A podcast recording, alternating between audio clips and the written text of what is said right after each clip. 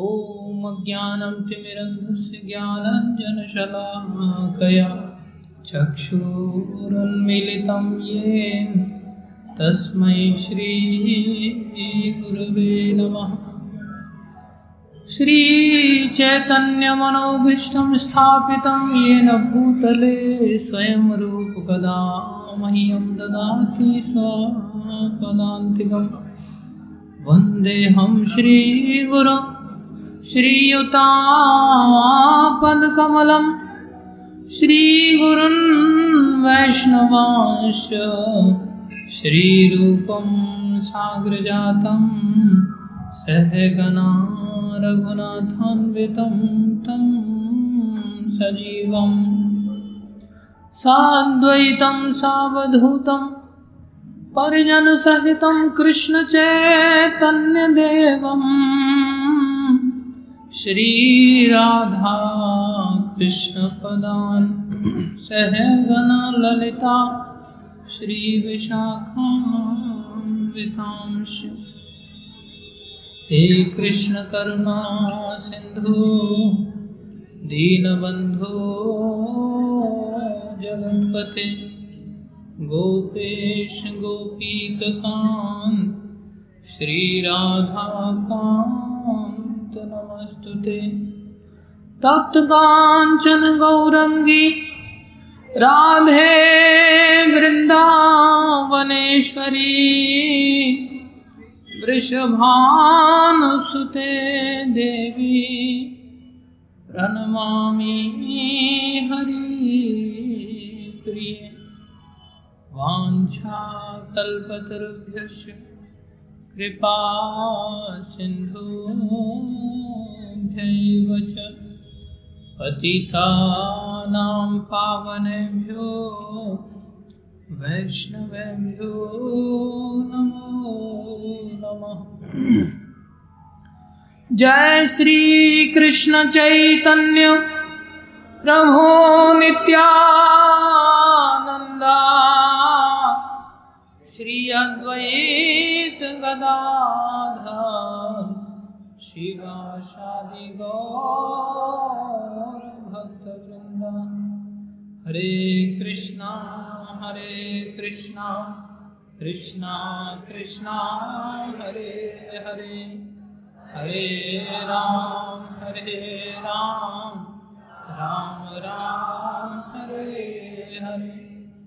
हरे कृष्णा हरे कृष्णा।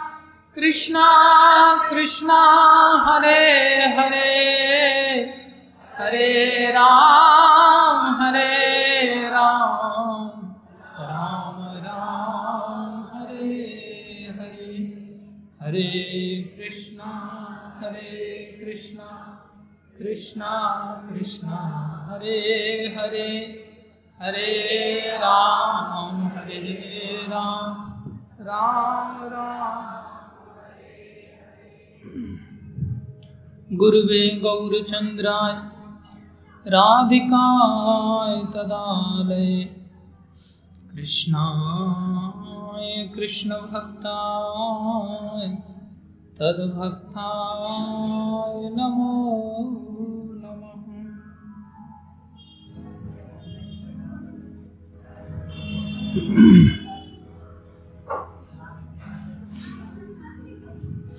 हरे कृष्णा। हरे कृष्णा। कृष्णा कृष्णा। हरे हरे। हरे राम। हरे राम। राम राम। हरे हरे। हरे कृष्णा। आप सभी भक्तों का, माताओं का, बालकों का हार्दिक अभिनंदन है। कथा की आज इस पूर्ण आहुति के दिवस में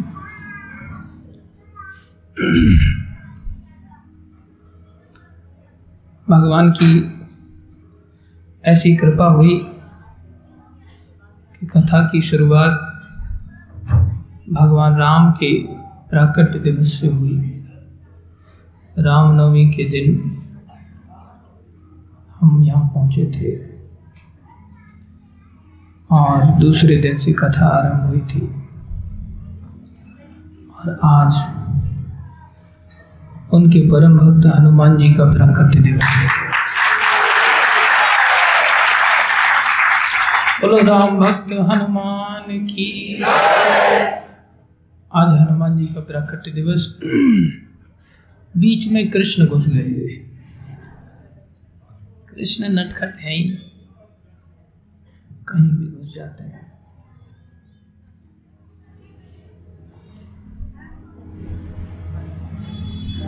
ये विशेष कृपा है हनुमान जी की।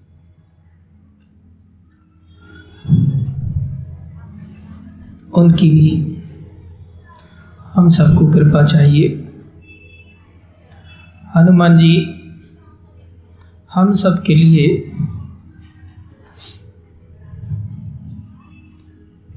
अत्यंत सुंदर एक आदर्श है। क्या सुंदरता है उनकी?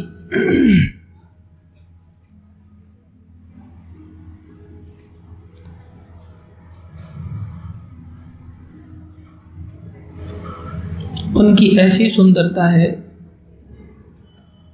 कि उनके नाम से रामायण में एक कांड है पूरा।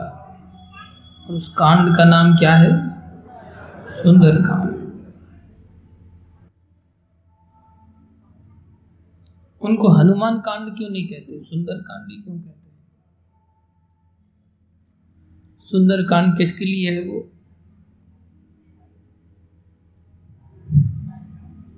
किसकी महिमा है उसमें? हनुमान जी की। किसकी है? हनुमान जी की। तो उसे हनुमान कांड कहना चाहिए था। क्या लिखा वाल्मीकि जी ने? सुंदर कांड। वैसे हनुमान जी का वानर रूप है। वानर रूप कोई सुंदर नहीं माना जाता।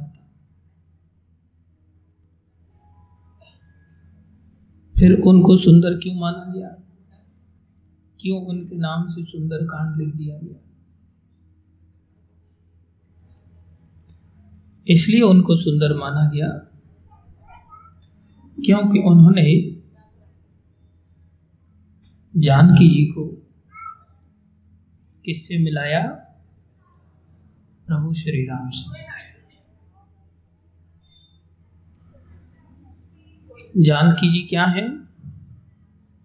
जानकी जी भगवान श्री राम की शक्ति है। और शक्ति क्या होती है? शक्ति भक्ति के अंदर होती है।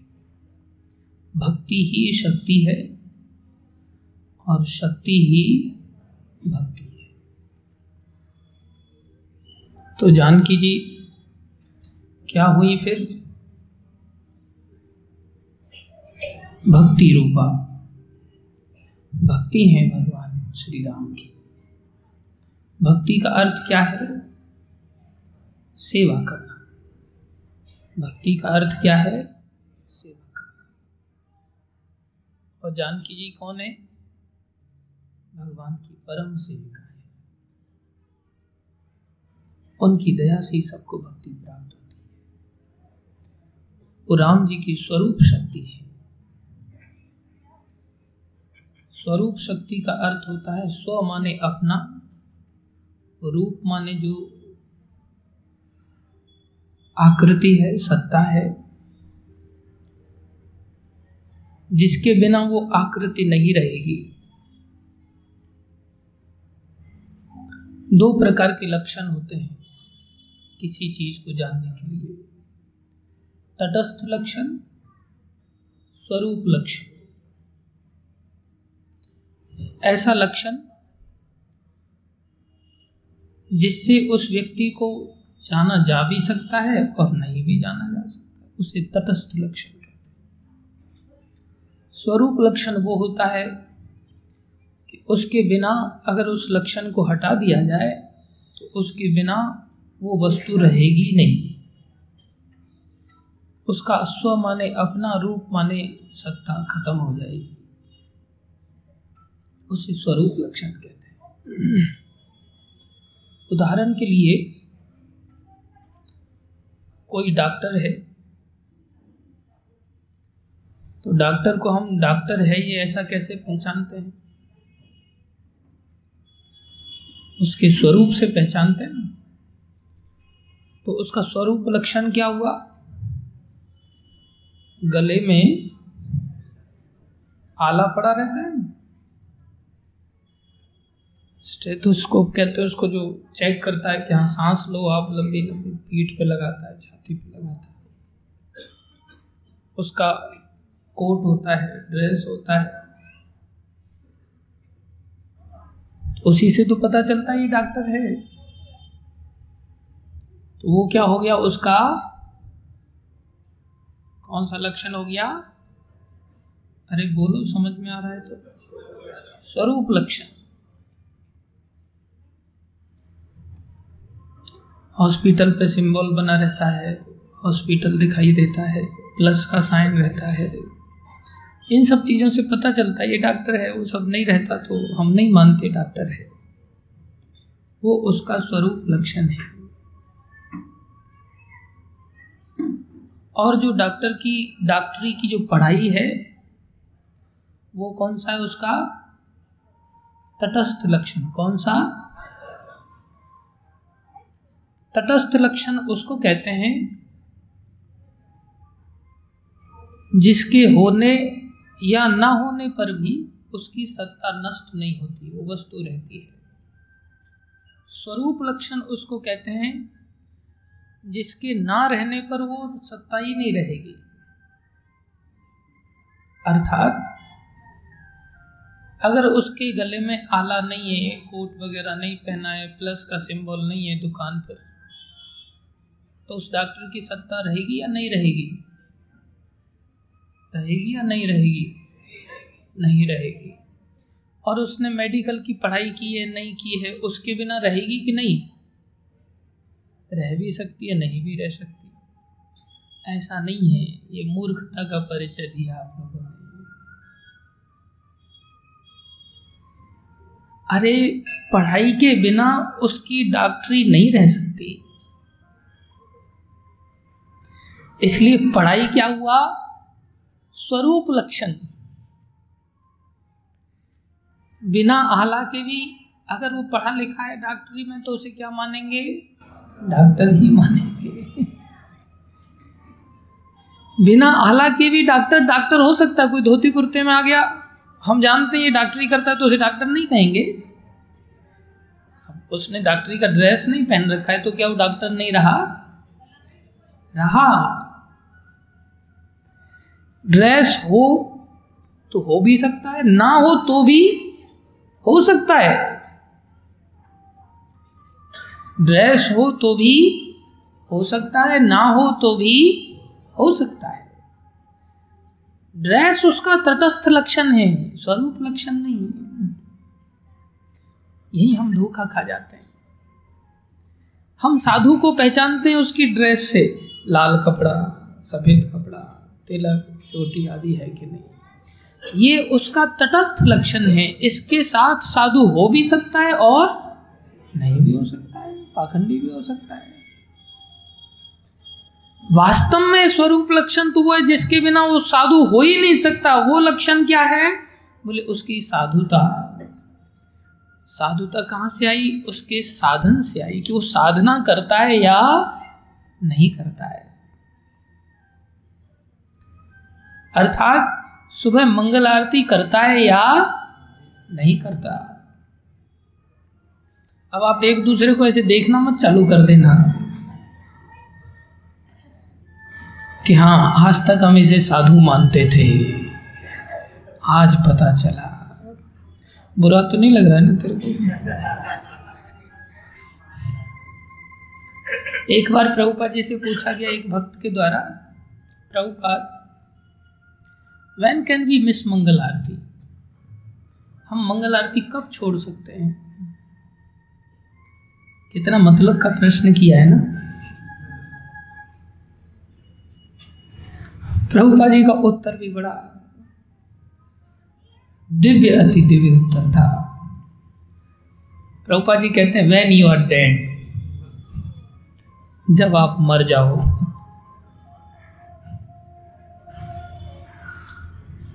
जीते जी, अगर बीमार हो तो भी लुढ़क लुढ़क के मंगल आरती ये साधन है, ये साधना है। अगर ये साधना जीवन में नहीं है तो वो साधु किस बात का इसलिए हमारी समस्या क्या है? हम स्वरूप लक्षण को तटस्थ मान लेते हैं और तटस्थ को स्वरूप लक्षण मान लेते हैं। यही हम धोखा खा जाते हैं जीवन अग्नि का स्वरूप लक्षण क्या है?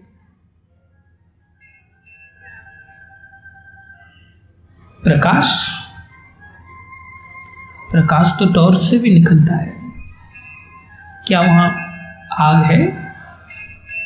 नहीं। अग्नि का स्वरूप लक्षण है दाहकता टेम्परेचर और तटस्थ लक्षण है प्रकाश। हो भी सकता है प्रकाश और नहीं भी हो सकता। है स्व माने खुद का, रूप माने आकृति। ऐसा लक्षण जिससे कि उसकी आकृति एग्जिस्ट करती है अदरवाइज़ वो सत्ता रहेगी नहीं उसकी। वो लक्षण क्या कहलाता है? स्वरूप लक्षण। भक्ति का स्वरूप लक्षण क्या है? भक्ति का स्वरूप लक्षण ये ड्रेस नहीं है। भक्ति का स्वरूप लक्षण है सेवा। क्या है? सेवा करनी चाहिए। जानकी जी, सबसे बड़ी सेविका हैं। जैसे कृष्ण की स्वरूप शक्ति राधा रानी वो सबसे बड़ी भक्त है।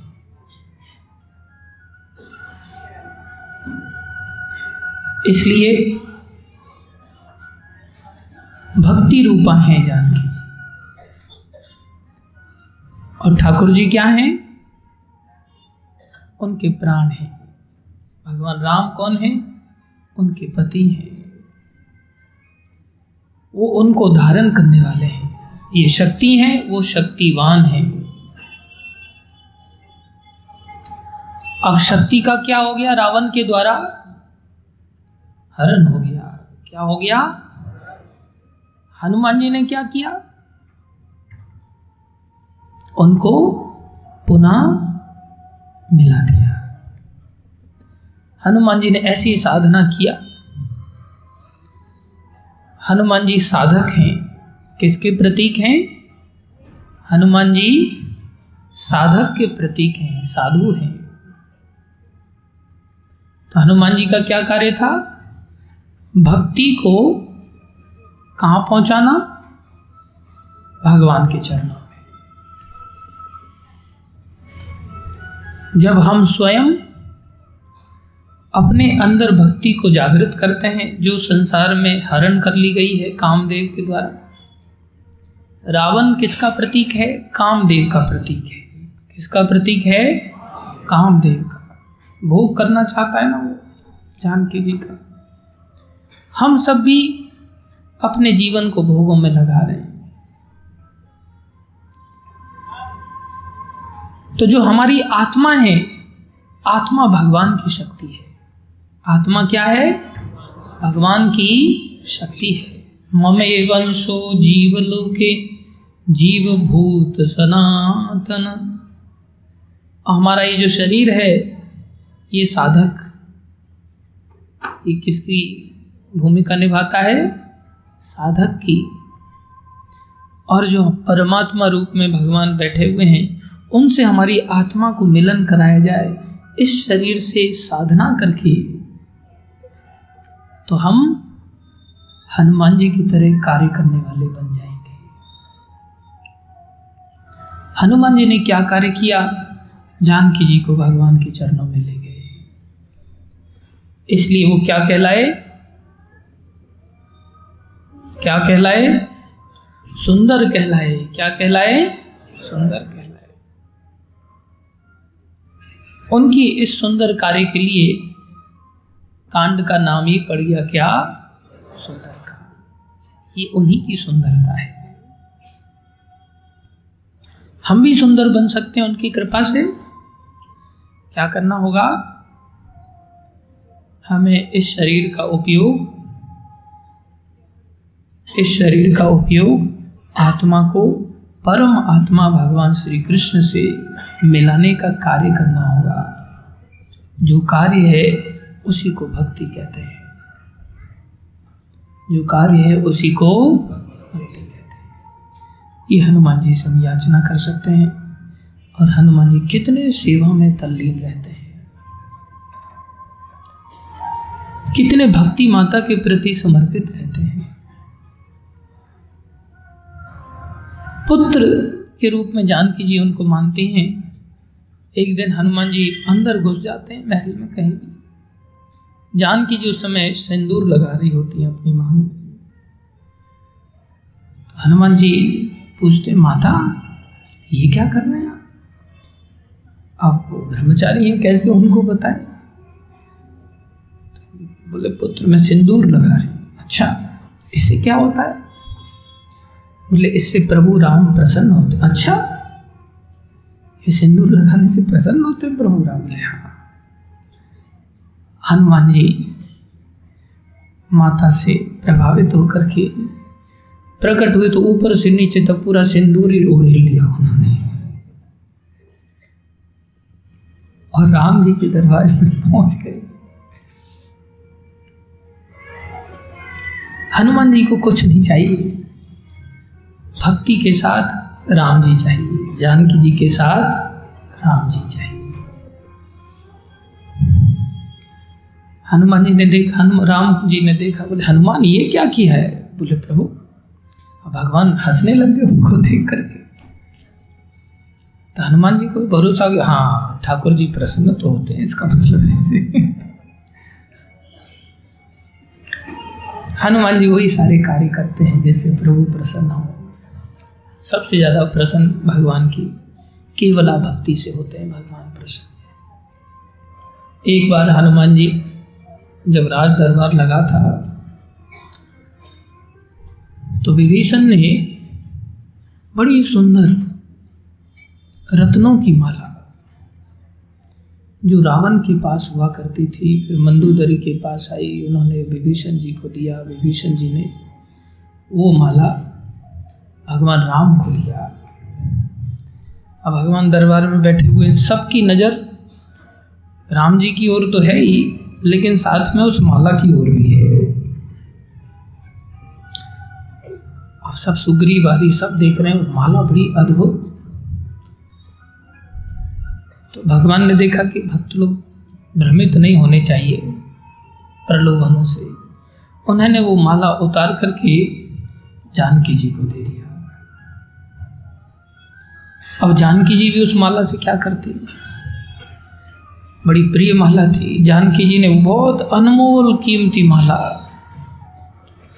वो माला अब सब देख रहे हैं, जानकी जी की ओर, माला जब जानकी जी की ओर चली गई ना, अब जानकी जी भक्ति रूप नहीं है, उनको क्या चाहिए? वो सोच रहे, ये बढ़िया आफत आ गई चीज़ तो बहुत अनमोल है, प्रभु का दिया हुआ आशीर्वाद है, उसको अपमानित भी नहीं कर सकते। किसी को गिफ्ट किया जा सकता है। तो जानकी जी के प्रिय हनुमान जी हैं। उन्होंने वो माला हनुमान जी को दे दिया। हनुमान जी ले वो। बैठे हुए अब सब हनुमान जी की ओर देख रहे हनुमान जी की ओर तो देख ही रहे हनुमान जी ने क्या किया? उसमें से बड़े वज्र जैसे उनके शरीर के अंग हैं। दांत भी उनके बज्र की तरह दांत में वो माला ऐसे लिया और दांत में एक फंसा, कट से। ऐसे देखने लग गए। अब सभी सभा में मंत्री आदि सब, वानर लोग भी बैठे हुए सब। अरे, देखो, बंदर तो आखिर बंदर ही होता है। बंदर क्या जाने? जब अदरक का ही नहीं जान पा रहा है तो मोतियों का क्या बताओ? बोले, देखो और इतना ही नहीं, हनुमान जी अपने मूड में इतने घुस गए। उसको तोड़ के देखा और देखती उसको, फेंक दिया, कुछ नहीं था तेरे का, फेंक दिया। फिर दूसरा मन का तोड़ने लग गए। अब किसी की हिम्मत भी नहीं हो रही है कुछ करने, कहने की। लेकिन सब, क्योंकि आखिर माला घूम क्या ही है ना? अनमोल माला है। हनुमान जी क्या कर रहे हैं? कोई क्या कहे? भरी भरी सवाल। भगवान राम अंतर्यामी हैं, महिमा बढ़ाना चाहते हैं। सबकी ओर से राम जी ने पूछा हनुमान, ये तुम क्या कर रहे हो? बोले, प्रभु, अब सब खुश हो गए, प्रश्न कर दिया। जो कोई नहीं पूछ पा रहा था, राम जी ने पूछ लिया ये क्या कर रहे हो तुम? बोले, प्रभु, इसमें सीताराम जी को देख रहा हूँ मैं। देख रहा हूँ, इसमें है क्या? है? क्या मतलब क्या देख रहे हो इसमें? बोले, आपको और जानकी जी को ढूंढ रहा हूँ इसमें। इतनी देर में सब बोले, देखो कैसा मूर्ख है।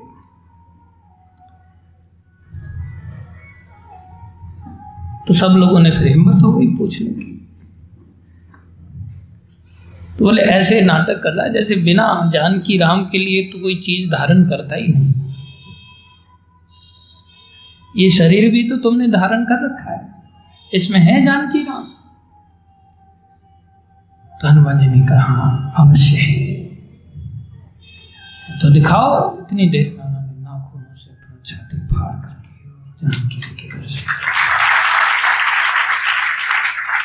एक दरबार, वहाँ विराजमान है, एक दरबार अंदर विराजमान साक्षात दर्शन कर धन्य है, ऐसे हनुमान जी। जिन्होंने अपने शरीर को भगवान का संपत्ति बना दिया याद रखो,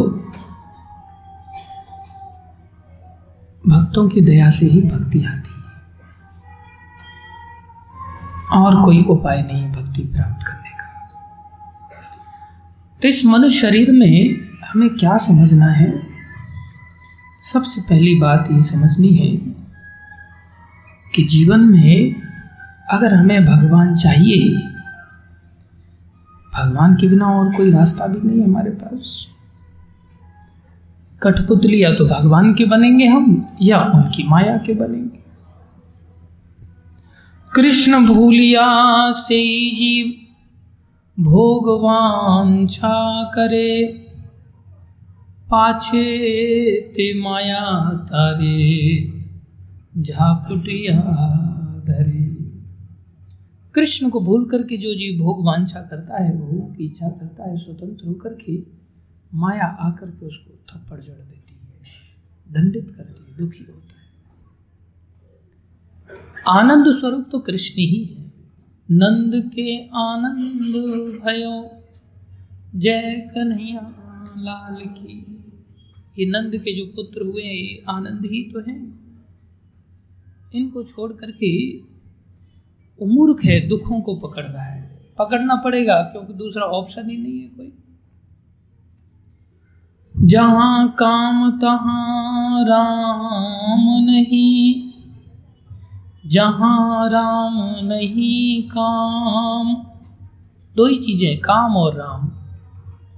तुलसी कहूँ कैसे रहें? रवि रजनी, एक ठाम।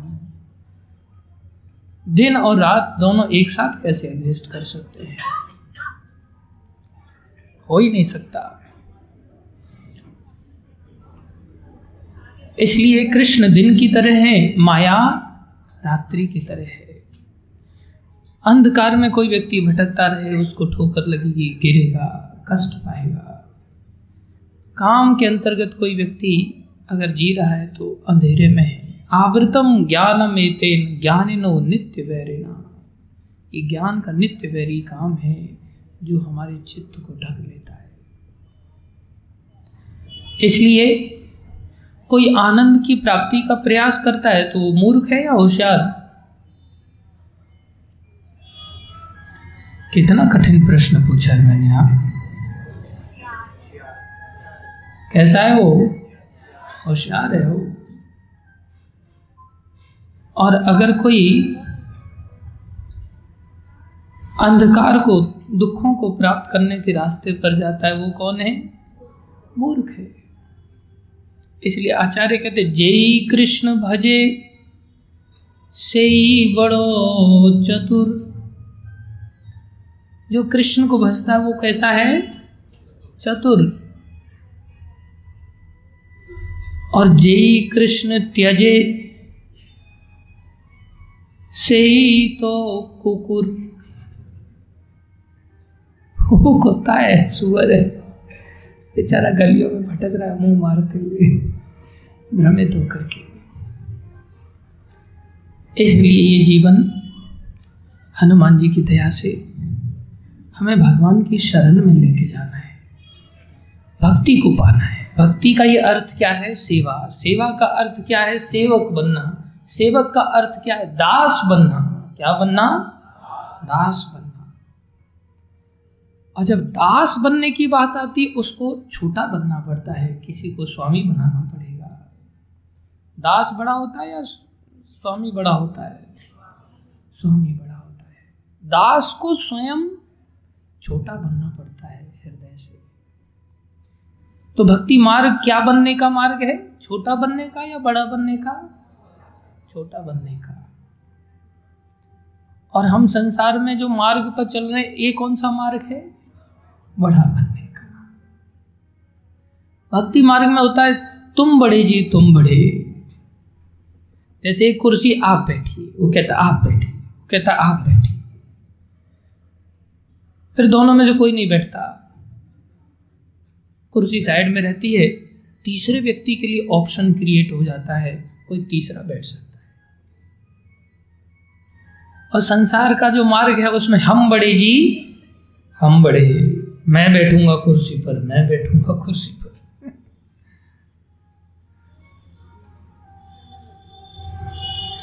और फिर दोनों में से कोई नहीं बैठता, तीसरे का तो चांस ही नहीं अभी तो दोनों की कलह शांत नहीं हुई। दोनों ही मारा मारी पर आ जाते दोनों मर जाते हैं, कुर्सी खाली पड़ी रहती है। ये आनंद का मार्ग है क्या? राधा रानी के जो दादाजी थे और कृष्ण के जो दादाजी थे, ये दोनों में पगड़ी को लेकर के झगड़ा होता नहीं नहीं, आप इस पगड़ी को लीजिए। नहीं नहीं, आप इस राज्य को संभालिए। जैसे भरत जी में और राम जी में हो रहा नहीं नहीं, तुम राज करो, तुम राज करो। भक्ति सुखदायी कितनी प्रैक्टिकल बात है। इसलिए भक्ति मार्ग छोटा बनने का मार्ग है और संसार का मार्ग बड़ा बनने का मार्ग बचपन से ही हर व्यक्ति की ऐसी इच्छा है। एक बालक माँ से पूछता है, माँ, मैं बड़ा कब होऊँगा? बोले, क्यों? बोले, मुझे इतना बड़ा होना है कि मैं घर से जाऊँ तो बिना पूछे जा सकूँ कहीं।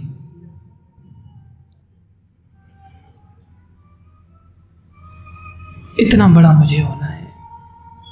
माँ कहती, बेटा, तेरे पिताजी भी इतने बड़े नहीं बन पाए अभी तक।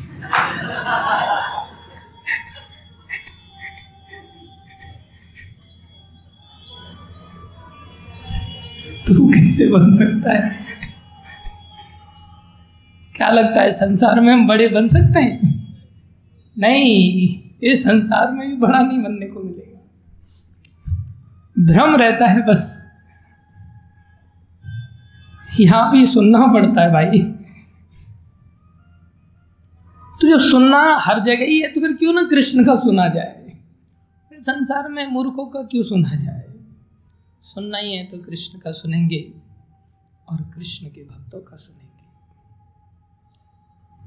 कृष्ण की शरण लेंगे। नहीं तो ये नाते रिश्ते सब नरक में ले जाते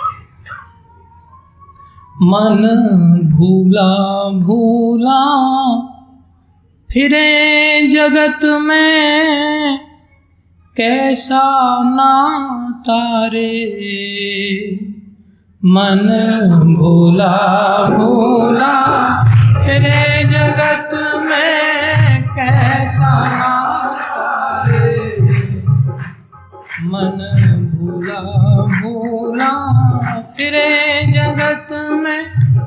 कैसा नाता तारे? मन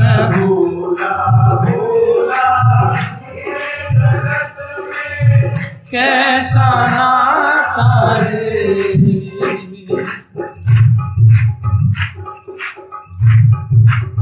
संसार में ये नाते शाश्वत भी नहीं है।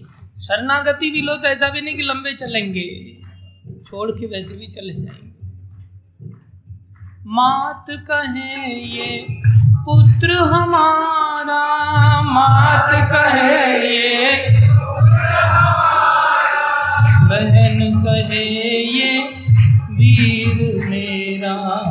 बहन कहे ये वीर भाई कहे ये, भुजा हमारी, भाई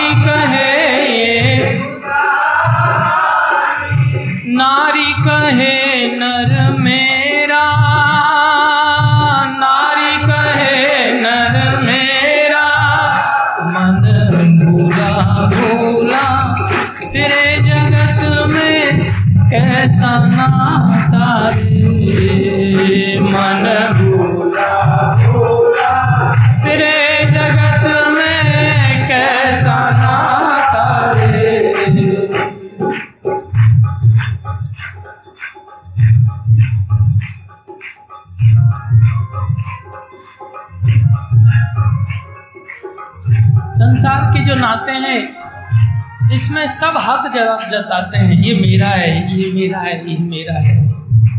और जीव किसी का है नहीं, वास्तव में सब छोड़ के चले जाएँगे। लेकिन इस धोखे में हम भगवान श्री कृष्ण के नहीं बन पाते। यही हमारा दुर्भाग्य है।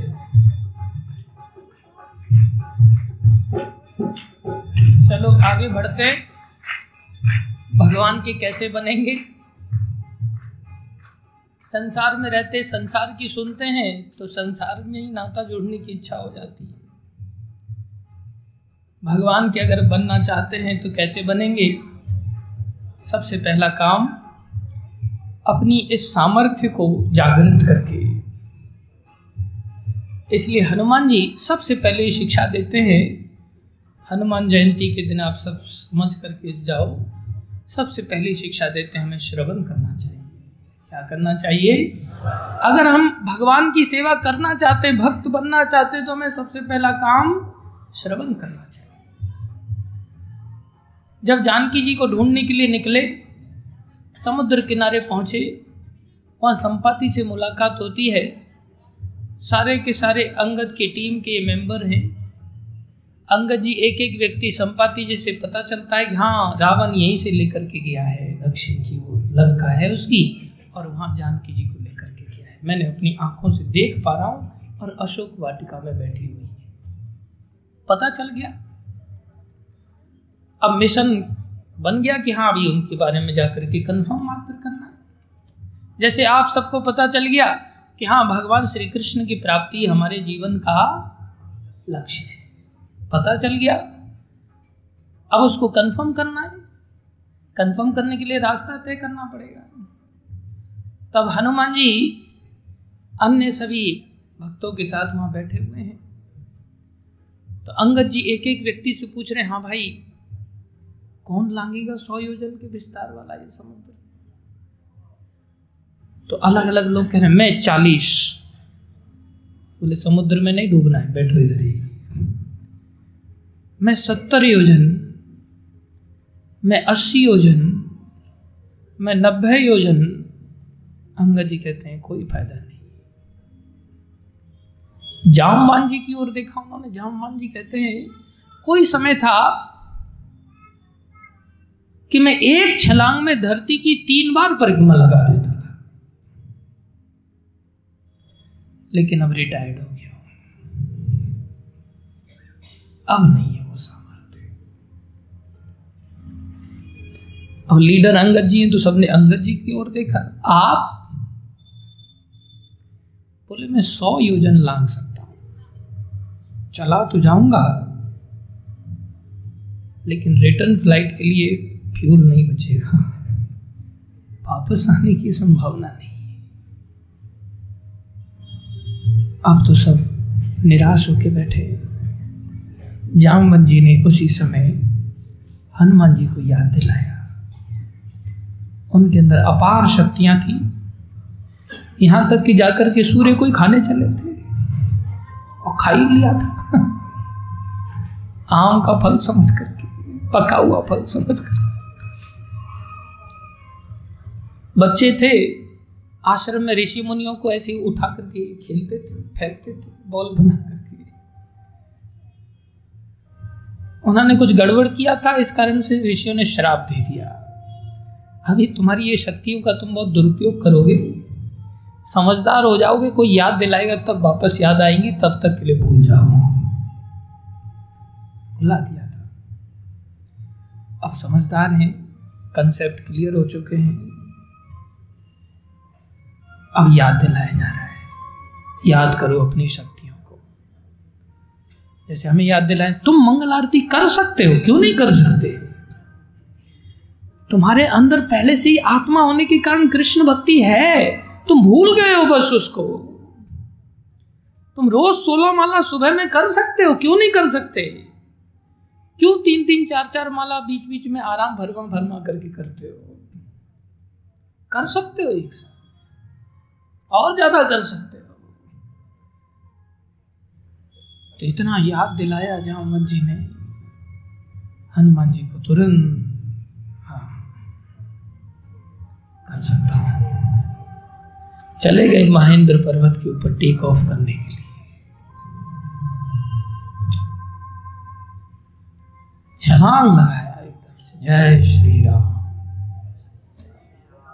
जय श्री राम। ऐसा लग रहा है आप ही छलांग लगाने वाले हैं।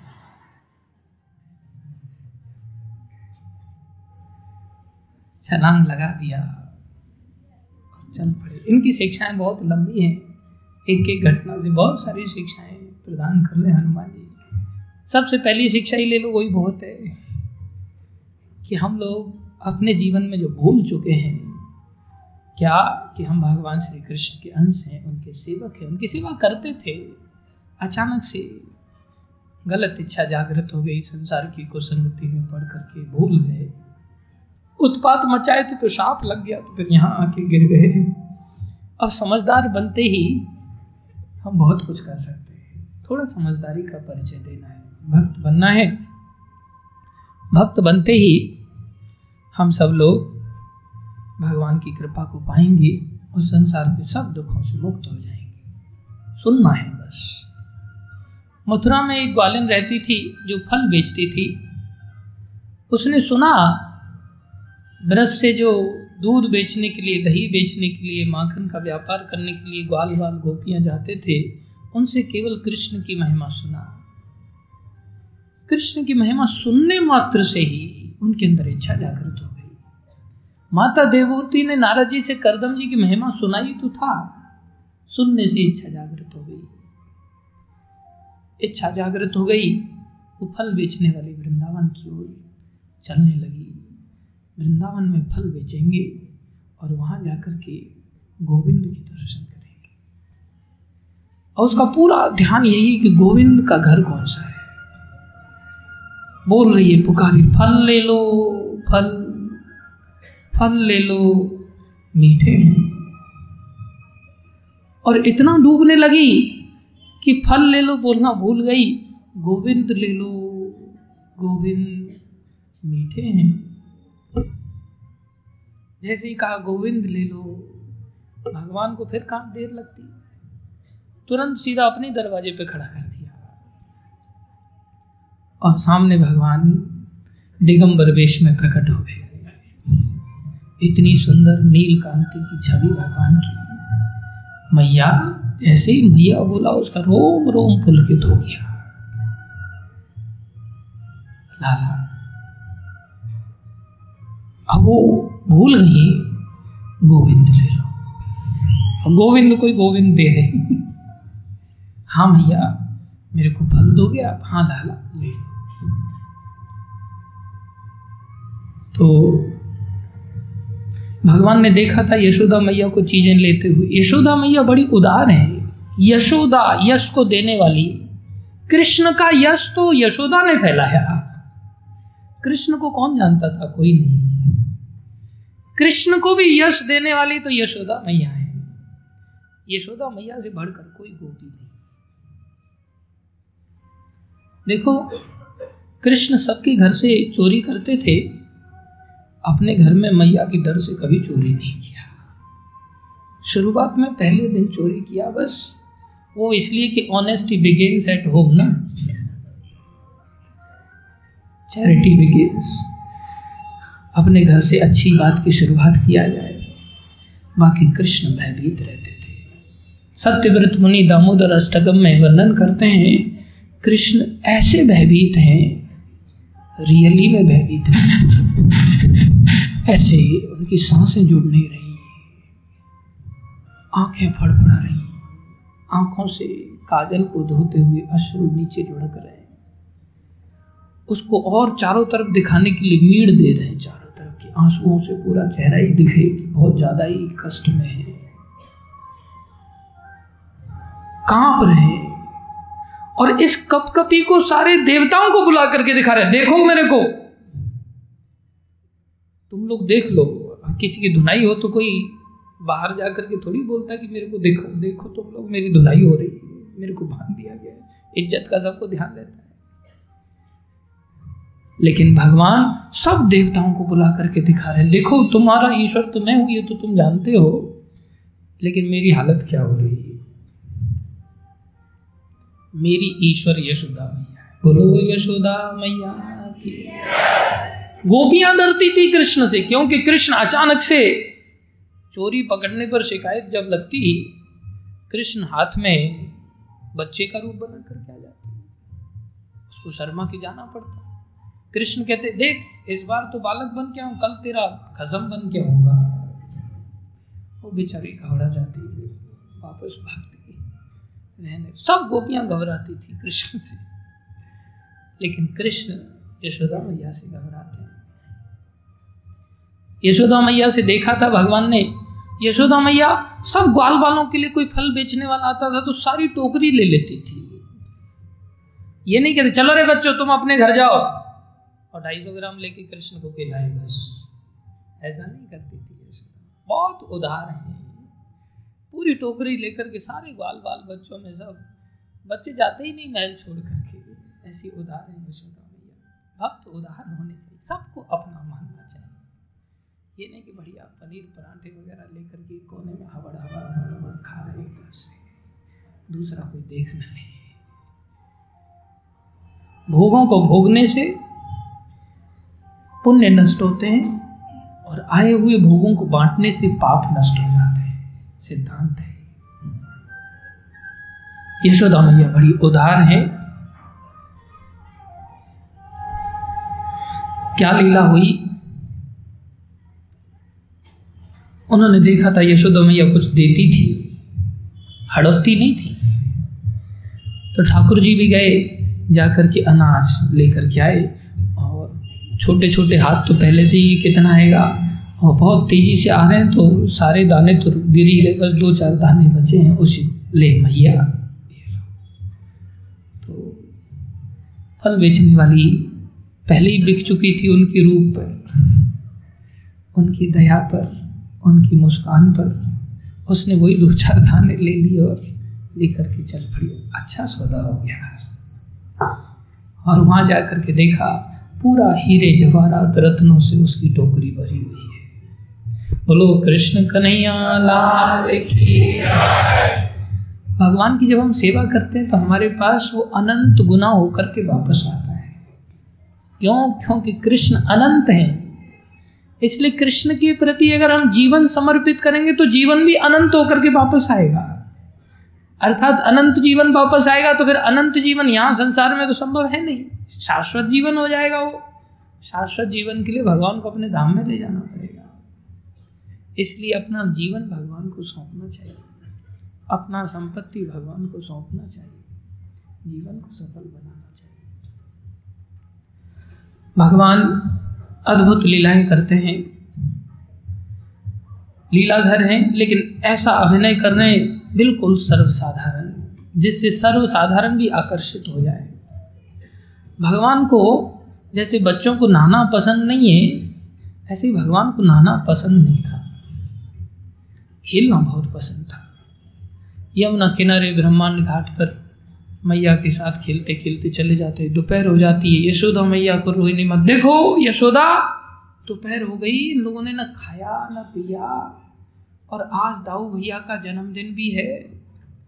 अभी तक तो ये नहाए तक नहीं जाओ बुला करके लेके आओ यशोदा मैया चल लाला, चल दाऊ, तू भी चल। तू भी नहीं नहाया, अभी तक खाते पीते कोई ध्यान ही नहीं रखते तुम लोग। ग्वाल वालों, जाओ बच्चों, तुम लोग भी नहीं नहाए अभी तक। तुम्हारी माएँ चिंता नहीं करती तुम्हारी? ठाकुर जी को दोनों हाथों में पकड़ करके लेकर के आती चलो, नहा लो। हाँ भैया। लाला, देख, आज बहुत बढ़िया बढ़िया भोजन बने हैं। और देख तू अगर नहाएगा, धोएगा अच्छा साफ़ सुथरा रहेगा तो हमारे यहाँ बहुत अतिथि आने वाले हैं। उनमें से तेरे लायक कोई लड़की मिल जाएगी। तो तेरा ब्याह की भी चर्चा हो जाए। अच्छा मैया, चल फिर तो। ठाकुर जी आते हैं। माता सोने का पट्टा बिछाती हैं, सोने का कटोरा लेती हैं, और सोने का लोटा, सोने का सब चीज़ें सोने की, चंदन की ककई लेती हैं, बाल साफ़ करने के लिए। भगवान के घुंघराले बाल हैं। और गर्म पानी लेती हैं, ठंडा पानी लेती हैं।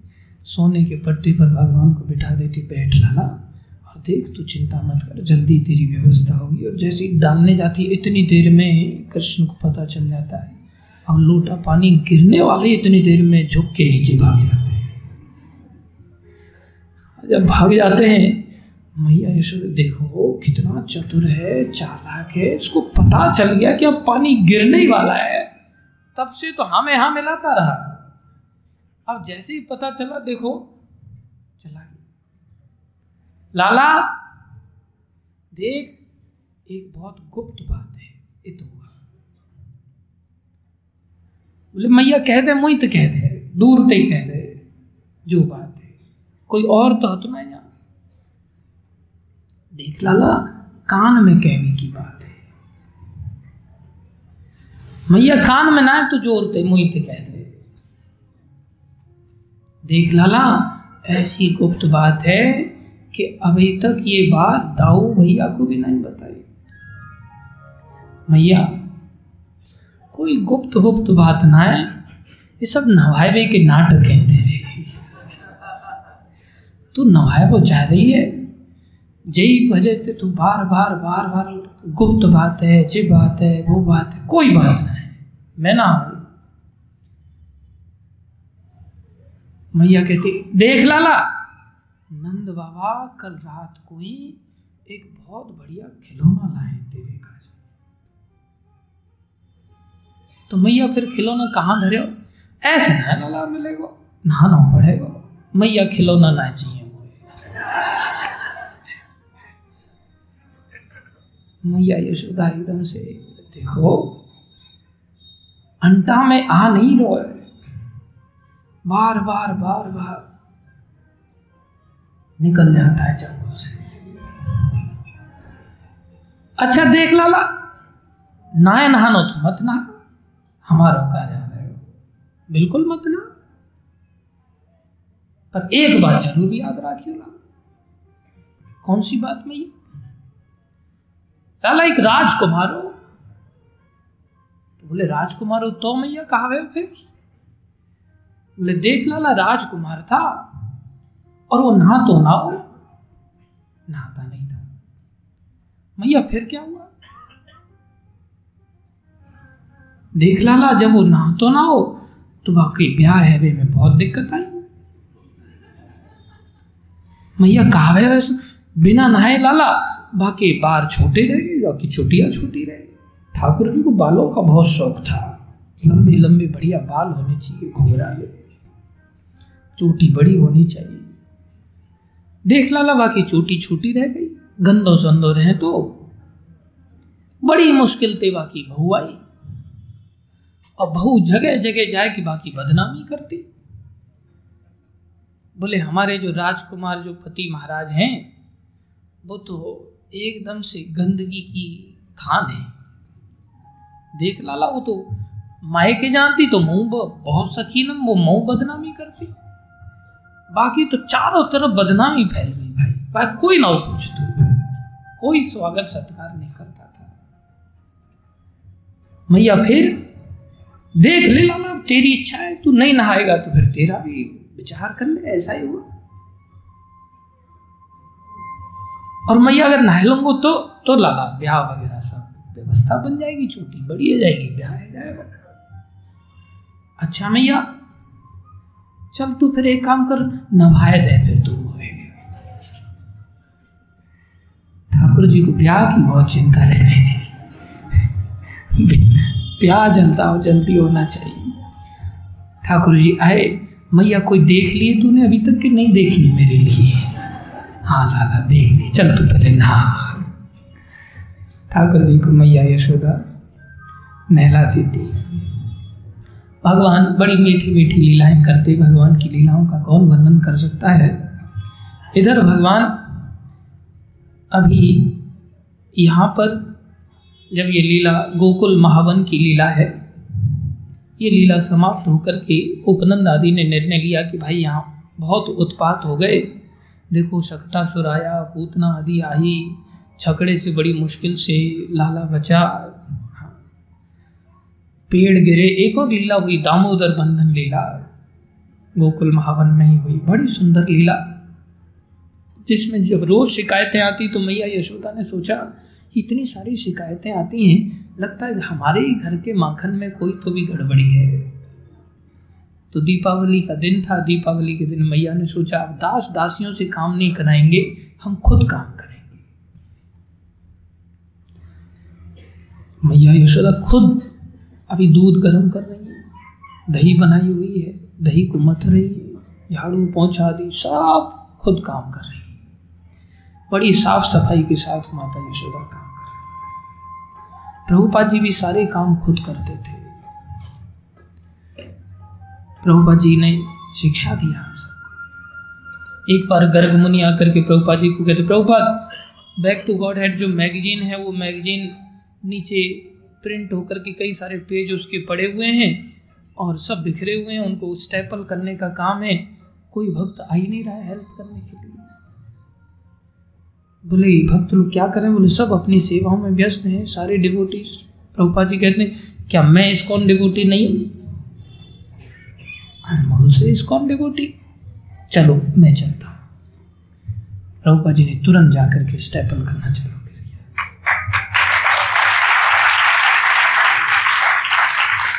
सबको पता चला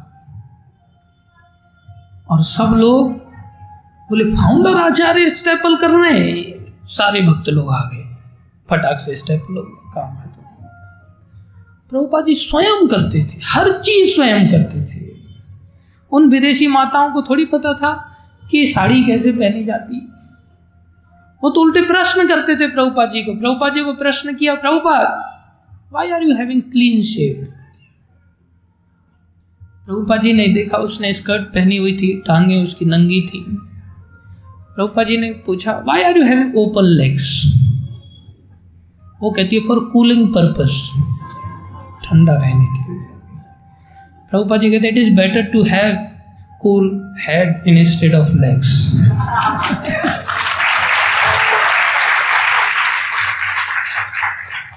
sir, ठंडा रखना चाहिए, टांगों से अच्छा इसलिए मैं सर को ठंडा रखता हूँ। हर चीज़ की प्रभुपा जी ने शिक्षा दिया। यहाँ से प्रभुपा जी साड़ी लेकर के जाते थे माताओं के लिए। उनको साड़ी पहनना सिखाया। उनको कुकिंग करना सिखाया। स्वयं अपने हाथों से कुकिंग करना सिखाया। एक दिन तो प्रभुपा जी जब यहाँ से फ़्लाइट से वहाँ लैंड किए लैंड करते ही प्रभुपा जी ने मंदिर में सारे भक्तों को लेकर कोई जेट लैग वगैरह ऐसा कुछ नहीं प्रभुपा जी ने दिखाया कि मैं थक गया हूँ या इतना ट्रैवल करके आया हूँ। तुरंत किचन में घुसे, बोले, आज हम आपको एक डिश बनाएँगे भक्तों के किचन में घुस गए। अब सब लोग एकदम से इकट्ठे हो गए। प्रभुपा जी खरीद के लाए पहली बार, क्या वो गोला खिसने वाला खिस होता है। नारियल घिसने वाला। कद्दूकस। खुद प्रभुपा जी लेके, उनको पता ही नहीं है कद्दूकस क्या होता है। प्रभुपा जी लेकर के आए। आँखों के सामने जाते ही प्रभुपा जी ने नारियल निकाला और खुद घिसने लग गया उसको। अब सब लोग देख रहे हैं, ये नारियल भी होता है। नारियल भी पहली बार देखा उन लोगों ने। प्रभुपा जी क्या बना रहे हैं? नारियल की मिठाई बना रहे हैं, बर्फ़ी। और एक एक चीज़ घिस घिस करके। उनको तो ऐसा लग रहा था, ये घिसते ही सब में बांट दिया जाएगा और खाना पड़ेगा। लगता यही है। प्रभुपा जी ने पूरा खोआ बनाया और बहुत अच्छी तरह से रेसिपी पूरी तैयार किया और फिर भक्तों ने खाया। प्रभुपा झूठे बर्तन बाकी लोगों के खुद धोते थे, खुद धोते थे। खुद सब्ज़ी मार्केट से सब्ज़ी लेकर के आते थे। खुद फंड रेजिंग करते थे, खुद किताब लिखते थे, खुद किताब सेल भी करते थे। सत्तर साल की अवस्था में। यशोदा मैया खुद कर रही है। अब यशोदा मैया निकाल रही है इधर। श्री कृष्ण जब यशोदा मैया मंथन कर रही हैं, दही का तो कृष्ण को पुकार रही है। वो तो हर काम में पुकारती थी।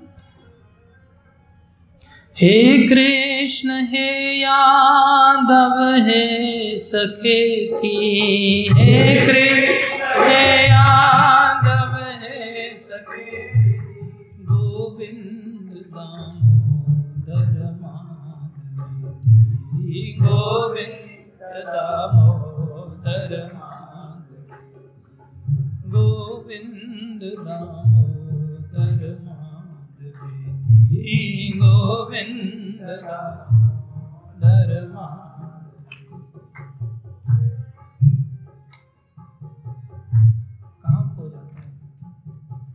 यशोदा मैया पुकार रही है। पूरा ब्रज पुकारता था।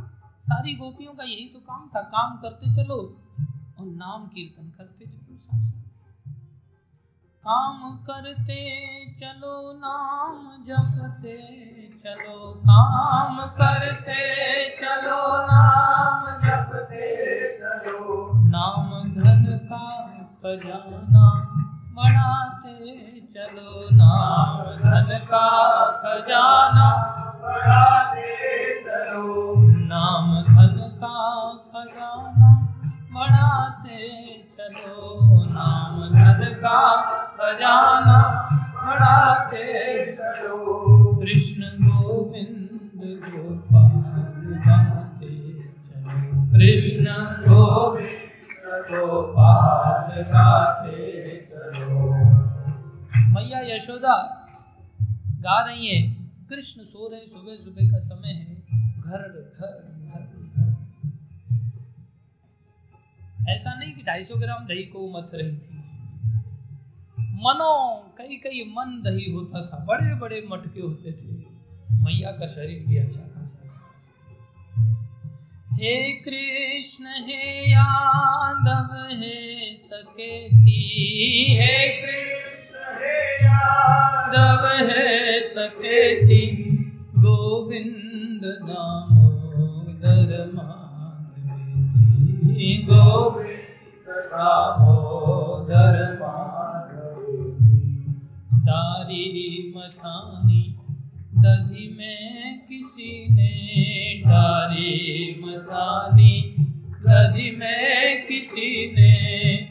मथानी दही में डाला। वो भी यही गीत गा रही है। क्या? कृष्ण, हे यादव, हे सकेती हे कृष्ण, हे यादव, हे गोविंद गोविंद अब कृष्ण का गान कृष्ण स्वयं सुन रहे हैं। नींद खुल गई। अब मैया सेवा में व्यस्त है। इधर कृष्ण देख रहे रोना चालू करते बोले, कोई उठाने आ ही नहीं रहा है, अपनी इज़्ज़त ही नहीं है कोई। जैसे तैसे कृष्ण पलंग से पेट के बल लटक लटका करके नीचे उतर जाते हैं। कृष्ण चलते हैं अब। चलो, हमें ही चलना पड़ेगा। देखो कितना अंतर होता है भक्तों में और असुरों में। असुर कृष्ण की इच्छा नहीं पूतना की गोद में जाने की। पूतना जाकर के उठाने का प्रयास कर रही और इधर यशोदा मैया इतनी बड़ी भक्त है, कृष्ण को आना पड़ रहा है। कृष्ण की इच्छा, अरे, मुझे गोद में लिया जाए। यशोदा मैया दूध मत रही है। इतनी देर में छोटे छोटे पाओं के साथ भगवान वहाँ पहुँच जाते हैं और सोते ही उठे हैं। तो ऐसा नहीं कि एकदम से कुरूप लग रहे हों। नहीं। ऐसे तो हम लोग लगते हैं। सोते ही अगर कोई उठे तो एकदम बाल बिखरे हुए। हम लोग जब इंजीनियरिंग करते थे तो हमारा हॉस्टल के सामने गर्ल्स हॉस्टल था।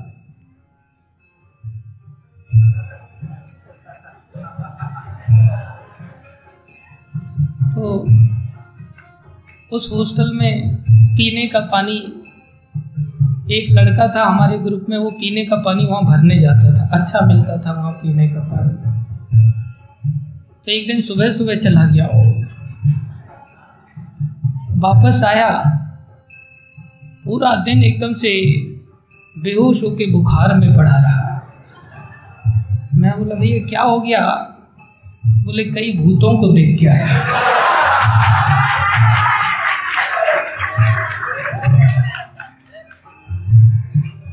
बुरा नहीं मानना माताओ।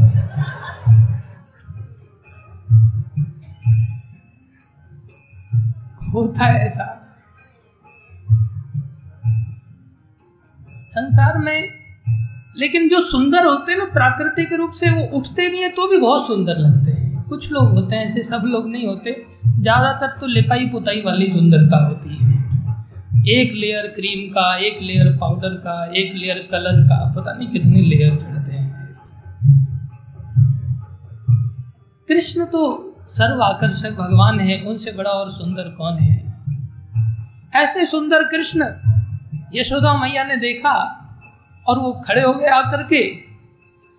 तो भी यशोदा मैया ने उनको उठाया नहीं, बहुत प्यारे हैं। लेकिन सेवा है कृष्ण की, सेवा ज़्यादा प्यारी है। मंदिर में जो भगवान विराजमान है साक्षात रूप से विग्रह रूप में विराजमान होते हैं। हमें आकर के सेवा करना सीखना चाहिए। सेवा सुख सबसे बड़ा सुख है। जब कृष्ण देख अच्छा मेरे को लिया नहीं जा रहा है। छोटे छोटे हाथों से जो मथानी घूम रही थी, उसी को एक हाथ से पकड़ लिया। जैसे ही पकड़ा, मैया समझ गई, एक हाथ से उठा करके वहीं लेटा दिया। जिन्होंने गिरिराज जी को उठाया, वो कृष्ण को यशोदा मैया ने एक हाथ से उठा करके सीधा गोद में लेटा। और वहीं अपने स्तन जो निरंतर जिनसे दूध चूता रहता था, कि कृष्ण पान करेंगे हमारा, ऐसा वात्सल्य था यशोदा मैया का। उनकी चोली हमेशा भीगी रहती थी दूध के कारण। कृष्ण के मुख में जैसे उन्होंने अपना स्तन दिया कृष्ण प्रसन्न हो गए। मैया मथानी से मत रही है। साथ में ही दूसरे दिन के लिए दूध उबल रहा है। अब भगवान के धाम में सब दिव्य होता है। ध्यान रखो, भगवान के धाम में जो, जैसे ये टेबल है ना, इसमें जान नहीं है, लेकिन भगवान के धाम में टेबल में भी जान है। सब चीज़ें वस्तुएँ नहीं है वहाँ। सब चीज़ें वहाँ व्यक्ति हैं। दूध भी व्यक्ति है। अब दूध सोच रहा है कि मैया यशोदा के स्तनों में तो अनंत दूध है। और कृष्ण का उदर भी अनंत बड़ा है। ये तो पीते ही रहेंगे। ये लीला तो कभी खत्म होगी नहीं, मेरा नंबर कब आएगा? मैं तो सेवा कर ही नहीं पाऊँगा जीवन में। धिक्कार है। दूध सोचता है, मैं मर जाता हूँ अच्छा। दूध उबल करके अग्नि में जाने का प्रयास करता है। आत्महत्या करने लगता है। यशोदा मैया की दृष्टि जाती है। अब जो सेवा करने के लिए इतना उतावला हो रहा है, वो कितना अच्छा भक्त है। मैया यशोदा ने देखा, अरे, ये दूध भक्त महाराज मर रहा है सेवा के वियोग में। तुरंत कृष्ण को पकड़ती उठा के फिर पटक देती खड़े हो जाओ इधर। और दौड़ करके उस दूध को बचाने के लिए जाती भक्तों की रक्षा करनी चाहिए। भक्तों से प्रेम अधिक होना चाहिए। ये नहीं कि कृष्ण सेवा में हम डूब गए थे, इसलिए भक्तों का तिरस्कार हो जाए। नहीं, भक्तों का पहले ध्यान रखना चाहिए। मैया यशोदा ने दूध को बचाया, इधर कृष्ण को बड़ा बुरा लगा। एक तो सुबह हम उठे, तब कोई लेने नहीं आया। हमें इतना लंबा रास्ता तय करके, उतर के, नीचे आकर के, तय करके आए। फिर हमें बड़ी मुश्किल से पकड़ा हमने मथानी, तब जा करके उठा के डाला। और अभी हमारा पेट भरा नहीं उससे पहले नीचे उतार दिया। हमारी कोई इज़्ज़त है ही नहीं घर में। राजकुमार है आखिरकार हम। आज हम कुछ ना कुछ विशेष करेंगे, आज अपनी ताकत दिखाएँगे। वहीं बटलोई पड़ी थी एक पत्थर की, बोले, उसी को लेकर के उन्होंने एक मारा मटके में, जिसमें दही भरी हुई थी मत जा रही थी। फूट गया, चारों तरफ़ दही दही फैल गया। अब क्रोध में आकर के काम तो हो गया गड़बड़। अब चारों तरफ़ फैल गया तो खुद भी उसी में खड़े हैं। दही दही चारों तरफ़। मक्खन है। अब सोच रहे यार, काम तो गड़बड़ हो गया। अब मैया आएगी, और अगर हम यहाँ खड़े रहे ज़्यादा देर तो दंड अच्छा खासा ही दिया जाएगा। होश आया बोले, चलो बचाते हैं अपने आप को। बोले, यहाँ से इलाका छोड़ देना चाहिए। छोड़ करके घर का जो बाहर वाला कमरा था उसमें चले गए। और वहाँ जाकर के सोचे, अब घटना तो घटी गई है। और दंड मिलना ही है। एक मारो तो फांसी, दस मारो तो भी फांसी। तो अब अच्छे खासे बनी जाते हैं बदमाश। तो उन्होंने क्या किया, जितने भी माट मटके थे अंदर बाहर वाले कमरे में, वो सारे के सारे तोड़ लिए। और कौओं को और बंदरों को लुटाने लगे। खाओ यार, आज तुम लोग खाओ आज। पेट भरो आज, जो होगा देखा जाएगा। उखल रखा हुआ था, उसी पर चढ़ करके बंदरों को खिला रहे हैं, कौओं को खिला रहे हैं। अब मैया यशोदा लौट के आई, देखा, चारों तरफ़ मटका फूटा हुआ है, दही बिखरी हुई है। समझ गई ये करतूत किसकी है? सोच रही है गया किधर होगा? लेकिन चोर सुराग छोड़ के जाता है। अब ये चोर महाराज तो अपने चरण चिन्हों को ही छोड़ के गए। क्योंकि पहले ही दही में सने हुए थे। जहाँ जा रहे हैं, वहाँ चरण चिन्ह जा रहे हैं।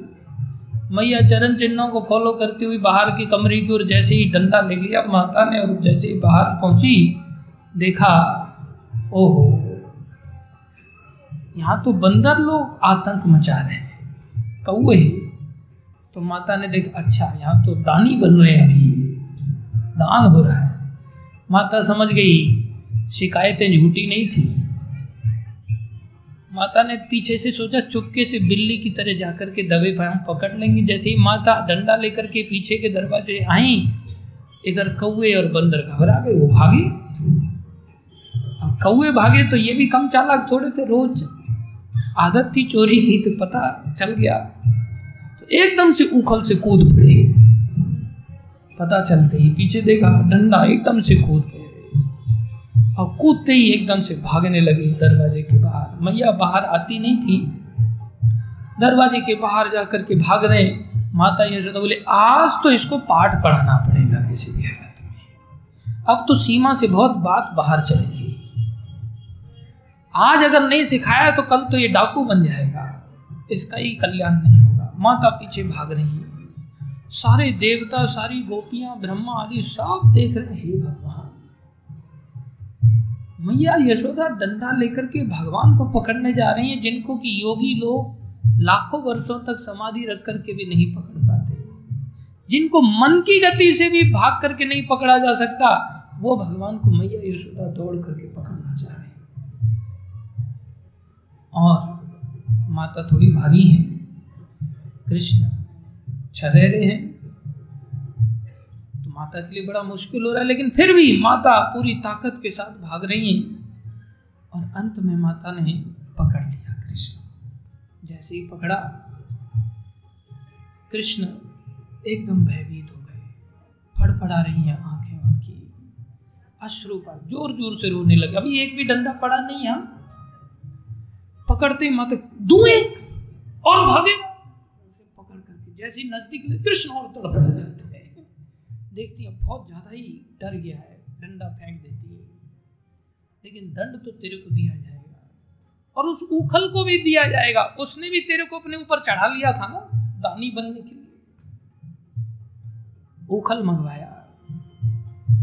बोले, आज इससे तेरे को दंड दिया जाएगा, तेरे से इसको दंड दिया जाएगा। दोनों को बांधा जाएगा एक दूसरे से। माता यशोदा बांधने लगी। अब ये सारे देवता लोग दृश्य देख रहे हैं। इधर भगवान की ऐश्वर्य शक्ति आई। ऐश्वर्य, भगवान की अनेकों शक्तियाँ हैं अनंत शक्तियाँ हैं विशेष रूप से भगवान की सोलह प्रधान शक्तियाँ हैं। उसमें से ऐश्वर्य शक्ति का काम है कि अपना ऐश्वर्य दिखाए, नहीं तो प्रश्न किया जाएगा उससे।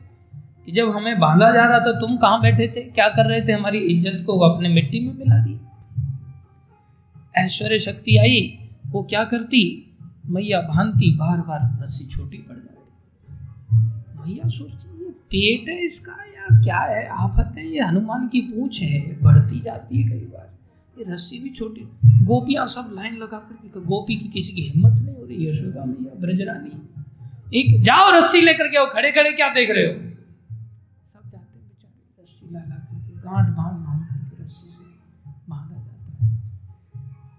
सुबह से लेकर के दीपावली के दिन शाम हो गई इस लीला पूरा दिन में लीला चली। अब इसका वर्णन करेंगे तो आचार्य ने तो और सुंदर सुंदर टीकाएँ दी इस लीला पर।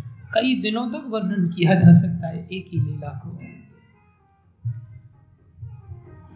सब आश्चर्य में, मैया, की इस लीला को कुंती माता ने भी देखा। कुंती बुआ लगती है ना, वो भी आए हुए थे दीपावली उन्होंने भी देखा, वो भी आश्चर्य में ये कृष्ण जो स्वयं अनंत कोटि ब्रह्मांड के नायक हैं, आज इनको बांधा जा रहा है। और ये कुछ नहीं कर रहे ऐश्वर्य शक्ति बार बार बार बार अपना ऐश्वर्य दिखा रही है। इधर माता को पसीना आगे ना लगे, लेकिन छोड़ूँगी नहीं, लेकिन तेरे को आज। चाहे कुछ भी हो जाए मेरे को। पसीना आने लग गया, भगवान ने देखा, मैया का परिश्रम बहुत हो गया है। अब ज़्यादा देर इंतज़ार नहीं कराना चाहिए। माधुर्य शक्ति आई प्रेम में शक्ति। उसने ऐश्वर्य शक्ति में धक्का मारा। चल हट। बंधना पड़ेगा इनको। प्रेम बहुत है माता का। ऐश्वर्य शक्ति को धक्का मारा। कृष्ण बिल्कुल असहाय होकर के बांधना पड़ा उनको। बाँध दिया गया। अब ग्वाल वाल सब खड़े हैं। गोपियाँ सब खड़ी हैं।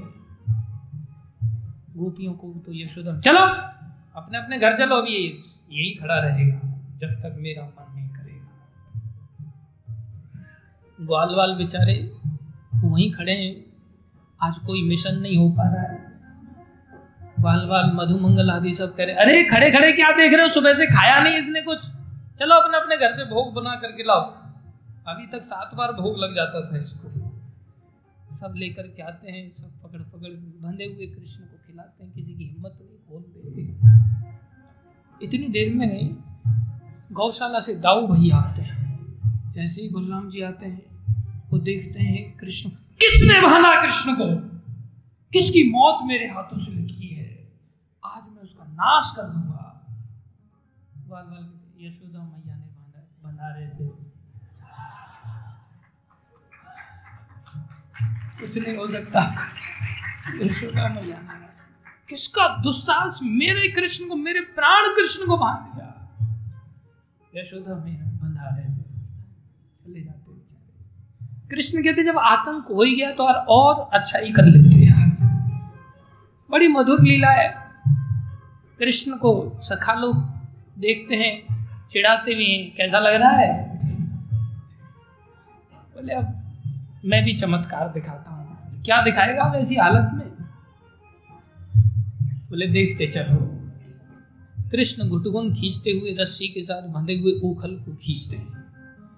बहुत पुराने विशाल दो अर्जुन वृक्ष थे, जुड़े हुए जुड़वा वृक्ष। उन दोनों वृक्षों के बीच में उखल को फंसाते हैं। एक ताकत का थोड़ा सा झोटा मारते हैं। धड़ाम से दोनों वृक्ष नीचे गिर जाते हैं। बड़ी भयानक आवाज़ होती है। सारा ब्रज दौड़ इतनी देर में उन वृक्षों से दो दिव्य पुरुष निकलते हैं, भगवान को प्रणाम करते हैं, उनकी प्रदक्षिणा करते हैं। भगवान बोलते, भैया, कौन हो तुम? सब जानते हैं, फिर भी पूछ रहे हैं। बोले, हम नल कुबर और मणिग्रीव हैं। कुबेर के दो पुत्र थे। हम नदी में अप्सराओं के साथ विहार कर रहे थे। नारद जी एक दिन पधारे। नारद जी को देख करके अप्सराओं ने तो अपने वस्त्र पहन लिए। हम मदान धो करके खेलते ही रहे। उन्होंने श्राप दे दिया। अंग प्रदर्शन करते हो, जाओ, वृक्ष बन जाओ। वृक्ष बन के खड़े होकर के अंग प्रदर्शन करते रहो साधो ये प्रकृति का नियम है दंड दिया जाता है। गलती का एहसास हुआ, क्षमा मांगा, बोले, भगवान आएँगे, वो तुम्हारा उद्धार करेंगे तो आप कृष्ण कहते हैं हाँ नारद जी का जो वचन था, उसको पूरा करने के लिए मेरे को तुम्हें मुक्त करना पड़ा। तुम्हारी योग्यता नहीं थी मेरे दर्शन पाने। देखो, भक्तों के वचन भगवान कैसे पूरा करते हैं। उद्धार हुआ, वो चले गए। ये लीला तो कृष्ण ही देख रहे और बाकी लोग तो कोई नहीं था नहीं। नंद बाबा को पता चला, नंद बाबा दौड़े चले आए। बता दिया किसने किसने भाना था? बोले, यशोदा मैया ने भाला था। यशोदा? अब यशोदा को ये लाल की कभी प्राप्ति नहीं होगी। देख कन्हैया तेरी मैया कितनी गंदी है। कैसी दुष्ट है कितना क्रूर इसका हृदय है इसको दया भी नहीं आई देख। और तू बार बार मैया के पास भागता रहता है। यशोदा मैया आती हैं घबरा जाती हैं बार बार गोद में लेती हैं नंद बाबा छीन लेते हैं। नहीं! अब ये तुम्हारा नहीं रहा तुम अधिकार खो चुके हो। देख लाला! अब हम और तुम गौशाला में रहेंगे। तेरे को दूध पीना है तो गायों का दूध पिलाएँगे। मैया का दूध नहीं पिएगा। ये तो तेरे को मार देगी कभी। हाँ बाबा, ठीक कह रहे हैं। मैं आपके साथ ही रहूँगा। मैया बहुत गंदी है। भगवान की गोद में कृष्ण चिपक जाते हैं। मैया अंदर महल के दरवाजे पर खड़ी हो जाती है। लाला, ध्यान रखना आसक्ति में नहीं फंसना। अब गौशाला में ही रहेंगे हम लोग। महल में आएँगे नहीं कभी। हाँ बाबा, कभी नहीं आएँगे। इधर मैया उधर से दरवाजे पर घूंघट डाल करके वहाँ से दूर से देखती हैं और कृष्ण को लेकर के नंद बाबा गौशाला की ओर चलने लगते हैं। लाला संभल करके रहना हाँ? बाबा। इधर मैया कहती कन्हैया! रोते हुए उधर कन्हैया को जब आवाज़ जाती है माता की कानों में यशोदा मैया की तो कन्हैया की बाबा हाँ लाला। मैया बुला रही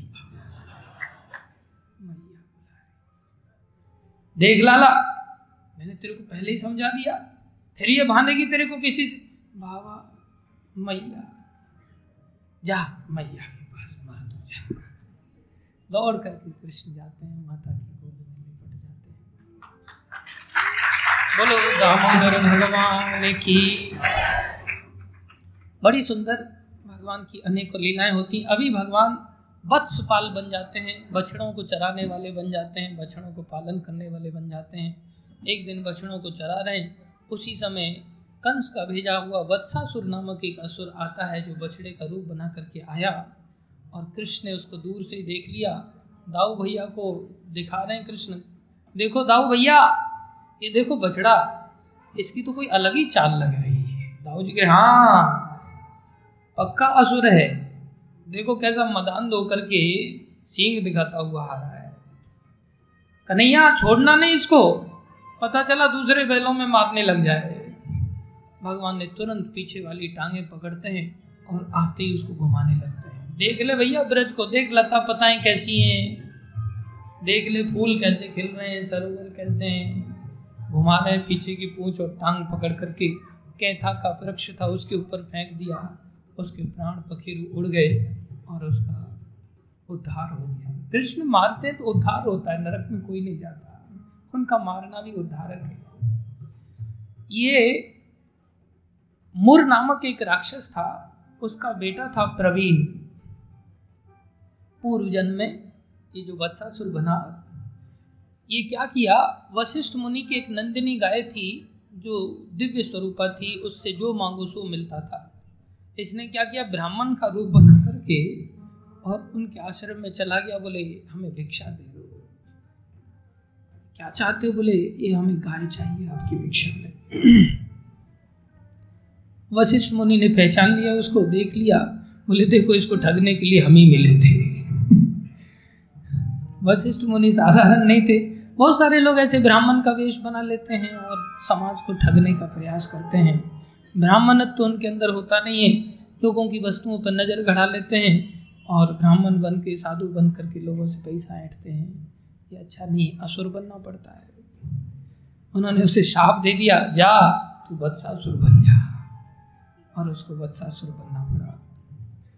भगवान श्री कृष्ण बाल लीला जब गोचारण लीला कर रहे हैं, एक दिन सारे सखा लोग भागे भागे, कन्हैया कन्हैया, देख, एकदम पहाड़ जैसा, यार, कोई आदमी, विकराल पक्षी है आकाश तक उसकी चोंच फैल रही तू देख, तू ही उसका कुछ समाधान कर सकता है। भगवान दौड़ करके जाते हैं, देखते हैं। बकासुर बैठा हुआ है। बगुले का शरीर है उसका, विशाल शरीर उसका, ऐसा पहाड़ जैसा बगुला बैठा हुआ है। ठाकुर जी देखते हैं, पहचान जाते हैं हाँ ये पूतना का भाई था बकासुर बदला लेना चाहता था। कंस का भेजा हुआ था। सोचा हम मार देंगे। ग्वाल वालों को तो उसने कुछ नहीं किया, क्योंकि समझता था मेरे दुश्मन तो मेनली कृष्ण ही है। तुरंत जैसे ही कृष्ण नज़दीक गए, वो बिल्कुल बैठा हुआ है। एकदम से पूरा चौंच में कृष्ण को भर लिया उसने। एक ही चौंच में बहुत चतुर होता है बगुला मछली पकड़ता है तो कैसा पकड़ता है एकदम से? मछली बहुत शार्प होती है, लेकिन थोड़ी देर के लिए ऊपर आती इतनी देर में ही चौंच में वो गपक लेता है। तुरंत कृष्ण ने, कृष्ण को उसने पकड़ लिया चौंच में और सीधा ऊपर उठा लिया चौंच में। और चबाता वबाता कुछ नहीं है, सीधा उठा करके एकदम से निगल लिया। जैसे निगला, इधर बाल बाल दाऊ भैया सबके प्राण एक प्रकार से सूख गए, सब हताश हो गए। अरे कन्हैया चला गया। कैसे हम जिएँगे कृष्ण के बिना? भगवान को पता चला, ग्वाल बाल सब दुखी हैं। भगवान ने क्या किया? उसकी गर्दन में जाकर के अग्नि में शरीर बना लिया। अब वो सोच रहा है, हमने कृष्ण को खाया या अंगार खा लिया? आँच खा ली हमने, क्या खाया? कि अंदर इतना जल क्यों रहा है? अब तो इतना जलने लग गया, उसको लगा कि अब यही आग को ही प्राप्त हो जाएँगे, सीधे जिंदे ही जल जाएँगे। एकदम से उल्टी कर दी कृष्ण बाहर आ गए। कृष्ण को बाहर देखते ही सारे सखा लोग प्रसन्न हो गए। अब तो कृष्ण के ऊपर वो चौंच से प्रहार करने लग गया। भगवान को सखा, कन्हैया, इसकी चौंच पकड़, तू चौंच पकड़ी। इसकी चौंच को ही पकड़। बाकी हम हैं पीछे। तुरंत भगवान ने एक चौंच नीचे दबाया और आकार बढ़ा करके दिव्य शक्ति के माध्यम से, एकदम से जैसे चटाई बनाने वाला वो चीर देता है ना, लकड़ी की चटाई बनाने वाला, ऐसे उसकी चौंच को चीर दिया और उसका उद्धार उद्धार हो गया। ये जो असुर था, ये उत्कल नाम का असुर था, हैग्रीव असुर का बेटा था ये। इसने जाजली ऋषि जो कि सिंधु नदी में पास में आश्रम में रहते थे, उस आश्रम में जाकर के वहाँ से मछलियाँ खाने लगता था, नदी में से। उन्होंने इसको श्राप दे दिया। जाओ तुम बकासुर बन जाओ। ऋषियों के आश्रम में आसपास में जाकर के भोग का अड्डा नहीं ढूंढना चाहिए। ध्यान रखना चाहिए मर्यादा का। इस प्रकार से भगवान ने बहुत सुंदर सुंदर लीलाएँ की। ये सब पाँच साल तक के अंतर्गत भगवान की पौगंड लीला थी। यहाँ से भगवान अभी आगे चलकर ये बाल लीलाएँ थी, कुमार लीला पाँच साल तक और पाँच साल से आगे अब पौगंड लीला चालू होती है। पाँच साल से नौ साल तक का जो समय होता है वो पौगंड लीला का होता है। नौ से सोलह वर्ष की अवस्था, वो किशोर अवस्था चालू होती है। भगवान ने एक दिन सभी सखाओं के साथ प्लान बना लिया कि भाई कल सुबह में हम वन में ही भोजन करेंगे। अब तो सब लोग वन में ही भोजन करने के लिए सब अपने अपने घर से बना करके लेके गए। अब रास्ते में सब खेल खेलते जा रहे हैं। कृष्ण को देख रहे हैं, देख, तू तो बंसी वाला है। हम बंसा वाला है। कृष्ण की बंसी छोटे बाँस की होती है, वो बड़ा बाँस लेकर के आता है। और देख, तू बंसी वाला होगा, हम बंसा वाला है। देख, हमारी आवाज़ कैसी निकल रही। है कोई अपनी सिंगी निकालता है? सिंगी में से, बोले, देख, तेरी इसमें से कोई आवाज़ नहीं, सिंगी की आवाज़ देख, अपनी अपनी आवाज़ निकालते हैं।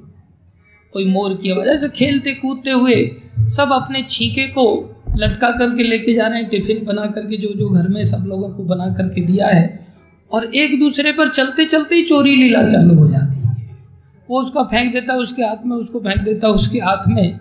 यहीं से चोरी लीला चालू हो जाती है। इतनी देर में कृष्ण आगे निकल जाते हैं। सारे सखा लोग बोलते हैं, चलो हम लोग खेल खेलते हैं। बोले, क्या? बोले, कौन कृष्ण को सबसे पहले छू के दिखाएगा? सब भागते हैं, दौड़ लगाते हैं। बड़ी मनोहारी लीला होती है। जंगल में पहुँच जाते हैं भगवान श्री कृष्ण। चलो सखाओ सब मिल करके खाते हैं। भगवान बीच में बैठ जाते हैं। सारे सखा लोग लाखों की संख्या में सखा लोग हैं। सब लोग चारों तरफ़ से स्टेडियम की तरह बैठ जाते हैं। और सबको ये लग रहा है कि हम बिल्कुल कृष्ण के पास बैठे हैं। ये भगवान की लीला शक्ति का प्रताप है। किसी को ये नहीं लग रहा है कि हम कृष्ण की पीठ की ओर हैं क्योंकि कृष्ण इन सब सीमाओं से परे है। अब तो हर व्यक्ति अपने टिफ़िन में से निकाल निकाल के कृष्ण को दे रहा कन्हैया ये लड्डू खाओ अच्छा लाला, ये लड्डू कौन बनाया कन्हैया ये मेरी चाची ने लड्डू बनाया जैसे देखते हैं, काजू, बादाम आदि, क्रिस्पी लड्डू है। लाला, तेरी चाची ने तो बहुत बढ़िया लड्डू बनाया। इतनी देर में दूसरा सखा रब तक कहता, अरे, काय को जा लड्डू में दांतन और जाए। मोहे घिस रहो यार। ये देख, रसगुल्ला खा। मुँह में डार तक घुर जाएगी रसगुल्ला खाते हैं। मेरी ताई का रसगुल्ला। लाला, तेरी ताई ने रसगुल्ला बहुत बढ़िया बनाया। कभी आना पड़ेगा तेरे घर हाँ आ जाना कभी। इतनी देर में, अरे, मिठाई मीठा खाता रहेगा। ये देख, कितनी बढ़िया कचौड़ी बनाई है मेरी काकी ने। कचौड़ी खाते मुँह में से निकाल निकाल के भगवान के सखा लोग ले जाते बड़ी सुंदर भोजन लीला चल रही है। अब ब्रह्मा जी ये सारी लीला को देख रहे हैं।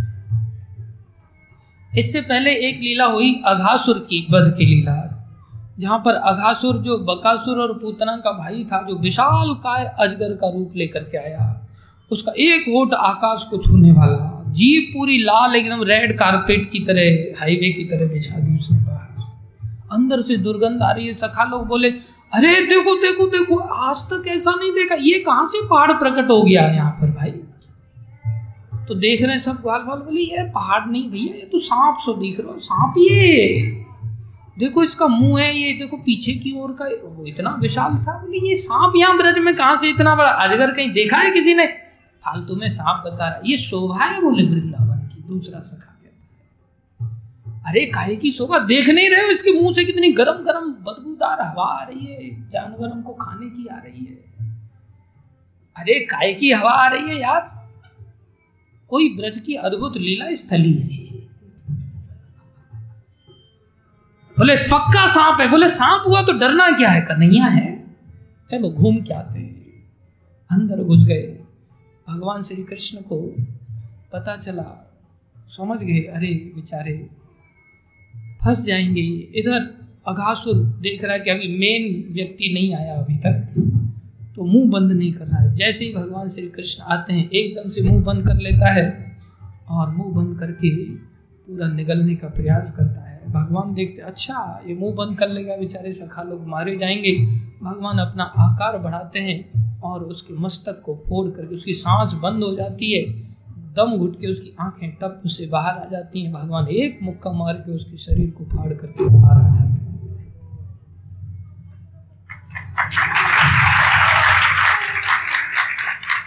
इधर भगवान ने देखा कि सखा लोग बेहोश हो गए, मूर्छित हो गए। भगवान की अमृतमयी दृष्टि से सखा लोगों के अंदर प्राण वापस आ जाते हैं। सखाओं को लगता ही नहीं कि कुछ हुआ था।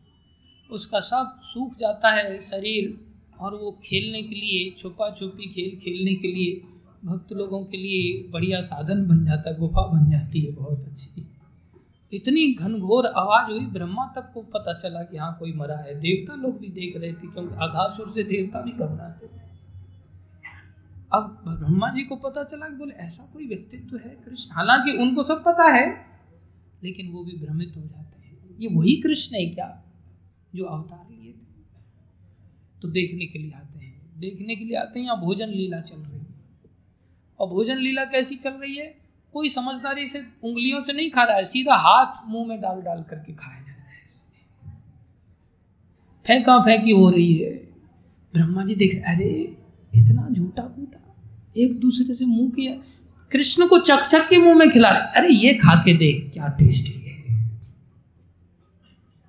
अब तो ऐसी अद्भुत लीला हो रही है, उसको देख करके ब्रह्मा जी के चारों खोपड़ियाँ घूम रही इतनी देर में कृष्ण कहते हैं, अरे कहीं मधुमंगल दिखाई नहीं देता। मधुमंगल की दादी थी पूर्णमासी, उज्जैन में रहते थे ये। कृष्ण को पाने के लिए ये लोग वृंदावन में आके बस गए थे। केवल दादी के साथ ही मधुमंगल आ गए थे। मधुमंगल बड़े बुद्धिजीवी हैं और बड़े हसोदा हैं। मधुमंगल की बूढ़ी दादी, उसको भी उन्होंने कहा था कि कुछ बनाना कल हमारा वहाँ पर छाक है, हम लोग जंगल में ही छाक खाएँगे। तो मैया ने क्या किया? गाय के दही का, देसी गाय के दही का छाछ बना करके उसको धुमार करके एक मलरिया में भर के दे दिया मटके में, इसको पीना। ये जो छाक होती है ऐसी देशी गाय की दही की, इसके शरीर में वीर्य एक साल तक रहता है, ऐसी शक्ति होती है देशी गाय अब इनको लग रहा है खाली छाछ ही दिया है। और सोच रहे बाकी लोग इतने आइटम लेकर के आए तो मेरी बेजती ना हो जाए। तो दूर एक पेड़ के नीचे बैठ करके अकेले ही उसको पान कर रहे हैं। इधर कृष्ण कह रहे मधुमंगल नहीं दिखाई देता कहीं। बोले हाँ मधुमंगल नहीं दिखाई दे रहा। भगवान से कौन छुप सकता है? भगवान की नज़र गई, देखा पेड़ के नीचे। अरे, देखो वहाँ बैठा है दूर। और मधुमंगल मटके से पी रहे सीधा।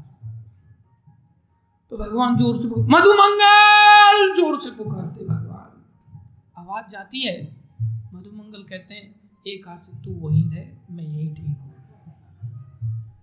कृष्ण कहते हैं, देखो दुष्ट, कुछ न कुछ ज़रूर ऐसा बढ़िया आइटम लाया है, जो अकेला अकेला खा रहा है। कृष्ण बीच में से कूद करके एकदम से जाते हैं और पहुँचते हैं दौड़ करके। इतनी कृष्ण, मधुमंगल को पता है कि छोड़ेगा नहीं, आएगा तो सही। मधुमंगल जल्दी जल्दी सारा छाक पी जाते हैं और पूरा मुँह में भर लेते एकदम से निकला भी नहीं जा सकता। मुँह में गाल तक भर जाता है और गाल फुला करके बैठे हुए हैं भर के। जैसे ही कृष्ण पहुँचते हैं, ऐसे दिखा देते देख खत्म हो गया। अब कृष्ण देखते हैं, खत्म हो गया। पता नहीं क्या विशेष स्वाद होगा इसका। मैं वंचित रह गया। कृष्ण ने मटका लिया, फेंक दिया। गुलचे बना के उसके दोनों गालों में मारा। और जैसे ही मारा, मुँह से एकदम तुलतुली बाहर निकली। पिचकारी एकदम से बाहर निकली। जैसी पिचकारी बाहर निकली, भगवान ने मुँह लगा दिया और पी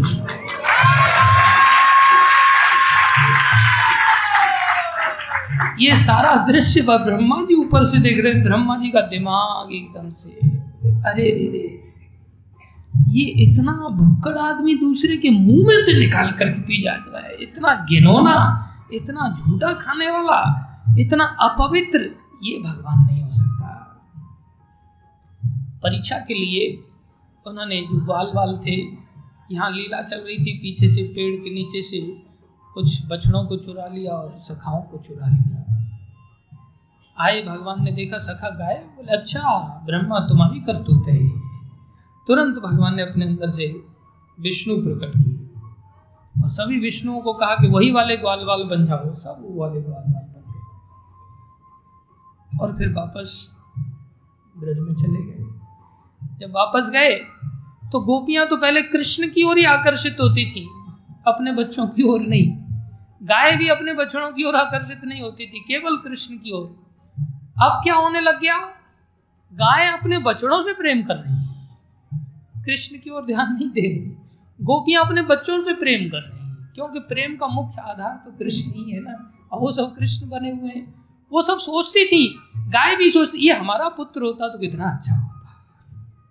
भगवान ने ब्रह्मा जी को बलि का बकरा बना के इन सब की इच्छा की पूर्ति किया। इधर भगवान सबकी इच्छा पूरी कर रहे एक साल बीत गया ऐसी लीला होते होते ब्रह्मलोक में तो समय सीमा बहुत देर से बीतती है ना। अब तो ये बलराम जी ने लीला देखा ये हो क्या रहा है? कृष्ण को पूछा बलराम जी ने, एक बीत जाने पर तो भैया, कुछ गड़बड़ दिख रहा है क्या चक्कर है सब? इतना प्रेम जितना तुमसे करते थे, उतना अपने बच्चों से कर रहे बोली हाँ ये मैं ही बना हुआ हूँ। पता चला अच्छा ब्रह्मा जी आए देखने के लिए नीचे देखा तो नीचे भी वही ग्वाल वाल बछड़े, ऊपर देखा वही ग्वाल वाल समझ गए, वापस आए। भूल हो गई बहुत बड़ी। चारों मस्तकों से चरणों में गिर करके, लोट लोट करके अश्रु बहाने लगे, क्षमा मांगने लगे। ब्रह्मा जी को भगवान ने कुछ कहा नहीं। ब्रह्मा जी समझ गए, आसानी से मुझे क्षमा प्राप्ति हो नहीं रही है। ब्रह्मा जी ने फिर क्या किया? ब्रज की परिक्रमा लगाना चालू किया। परिक्रमा से अपराधों का मार्जन होता है। भगवान बहुत रुष्ट हो गए थे, क्योंकि भगवान से उनके भक्तों को दूर कर दिया था ब्रह्मा जी ने। देवराज इंद्र, जिन्होंने इतना बड़ा आतंक मचाया था गोवर्धन लीला में, उनसे भगवान इतने नहीं रूठे। उनकी भी बड़ी सुंदर लीला है। आगे चल करके वो लीला भी आ रही है। अभी बहुत सारी लीलाएँ हैं। अघासुर की लीला हुई और उसके पश्चात वध हुआ। ब्रह्मा जी को भगवान ने कृपा किया। इधर क्या हुआ? भगवान ने परिक्रमा के माध्यम से इनके अपराध का मार्जन किया और भगवान ने फिर अनेकों लीलाएँ कालिया नाग का वध किया। आप सब जानते हैं कालिया नाग। ये कालिया नाग बड़ा शक्तिशाली था।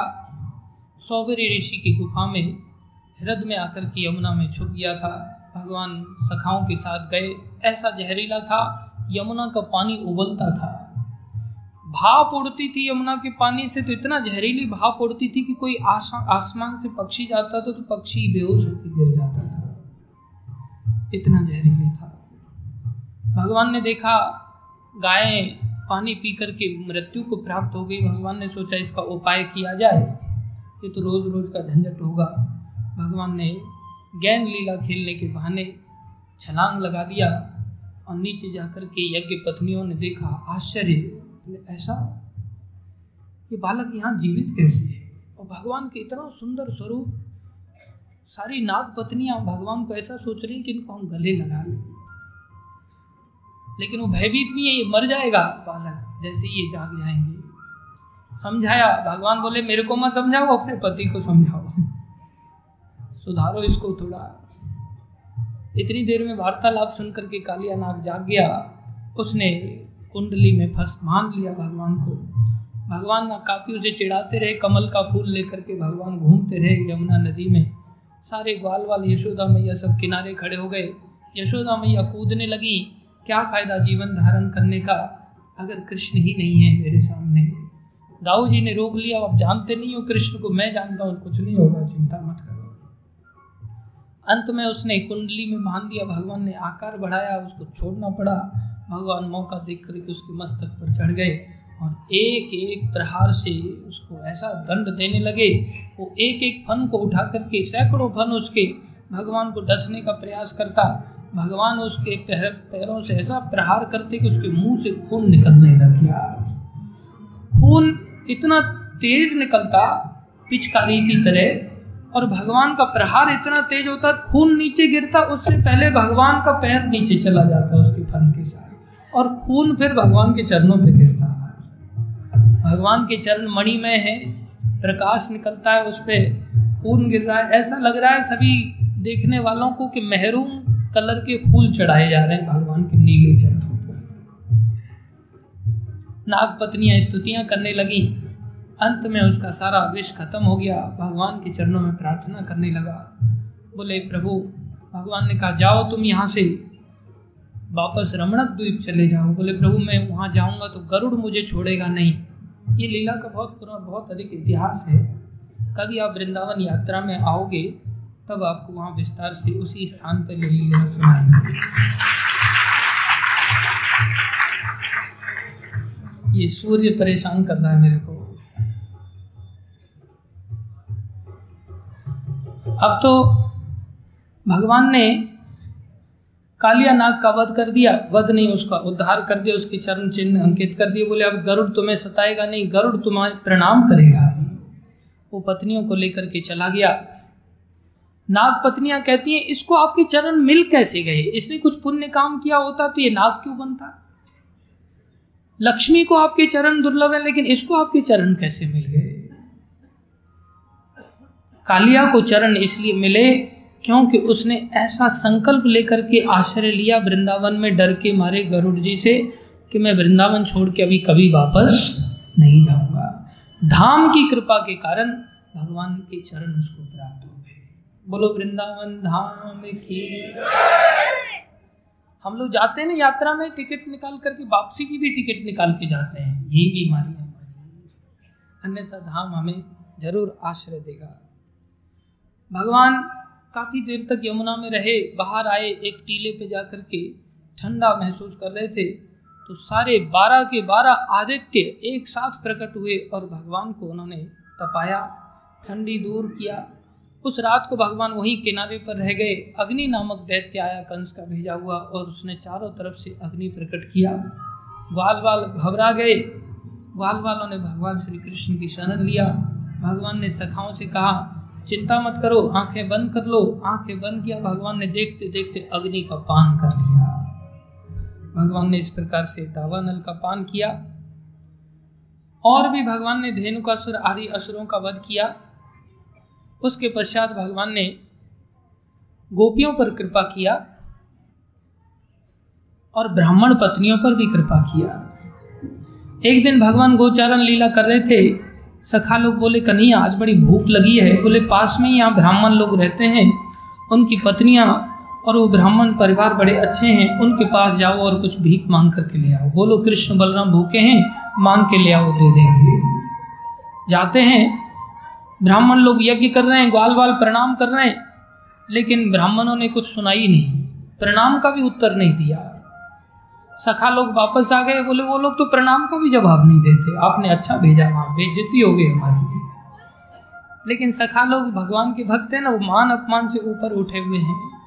भगवान ने कहा, चिंता मत करो, इनकी पत्नियाँ हैं ना, वो मेरी परम भक्त हैं। अब पत्नियों के पास चले जाओ फिर से। भगवान पत्नियों के पास चले जाते, ये ग्वाल वाल सब पत्नियों के पास जाते, कहते हैं, कृष्ण बलराम, यही जंगल में हैं, गाय चरा रहे हैं, भूख लगी अगर आपके पास कुछ भोजन पदार्थ है। तो जो भी यज्ञ के लिए बनाया गया था, सब यज्ञ पत्नियों ने पहले ही भगवान की लीलाएँ सुन रखी थी। सब एकदम से उठा उठा करके चलने लगी, चोरी चोरी करके। ब्राह्मण लोग यज्ञ में व्यस्त हैं, एक ने देख लो कहाँ जा रहे हो? उन्होंने परवाही नहीं किया। सामान लेकर के पहुँच गए जंगल में। भगवान के दर्शन किए, भगवान ने भोग लगाया। भगवान ने कहा, अब तुम लोग वापस चले जाओ। लोग वापस जाने के लिए नहीं आए थे। वापस जाएँगे तो पति लोग हमारी जान ले लेंगे। बहुत झगड़ा करके सब चीज़ें हम घर से पूरी तरह से फाइनल कट ऑफ़ करके ही आए हैं। अब वापस नहीं जाना। भगवान ने देखा कि इनको पिटाई का भय है। भगवान ने कहा, चिंता मत करो, वो लोग तुम्हें दंडवत करेंगे अभी। जाओ वापस। वापस पहुँचे, इतनी देर में भगवान सबके हृदय में बैठे, ब्राह्मणों ने देखा, हमसे अच्छी तो ये गोपियाँ हैं। हम तो कंस के भय के कारण भगवान की सेवा नहीं कर पाए, लेकिन हमारी पत्नियाँ कितनी आगे निकल गईं। देखो, इन्होंने भगवान की सर्वस्व त्याग करके भी सेवा किया। सीखना चाहिए, हमें भगवान की सेवा में कभी पीछे नहीं रहना चाहिए। भगवान ने आशीर्वाद दिया। और गोपियों की, ब्राह्मण पत्नियों की भक्ति में वृद्धि हुई। इधर भगवान ने बंसी बजाया रात्रि को बंसी तीनों लोगों को भेद करके चली गई। ऐसी दिव्य ध्वनि बंसी की।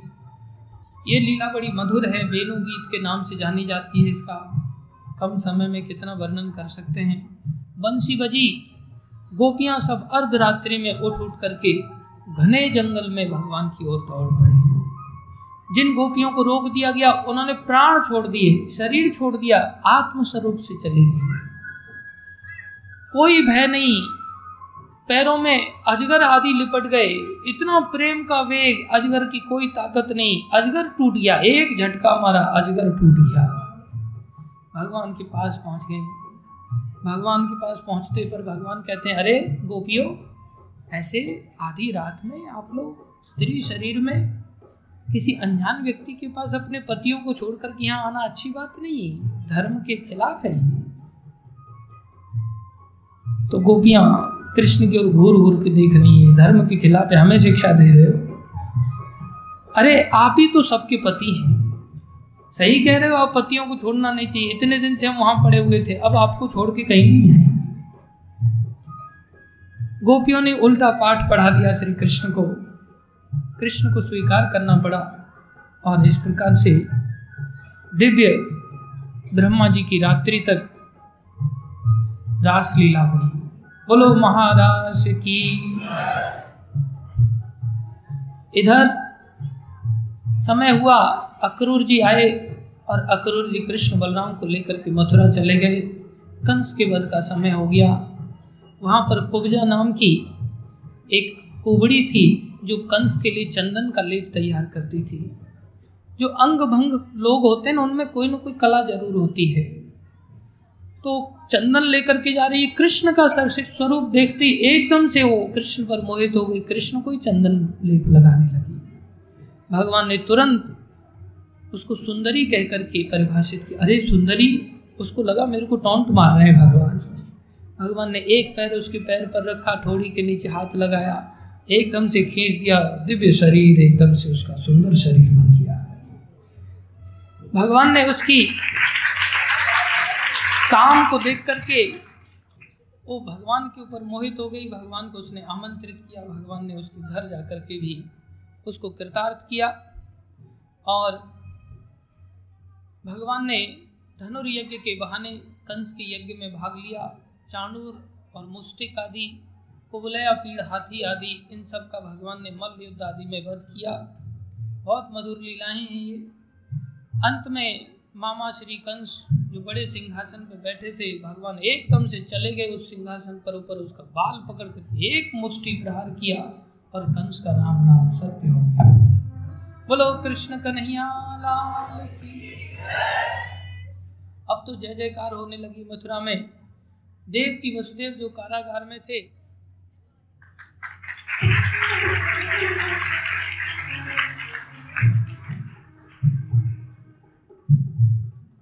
जो कारागार में थे, भगवान ने उनको मुक्त किया। राजा उग्रसेन को फिर से राजपाट दिया गया और भगवान ने मथुरा में शासन व्यवस्था को सुचारू रूप से चलाया। उसी समय जरासंध को पता चला। जरासंध इक्कीस अक्षौणी सेना लेकर के आक्रमण कर दिया। भगवान कृष्ण बलराम दोनों ने ही जरासंध की सारी सेना का नाश कर दिया और सारी सेना का नाश करने के पश्चात जरासंध को छोड़ दिया। दाऊ जी बोले, इसको क्यों छोड़ रहे बोले, नहीं, इसको छोड़ना ज़रूरी है। ये जितने भी दुष्ट हैं, हम धरती का भार हल्का करने के लिए आए हैं। ये सब दुष्टों को पकड़ पकड़ करके लेके आएगा। अपने आप ही हमारा काम आसान हो जाएगा। सत्रह बार वो आता था सेना लेकर के और भगवान बार बार सारी सेना का नाश करके उसको ही छोड़ देते थे। वो वापस चला जाता था। इधर कालयवन के साथ आक्रमण किया अठारहवीं बार। भगवान ने कालयवन को देखा। भगवान बाहर आए। कालयवन सुन रखा था, कृष्ण बड़े पराक्रमी है। तो इंतज़ार कर रहा है, भगवान कृष्ण, पैदल बाहर आए बिना रथ के। और भगवान देख रहे हैं, जैसे चंद्रमा बादलों के अंतर्गत धीरे धीरे धीरे धीरे निकल जाता है। ऐसे ही भगवान उसके सामने आए और फिर उससे दूर जाने लगे, जंगल की ओर। जैसे ही जाने लगे, वो सोचने लगे, ये कर क्या रहा है? बोले, ठहर। बोले, ठहरने का तो भगवान के पास कोई काम ही नहीं था। भगवान ने रण छोड़ दिया। पकड़ने के लिए भागने लग गया। भगवान भी भागने लग गए। अंत में वहाँ गुफा थी। उस गुफा में भगवान प्रवेश कर गए। ये भी प्रवेश कर गया। वहाँ पर एक राजा मुचकुंद नाम के व्यक्ति थे जो सो रहे थे। भगवान ने अपना पीताम्बर उनके ऊपर उड़ा दिया और खुद साइड में जाकर के खड़े हो गए। ये जाता है कालियावन। इसने जाकर अच्छा यहाँ सोने का नाटक कर रहा है अभी। एक लात मारा। जैसे ही लात मारा, वो राजा मुचकुंद की नींद को भंग हो गया। वो उठे। उनकी दृष्टिपात होते ही कालियावन जी महाराज भस्म हो गए। उनको वरदान था, कोई तुम्हें नींद से उठाएगा तो भस्म हो जाएगा। ये वरदान देवताओं से उन्होंने लिया था। देवताओं के साथ युद्ध में लड़ रहे थे, थक गए थे। अंत में पूछा, क्या चाहते हो? बोले, अब मैं रेस्ट करना चाहता हूँ। मैं भरपूर नींद लेना चाहता हूँ। बहुत समय बीत गया था। वापस आए सारा राजपाट तो उनका ख़त्म हो गया था, काल के चक्र के कारण। बोले, जाओ, कोई तुम्हें उठाएगा तो आपकी दृष्टि से वो भस्म हो जाएगा। कोई जाता नहीं था उठाने के लिए। काल यवन को पता नहीं था। उसने गलती से उठा दिया, मरना पड़ा। भगवान प्रकट हुए, भगवान ने दिव्य दर्शन दिया मुचकुंद जी को। मुचकुंद जी प्रश्न करने लगे, प्रभु, आप कौन हैं? ये कैसे आप दर्शन दे रहे हैं मेरे को? भगवान ने अपना परिचय दिया। भगवान को कहते हैं, मैंने तो कभी ऐसी कोई भक्ति भक्ति की नहीं थी। आपने मेरे को कैसे दर्शन मैं कोई तपस्या भी नहीं कर रहा था, कोई भजन भी नहीं कर रहा था। मैं तो कोई आराधना, मैं तो सो रहा था उल्टा। आपने मेरे को दर्शन देकर के कैसे कृतार्थ किया, क्या कारण है? ठाकुर जी बोले, और वो कह रहे हैं, मैं इतना कामी था कि मैं देवताओं के साथ युद्ध लड़ने के लिए जाता था। जब मैं वापस आता था तो मैं अपनी पत्नियों के पीछे, रानियों के पीछे घुटने टेक देता था इंद्रिय तृप्ति के लिए। जैसे एक जानवर हरी घास खाने के लिए जंगल में इतना लालायित हो जाता है कि कई बार कोई पुराना कुआ जो होता है, जंगल में वो घास के कारण ढक जाता है, घास बढ़ जाती है और वो घास के लालच में कुएँ को नहीं देख पाता और जानवर घास को खाते खाते नीचे गिर जाता है। मैं तो ऐसा ही भोगी व्यक्ति था, मैं तो ऐसे ही गिर गया। मैं संसार में कभी भजन साधन नहीं कर पाया। आपने मेरे को दर्शन कैसे दे दिया? बोले, एक बार तुमने ये कहा था, प्रभु, मेरे ऊपर आप अहेतु की कृपा करना। बिना किसी कारण के ही आप मेरे ऊपर कभी कृपा करना। ऐसी तुमने कभी प्रार्थना की थी? बोले, उस प्रार्थना के चलते मैं तुम्हें यहाँ दर्शन देने के लिए चला गया। बोलो, अति दयालु भगवान, कृष्ण की। भगवान कितनी दया करते हैं। कोई झूठ मूठ में भी अगर ऐसी प्रार्थना कर देता है, वो प्रार्थना भी कभी व्यर्थ नहीं जाती। इस प्रकार से भगवान ने काल यवन का वध किया और जरासन को भगवान ने इस बार मारा नहीं। जरासन ने उस पहाड़ पर चारों तरफ़ से आग लगा दिया। कृष्ण बलराम सारी मथुरापुरी को लेकर के नई द्वारिका बसाया। उन्होंने विश्वकर्मा की सहायता से दिव्य द्वारिका बसा दिया और भगवान ने वहीं पहाड़ से छलांग लगा दिया और जरासन को लगा कि कृष्ण बलराम ये लोग भाग गए या जल करके राख हो गए। अब कोई चिंता की बात नहीं है। जरासन वापस लौट गया। भगवान ने मथुरा में बहुत सुंदर सुंदर लीलाएँ की और भगवान ने फिर द्वारका में प्रवेश करके द्वारका में लीलाएँ आरंभ किया। द्वारका में बड़ा सुंदर भगवान को ब्राह्मण ने संदेश दिया, जो कि अमरावती आज के समय में स्थान है, कौंडिन्यपुर, जहाँ माता रुक्मणी वास करती थी। रुक्मिणी माता ने भी भगवान श्री कृष्ण से भगवान के गुणगानों को श्रवण किया था और उनका भाई जो रुक्मी था, वो शिशुपाल के साथ उनका विवाह करना चाहता था। उनके पिता महाभीषक आदि ये कृष्ण से ही विवाह करना चाहते थे। रुक्मणी भी कृष्ण से विवाह करना चाहती थी, लेकिन हो नहीं पा रहा था। उन्होंने एक ब्राह्मण को पत्र लिख करके कृष्ण के पास निवेदन करने के लिए भेजा। कभी कृष्ण को देखा नहीं, केवल नारद जी से श्रवण किया और भगवान श्री कृष्ण के पास ब्राह्मण पहुँचा। भगवान ने पत्र पढ़वाया और कहा कि आप सबके पति हैं, आप मेरे को भी स्वीकार कीजिए। संसार में मरण धर्म पतियों को धारण करने से क्या लाभ? हम आप ही को वर्ण करते हैं और अगर आप नहीं आए तो शिशुपाल हमें ज़बरदस्ती विवाह करने का प्रयास करेगा। हम विवाह नहीं करना चाहते, प्राण त्याग देंगे, लेकिन हम वर्ण आपको ही करेंगे। ब्राह्मण को देखा भगवान ने इतना अति निष्प्रहा ब्राह्मण की उनके अंदर कोई लालसा ही नहीं।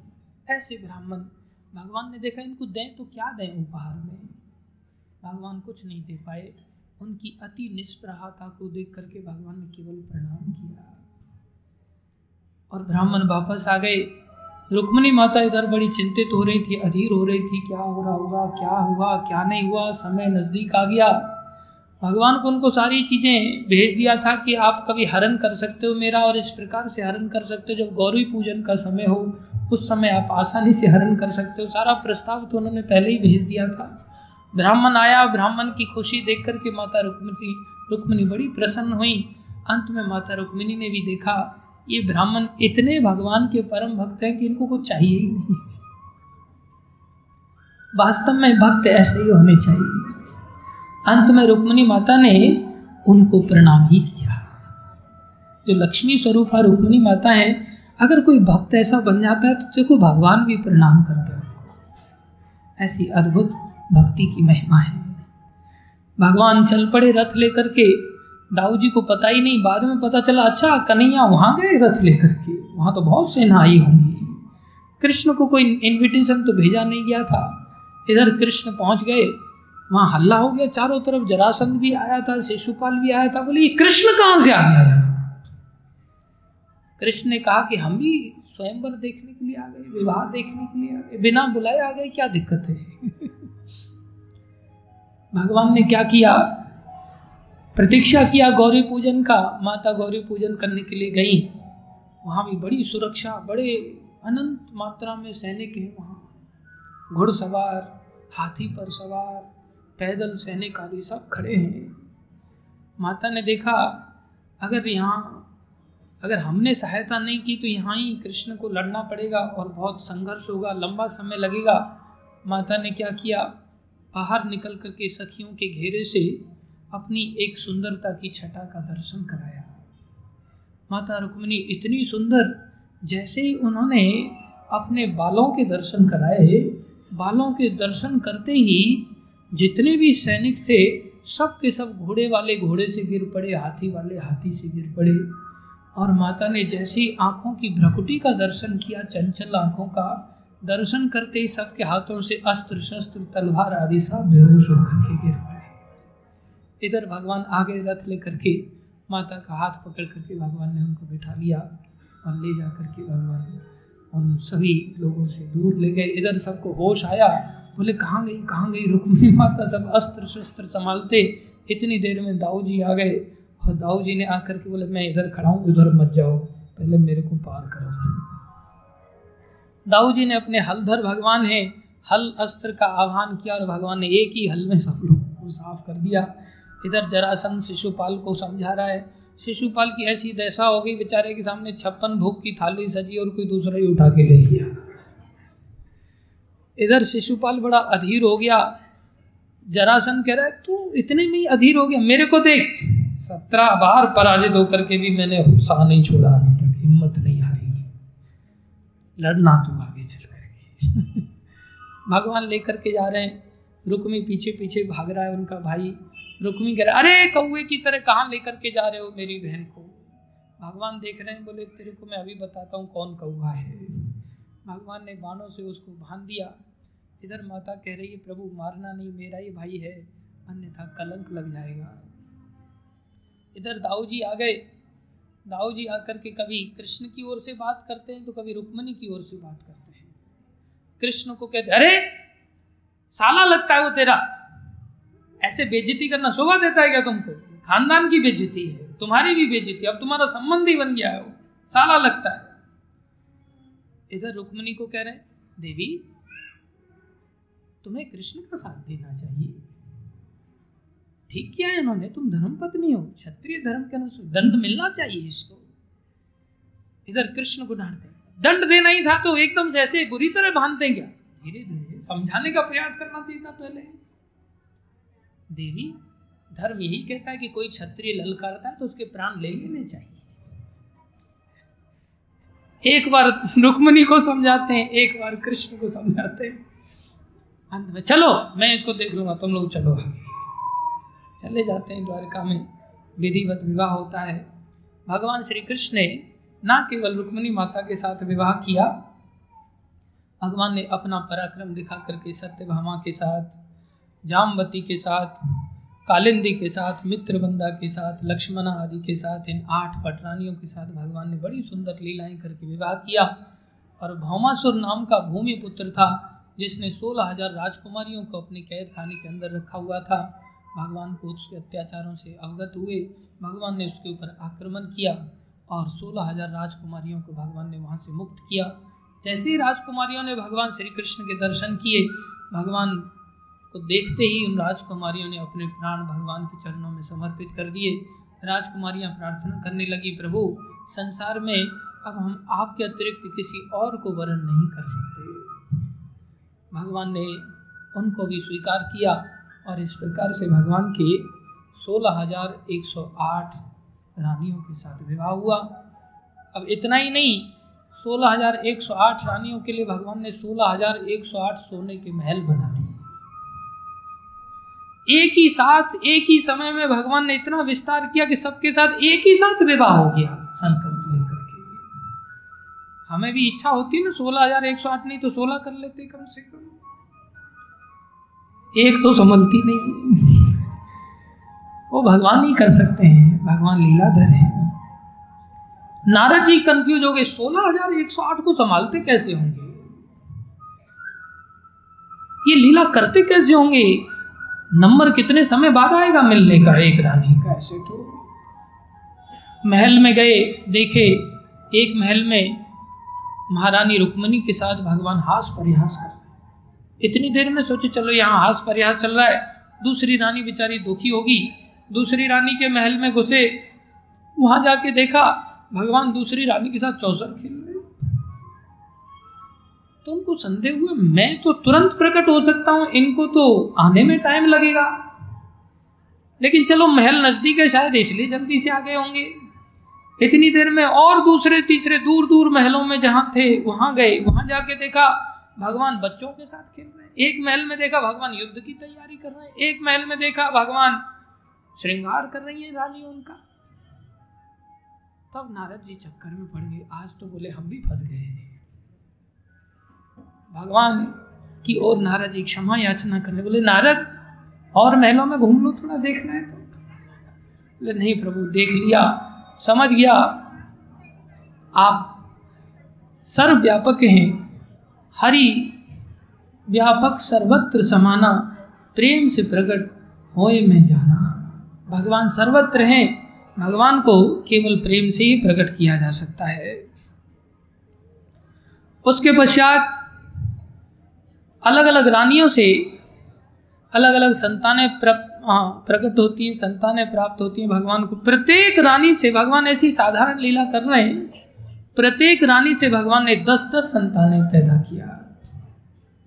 और भगवान सभी भक्तों के साथ सखाओं के साथ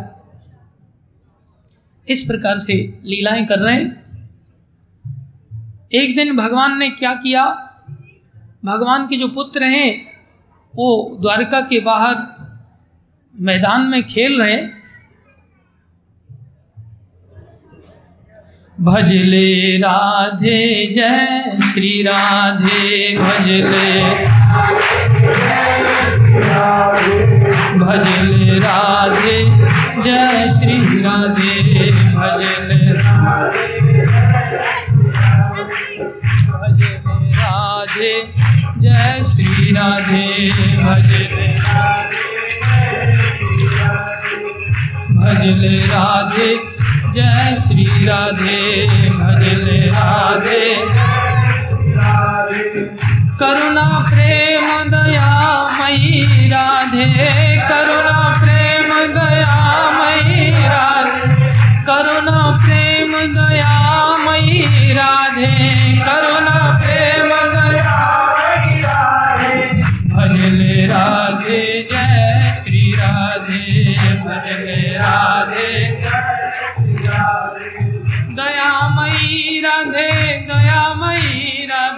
दयामयी राधे। दयामयी राधे, कृपामयी राधे, दयामयी राधे। भजले राधे, जय श्री राधे। हरे कृष्णा हरे कृष्णा कृष्णा कृष्णा, हरे हरे। हरे राम हरे राम राम राम।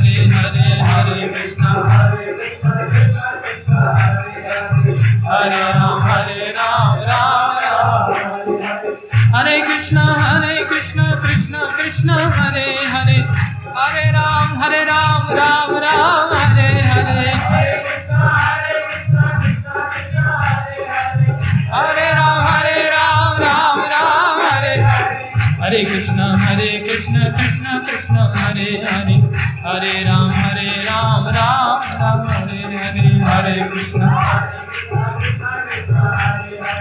हरे राम हरे राम राम राम। हरे बोल, हरि बोल हरि बोल हरि बोल। हरि बोल हरि बोल। जय जय प्रभुपाद प्रभुपाद प्रभुपाद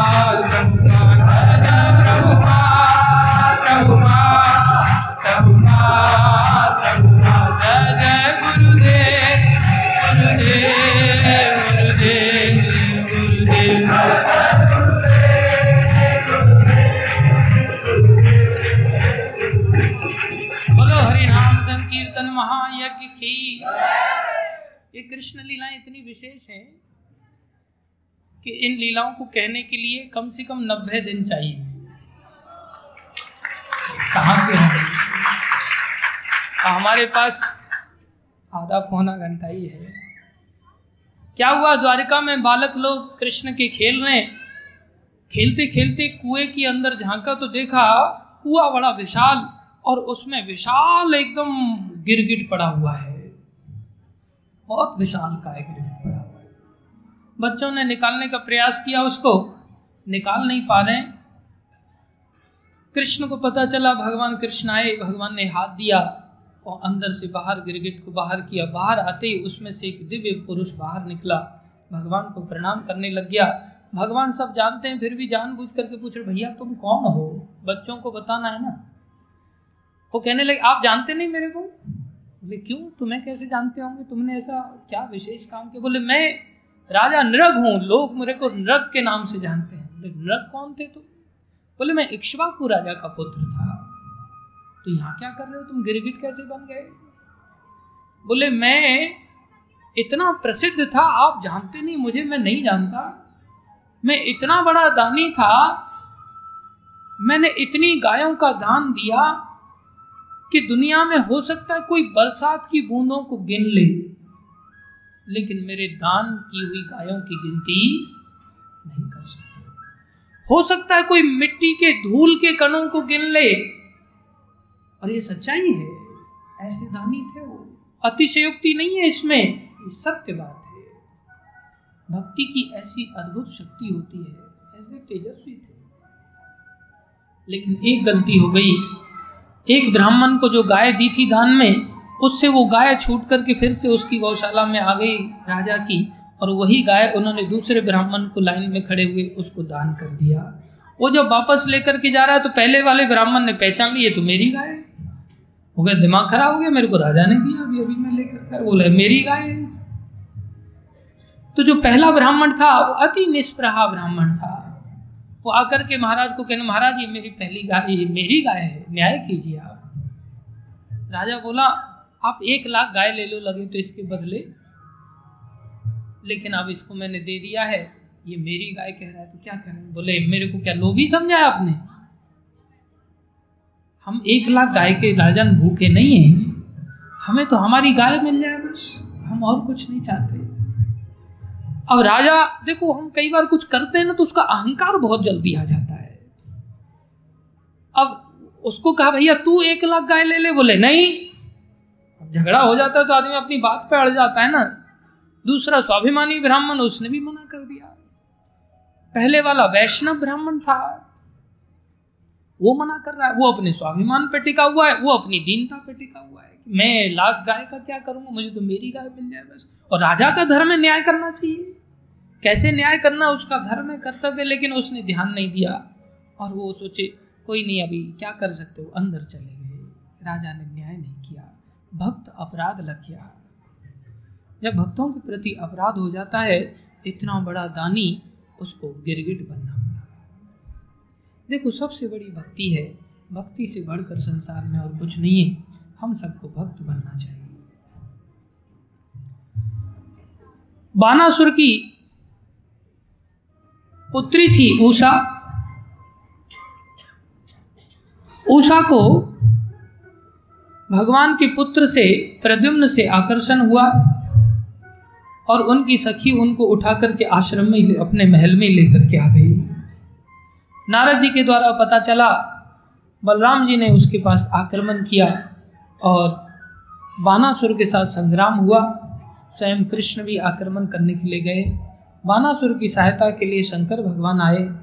शंकर भगवान युद्ध लड़ने लगे, क्योंकि शंकर जी का भक्त था। कई बार ऐसी स्थितियाँ बन जाती हैं। भगवान ने वैष्णव अस्त्र छोड़ा। शंकर जी जमाई लेने लग गए। इतने समय में बानासुर की हज़ारों जो भुजाएँ थी, उसको भगवान ने काट डाला। शंकर जी की प्रार्थना करने पर उसकी दो भुजाएँ छोड़ दिया और उषा का विवाह करके भगवान वापस द्वारका में चले आए। फिर सांब का विवाह हुआ, दुर्योधन की पुत्री थी। उसके साथ शाम का विवाह हुआ और अंत में भगवान द्वारकाधीश बन करके जब राज्य कर रहे थे, उसी समय अचानक से एक दूत आया और दूत आकर के कहता है, महाराज, मैं जरासंध के महल में जो कैदी राजा लोग हैं, हज़ारों राजा कैदी हैं, मैं उनका संदेश लेकर के आया क्या संदेश है? बोले, शीघ्र ही वो उनका वध करने वाला है, बलि चढ़ाना चाहता है, उसने हज़ारों राजाओं को कैदी कर रखा है। आप कृपा करें, वो आपके भक्त हैं। उसी समय पांडवों का एक दूत आया। भगवान ने उद्धव जी से पूछा कि किस दूत की बात सुननी चाहिए? क्या करना चाहिए? भगवान भी मंत्रणा करते हैं। बोले, पांडव लोग राजस्व यज्ञ करना चाहते हैं। उस यज्ञ के लिए भगवान को आमंत्रित किया गया है। उद्धव जी बोले, वो जो राजा लोग हैं, वो अपने प्राणों से रक्षा चाहते हैं। भक्त तो हैं, लेकिन अपने प्राणों की चिंता है उनको। और इधर जो राजा महाराज युधिष्ठिर हैं, ये आपकी प्रसन्नता के लिए यज्ञ कर रहे हैं। इनका स्वार्थ नहीं है कोई। और राष्ट्र यज्ञ के लिए जरासन का वध होना ज़रूरी है। इसलिए उसका वध तो होगा ही। लेकिन आप वाया पांडवों के पास जाइए। तो भगवान पांडवों के पास गए और तुरंत वहाँ जाकर के भगवान ने अर्जुन और भीम को कहा, तुम जल्दी से ब्राह्मण का वेश बनाओ। भगवान ने भी ब्राह्मण का वेश बना लिया। भगवान बड़े चालाक हैं। जानते थे, जरासंध रोज सुबह सुबह दान देता है। भगवान ब्राह्मणों की लाइन में खड़े हो गए। जरासंध दान देने के लिए लाइन में सबको बढ़ रहा है आगे। अभी सभी ब्राह्मण वेश में हैं, लेकिन वास्तव में तो ब्राह्मण है नहीं। क्षत्रिय शरीर है, चौड़ी छाती है, भुजाएँ विशाल हैं, अंगूठे में निशान है बाण चलाने के। देख रहे हैं, नीचे से ऊपर तक एकदम सिंह की तरह इनके शरीर की एकदम सुगठित शरीर है तीनों के। भीमसेन को तो कैसे छुपाया जा सकता है? जरासन ने देखा, ये ब्राह्मण है नहीं, लेकिन ब्राह्मण वेश में भिक्षा मांगने के लिए चलो, जो भी है, पूछने लगा। भगवान भी समझ गए। बोले आप लोग ब्राह्मण तो नहीं लगते। भगवान बोले, झूठ बोलने से फ़ायदा नहीं है। भगवान बोले हाँ ब्राह्मण तो नहीं है भाई हम। बोले, इसको देखो, ये कुंती पुत्र अर्जुन है। ये इनके बड़े भाई कुंती पुत्र भीम है। अपने बारे में नहीं बताया मैं कृष्ण हूँ। बोले, मैं इनके मामा का लड़का हूँ। बड़े चालाक है अब वो समझ गए कि मामा का लड़का जो भी होगा, उनको, उसके तो दिमाग में ही नहीं है ना कि कृष्ण। वो तो सोचा कि कृष्ण भाग गए मेरे डर से, द्वारिका बसा लिया उन्होंने। बोले, हम तुमसे भिक्षा चाहते हैं। मांगो क्या चाहते हो? ब्राह्मण वेश में आए तो जो मांगना है मांगो। बोले द्वंद्व युद्ध चाहते हैं। हम में से तीनों में से किसी एक को चुन लो और हम द्वंद्व युद्ध का दान करो। देखा भगवान ने तो भगवान की ओर मुड़ा। बोले, तुम तो लगते ही नहीं हो मेरे सामने, साइड में हो जाओ। इधर अर्जुन को देखा, बोले, ये ये भी बच्चा है, ये ठीक है, ये थोड़ा टक्कर का है। तो भीमसेन को भी थोड़ा अच्छा लगा मतलब कृष्ण को अर्जुन को कुछ माना ही नहीं उसने। अब भीमसेन को अपने आप में लगा मतलब तीनों में मैं ही विशेष हूँ। तो दूसरे दिन से युद्ध चालू हो गया। अब तो इतना भयानक युद्ध होता, सुबह से लेकर के शाम तक द्वंद्व युद्ध होता। एक दिन चला, दो दिन चला, भीमसेन थकने लगे। तीन दिन, चार दिन, पाँच दिन, छह, सात, आठ, नौ, दस, ग्यारहवें दिन कोई निर्णय नहीं निकला। बारहवें दिन युद्ध पहुँचा, भीमसेन की हड्डी पसली चूर चूर होने लग गई। अब कृष्ण कह रहे हैं, भैया, हमें तो कोई पूछा ही नहीं उसने, भैया भीम को ही चुना। अब भीमसेन पहले दिन वाला सीन नहीं रहा। भीमसेन की हड्डी पसली दर्द कर रही है, लेकिन फिर भी अहंकार नीचे नहीं आ रहा है। आदमी को अहंकार बहुत जल्दी आकर के घेर लेता है। बीस दिन चला गया युद्ध। भीमसेन को बहुत कठिन होने लग गया। सत्ताईस दिन तक युद्ध चला गया। सत्ताईसवें दिन रात को भीमसेन कहते हैं, भैया, कन्हैया, मैं तो अब हस्तिनापुर चला जाऊँगा सुबह। बहुत हो गया, अब अपने बस की बात नहीं है युद्ध लड़ना। क्यों भैया, भीम, तुम तो टक्कर के चुने गए थे। बोले, तुम लोग तो मेरे को मरवाने लाए हो यहाँ पर, लगता है। बोले, अब ये हाथ पैर उठते भी नहीं है, ऐसी दशा हो गई है। तो भगवान समझ गए कि अब इनमें दीनता आ गई है, विनम्रता आ गई है। विनम्रता बहुत ज़रूरी है। भगवान ने तुरंत हाथ का स्पर्श, नहीं भैया भी आप थोड़ा हमारी ओर भी ध्यान कर लिया करो। आप इतने युद्ध में डूब जाते हो कि आप हमारी ओर देखते ही नहीं, बिल्कुल। भगवान ने जैसे ही हाथ स्पर्श किया, सारी थकान एकदम से दूर चली गई। पूरा शरीर एकदम दिव्य शक्ति से ओतप्रोत हो गया। अब तो दूसरे दिन फिर युद्ध चालू हुआ। अब भैया भीम देख रहे हैं कृष्ण की ओर, मरे कैसे? तो भगवान ने तुरंत एक तिनका लिया और फाड़ा। फाड़ ही रहे थे इतनी देर में, भैया भीम समझ मतलब फाड़ना है बस। अब तो फाड़ा, फाड़ के फेंका। वो जरासन था, पहले ही जरा राक्षसी ने उसको फटा हुआ, पहले से पैदा हुआ था, दो टुकड़ों में उसको जोड़ा था। अब तो वो भी फिर से जुड़ गया। जब फिर से जुड़ गया तो उसमें भी अपार शक्ति का संचार हो गया। अब फिर धुनाई करने लग गया वो भीमसेन की। भीमसेन बोले, ये, अब की बार पूरे राम नाम सत्य करवाने का प्रोग्राम लगता है इन्होंने। ये उपाय बताया, मरने का मेरा या क्या उसको मारने का उपाय है? फिर भैया भीम घूर घूर के देखने लगे, ये क्या कर रहे हो कन्हैया तुम? तब भगवान ने फिर उल्टी से भैया भीम ऐसे अपोजिट दिशा में फेंका गया, भैया भीम के द्वारा जय जयकार होने लगी। भीमसेन गर्दन झुका करके बैठे हैं, बोले, जय जयकार, मेरी नहीं है, ये तो कृष्ण कन्हैया की जय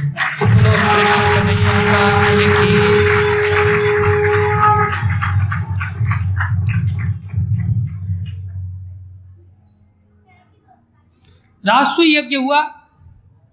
राष्ट्रीय यज्ञ में सबको अलग अलग प्रकार की सेवाएँ दी गई। विशेष रूप से कर्ण को जो दानवीर था, उसको दान देने की सेवा दी। तू लुटा जितना लुटा सकता है। दुर्योधन को भी अलग प्रकार की सेवाएँ दी गई। सभी को अलग अलग प्रकार की सेवा दी गई। लेकिन अतिथियों के साथ सत्कार करते हुए उनके पैरों को धोने की सेवा स्वयं भगवान श्री कृष्ण ने किया। बोलो, कृष्ण कन्हैया लाल भगवान श्री कृष्ण कितने दया में है, स्वयं ऐसी विनम्र सेवा लेते हैं। पत्तल झूठी उठाने की सेवा भगवान ने लिया और भगवान को अग्र पूजा के लिए सब लोग सोच में पड़ गए, अग्र पूजा किसकी किया जाए? शिव जी आए हुए हैं, ब्रह्मा जी आए हुए हैं, मार्कंडे ऋषि आए हुए हैं, वशिष्ठ आए हैं, विश्वामित्र आए परशुराम जी आए हैं, सब इंद्र, चंद्र, वरुण आदि सब देवता लोग आए हुए कोई कुछ कर ही नहीं पा रहा है।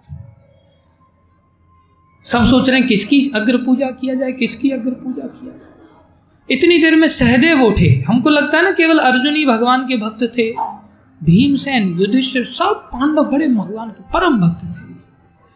सारी सभा में सहदेव इतने छोटे थे, फिर भी सहदेव उठे और सहदेव कहने लगे, अरे, किसी को यहाँ बैठे हुए कृष्ण दिखते नहीं क्या? कृष्ण से बढ़कर अग्र पूजा का अधिकारी और कौन होगा? भीष्मादि सब शंकर भगवान, सुखदेव गोस्वामी, सब साधु साधु साधु, कहकर के भगवान श्री कृष्ण की अग्र पूजा को अधिकार दिया गया। शिशुपाल को आग लग गई। पहले ही शिशुपाल ने देखा था कि रुक्मणी को हरण करके ले गए। अब तो शिशुपाल उनको गाली देने लगे, इसकी जात नहीं है इसकी बात नहीं। ये कौआ है एक प्रकार से, दूसरे का भाग छीन करके ले जाता है। भगवान, का अपमान सुनकर के पांडव लोग क्रुद्ध हो गए। भगवान ने इशारा कर दिया, तुम नहीं, मैं ही करूँगा ऐसा पिता भगवान गिनते रहे, क्षमा करते रहे। सौ अपराध भगवान ने क्षमा कर दिए। फिर भी उसको गिनती, सावधान करते रहे, फिर भी वो सावधान नहीं हुआ। अंत में भगवान ने सुदर्शन चक्र का आह्वान किया और उसका उद्धार किया। बोलो, कृष्ण कन्हैया, लाल की भगवान पांडवों को स्थापित करके द्वारका वापस गमन कर गए। इधर बहुत सुंदर चरित्र सुखदेव गोस्वामी वर्णन करते हैं सुदामा जी का। बहुत सुंदर चरित्र है सुदामा जी का। इसको बहुत सुंदर भगवान इसमें शिक्षाएँ देते हैं। लेकिन हम लोग ऐसे डीठ जाति के हैं कि हम भगवान की इन शिक्षाओं को ग्रहण नहीं कर पाते और छोटे बनकर के भगवान की शरण नहीं लेते। मौका हम सबके पास है। गुरु महाराज कहते हैं ना, हरि भजले हरि भजले हरि भजने का मौका है हरि भजने हरि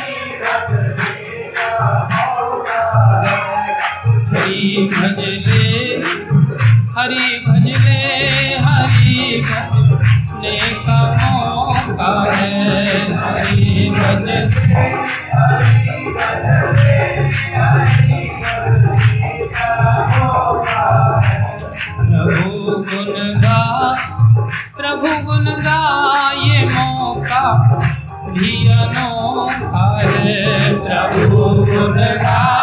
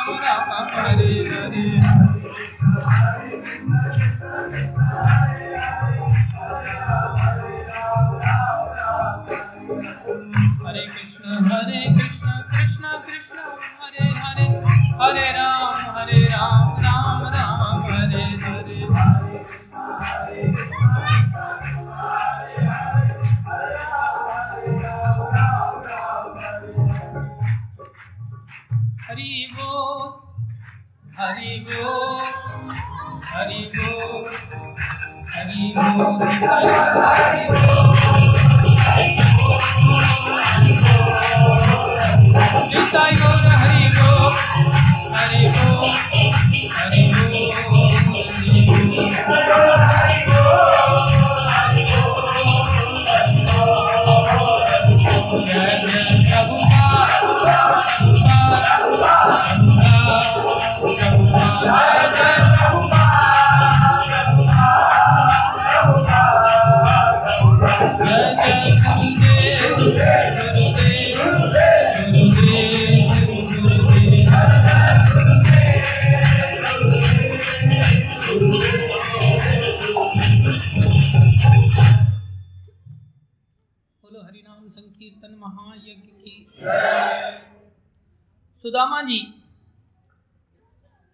गृहस्थ जीवन में बड़े सिद्धांत के साथ जीवन जीते, मात्र सात घरों से भिक्षा ग्रहण करके जीवन जीते थे।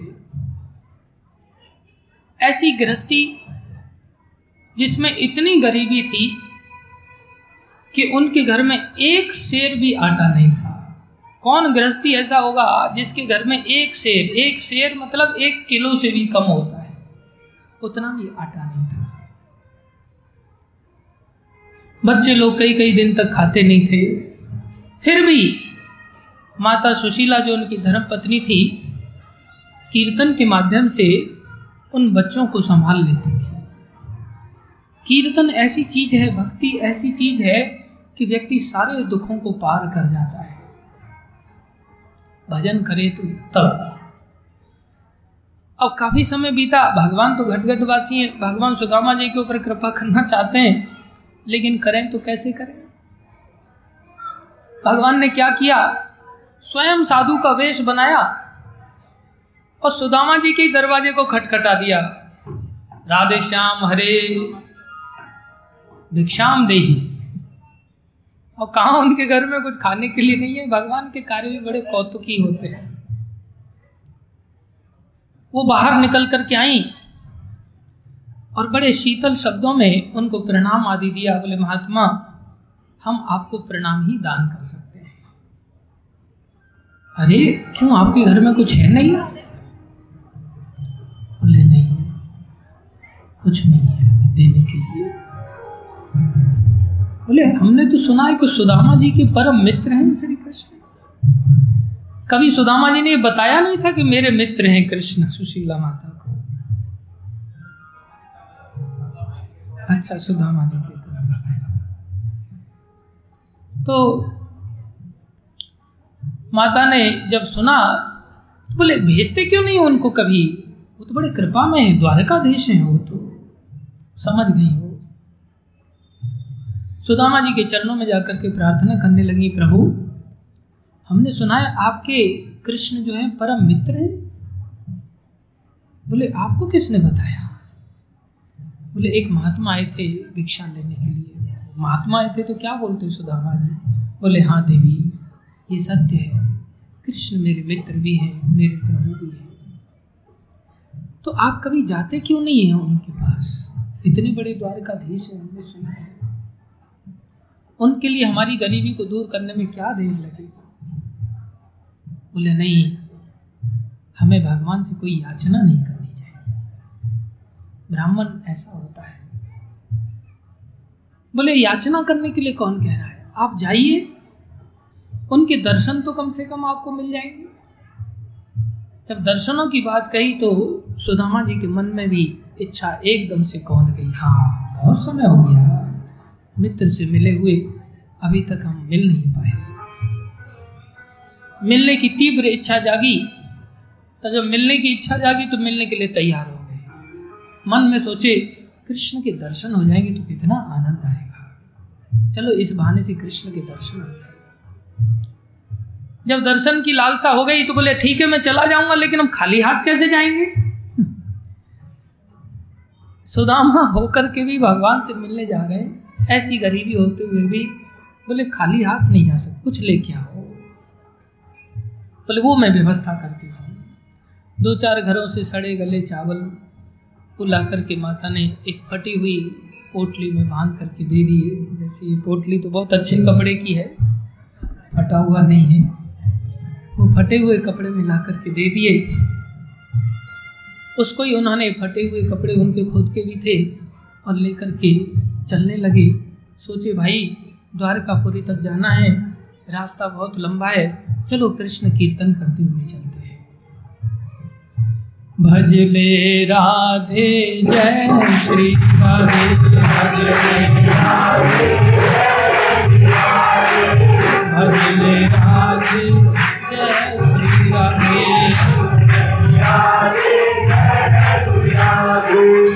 भजले राधे जय श्री राधे। भजले कृष्ण कीर्तन करते हुए जा रहे हैं। कृष्ण कीर्तन करते हुए संध्या हुई। थोड़े ही दूर चले थे, संध्या हो गई। सोचे एक पेड़ के नीचे रात यहीं गुजार लेते हैं, कल चलेंगे। इधर ठाकुर जी को बड़ी प्रसन्नता है अंदर से कि मेरा मित्र आ रहा है मिलने के लिए भगवान ने गरुड़ जी को आह्वान किया। प्रभु, क्या किया है? देखो, मेरा मित्र विश्राम कर रहा है। तुम एक काम करो इस तरह से उसके नीचे पंखों को घुसा दो कि उसको पता ही नहीं चले। और उसे द्वारका के बाहर ला करके छोड़ दो। ऐसा ही किया गरुड़ जी ने। और द्वारका के बाहर ला करके छोड़ दिया। सुबह उठे और उठ करके देखा कि भाई, अचानक से देखा कि दुनिया भर की महल बड़े बड़े दिखाई दे रहे हैं, अट्टालिकाएँ दिखाई दे रही अरे, मैं सोया तो निर्जन स्थान पे था। ये कहाँ गया? लगता है कीर्तन करते करते मैं खुद ही भूल गया यहाँ पहुँच गया। पूछा, भैया, कौन सा गाँव है? कौन सा नगर है? बोली द्वारका अच्छा द्वारकापुरी पहुँच गया मैं। वारे कन्हैया, तेरी तो लीला ही अलग है। तेरे कीर्तन में ऐसा आनंद कि मेरे को पता ही नहीं चला मैं द्वारका भी पहुँच गया। इतनी लंबी यात्रा होगी अब तो द्वारका में पूछने लगे, यहाँ पर भगवान कन्हैया, कृष्ण का महल कौन सा है भाई? बता दिया, महाराज सीधे चले जाओ, ये जो राजपथ बना हुआ है ना, इस पर सीधे चले जाओ। जाने लगे, तीन दरवाजे पार कर लिए, चौथे दरवाजे पर जाकर के द्वारपालों ने प्रणाम किया। देखा, द्वारका नगरी में तो सब बड़े साहूकार वेश में घूमते हैं, ब्राह्मण आदि, सब लोग, ये अचानक से ऐसा व्यक्ति कहाँ से है द्वारपालों से बातचीत हुई। द्वारपाल महाराज क्या चाहते हैं आप? कहाँ से आए हैं? क्या अपेक्षा है आपकी? भैया, मैं कुछ नहीं चाहता। मैं सच कह रहा हूँ, मेरे हृदय में एक भी इच्छा नहीं है। केवल एक इच्छा है। क्या इच्छा है? मुझे कृष्ण का दर्शन करना है बस, और कोई इच्छा नहीं। अरे कृष्ण का दर्शन करने से भी तो कुछ मांगेंगे ना आप उनके पास जाकर के। आप हमें बता दो। आप पहले अपनी इच्छित वस्तु मांग लो, उसके बाद कृष्ण से मिल लेना। नहीं भैया, मैं सच कह रहा हूँ, मेरी कोई अंदर से इच्छा नहीं। केवल एक ही लालसा है कृष्ण के दर्शन करने की। द्वारपाल सब देख रहे हैं, अजीब आदमी है। अच्छा तो आपके कृष्ण दर्शन के लिए मैं सूचित करता हूँ, आप यहाँ पर थोड़ी देर विश्राम कीजिए। उधर सूचना देने के लिए द्वारपाल जाता है। इधर सुदामा जी मनी मन में प्रार्थना करते हैं। सोच रहे पता नहीं बहुत दिन बीत गए। कृष्ण मेरे ऊपर दर्शन की कृपा करेंगे, नहीं करेंगे? मन मन प्रार्थना कर रहे हैं। देखो भैया, मोहन मेरे ऊपर कृपा करना। मुझे निराश मत करना। मैं बड़ी मुश्किल से तेरे दर्शनों की लालसा लेकर के यहाँ आया हूँ। फिर पता नहीं दोबारा मैं जीवित बचूँगा, नहीं बचूँगा। फिर दोबारा इतनी यात्रा करके आना होगा, नहीं आना होगा। कृपा करके भाई, दर्शन देना, प्रार्थना कर रहे हैं। देखो, भिखारी आया। मोहन तेरी गली में देखो भिखारी आया। मोहन तेरी गली में भिखारी आया। मोहन तेरी गली में देखो।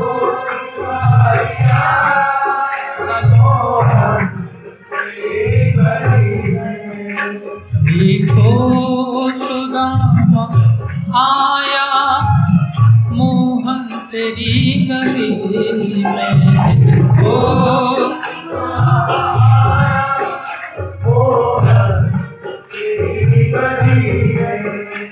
श्रद्धा के फूल लाया मोहन तेरी गली में। श्रद्धा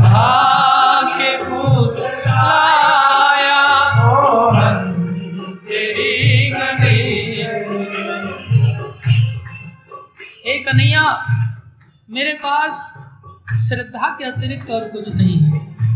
देखो, भगवान को श्रद्धा ही लगती है। देने के लिए तो दुर्योधन भी बहुत कुछ दे रहा था, लेकिन उसके हृदय में श्रद्धा नहीं थी, कपट था। हमारे अंदर श्रद्धा हो तो भगवान को मिलने में देर नहीं लगती। देखो भिखारिया आया, मोहन तेरी गली।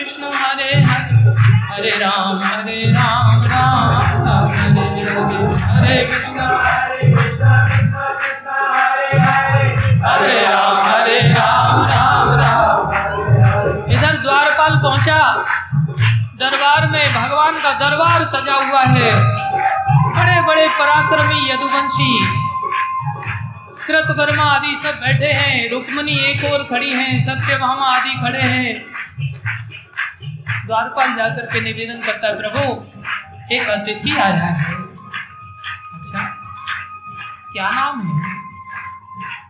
बोले, उसका नाम सुदामा है। जैसे ही नाम सुना, सुदामा एकदम से भगवान सिंहासन से दौड़ पड़े। भगवान ऐसे भागे, ऐसा तो आज तक कभी नहीं हुआ था। सुदामा जी के लिए नाम सुनते ऐसे भागे के पैरों में पनैया भी नहीं पहन पाए और पीत वस्त्र भी संभाल नहीं पाए। पीताम्बर भी उनका नीचे गिर गया। द्वारपाल भी देख करके आश्चर्य में, रुक्मिणी माता भी देख करके आश्चर्य में सत्यभामा देख रही है, अरे, ये वही द्वारकाधीश हैं जिनसे मिलने के लिए कभी ब्रह्मा आते हैं? तो द्वारपाल रोक देते हैं और रोकते ही नहीं, कहते हैं, अरे ब्रह्मा कितने बार कहा तुमको? दूर जाकर के बैठो। बार बार सर पटक रहे हो यहाँ। कितनी भीड़ इकट्ठी हो गई है दरवाजे पर। चार चार खोपड़ी है तुम्हारी। कितनी आवाज़ हो रही है तुम्हारे सर के मुकुट के कारण। दूर जाओ यहाँ से। कहा ये वही द्वारकाधीश का दरबार है? और ये कौन ऐसा? ब्रह्मा से भी बढ़कर अतिथि आ गया भैया। कि कृष्ण ऐसे दौड़ पड़े। सारे द्वारपाल आश्चर्य में सब भाग रहे हैं पीछे पीछे। इधर सुदामा जी हृदय में भगवान से प्रार्थना चल रही है। सुदामा जी को देखते ही भगवान दौड़ करके लिपट जाते हैं। इधर सुदामा जी भी कृष्ण को पकड़ लेते हैं। ऐसे गले मिलते हैं जैसे कि अब दो शरीर नहीं, दोनों का मिलकर के एक ही तनु बन गया है।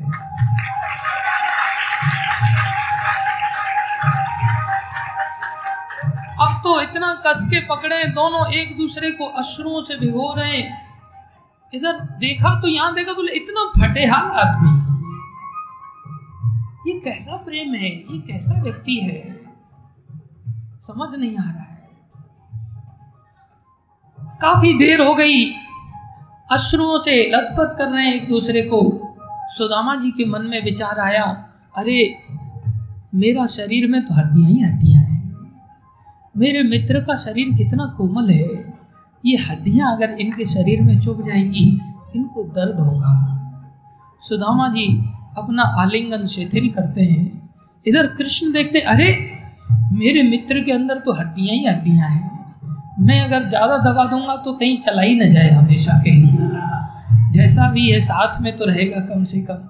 इधर भगवान शिथिल करते हैं और भगवान का दर्शन करके सुदामा जी कृतार्थ हो जाते हैं। सब लोग देखते हैं, आश्चर्य से सुदामा जी का हाथ पकड़ करके लेकर के जाते हैं भगवान श्री कृष्ण जिस सिंहासन पर भगवान श्री कृष्ण स्वयं बैठते हैं, रुक्मणी माता बैठती हैं, जिस पर किसी का अधिकार नहीं, उस सिंहासन पर रुक्मणी माता न बैठ के, कृष्ण न बैठ करके स्वयं सुदामा जी को बिठाते हैं। श्वेत चादर से युक्त दूध की तरह श्वेत चादर से युक्त भगवान का स्वयं बेडरूम में बेड है। शयन करने वाला, उस पर बिठा करके भगवान, कभी भगवान द्वारिका में ऐसे नहीं रहे कि आँखों से अश्रुपात आए। भगवान सदा ही हास्य मुद्रा में दिखते थे। आज भगवान आंसुओं को लेकर के उनके चरणों पर ऐसे प्रवाहित कर रहे हैं कि माता रुक्मणी आदि उनके अर्घ लेकर के उनके स्वागत के लिए खड़ी हूँ खड़ी खड़ी रह गई। लेकिन भगवान ने आंसुओं से ही मित्र सुदामा के चरणों को प्रक्षालित कर दिया। देवता लोग ये सारा दृश्य देख करके आश्चर्यचकित हैं कि ये ऐसा क्या विशेष व्यक्तित्व है। भगवान श्री कृष्ण वार्ता करते हैं, हम बहुत विस्तार वाली लीला है, शॉर्ट कर हैं क्योंकि और भी आगे हमें थोड़ा सा पढ़ना है। अंत में भगवान वार्ता करते हैं, सारी रात बात करते करते निकल जाती है। भगवान कहते हैं, भैया सुदामा तुम्हारा ब्याह शादी हो गया कि नहीं हो गया? इधर कृष्ण को पूछते सुदाम भैया, तेरा ब्याह का क्या हुआ? बोले हाँ मेरा भी हो गया है। भैया, कितने ब्याह? बोले दो चार तो नहीं, कितने ब्याह? बोले, कई ब्याह हो गए मेरे। कितने? दस, बीस? नहीं भैया, और ज़्यादा हो गए। पचास, सौ? नहीं भैया, उससे भी ज़्यादा हज़ार? हाँ उसी गिनती में थोड़े आगे और भी है। अरे तो कितने हो गए? बताएगा भी। बोले, भैया, सोलह हज़ार एक सौ आठ विवाह हो गए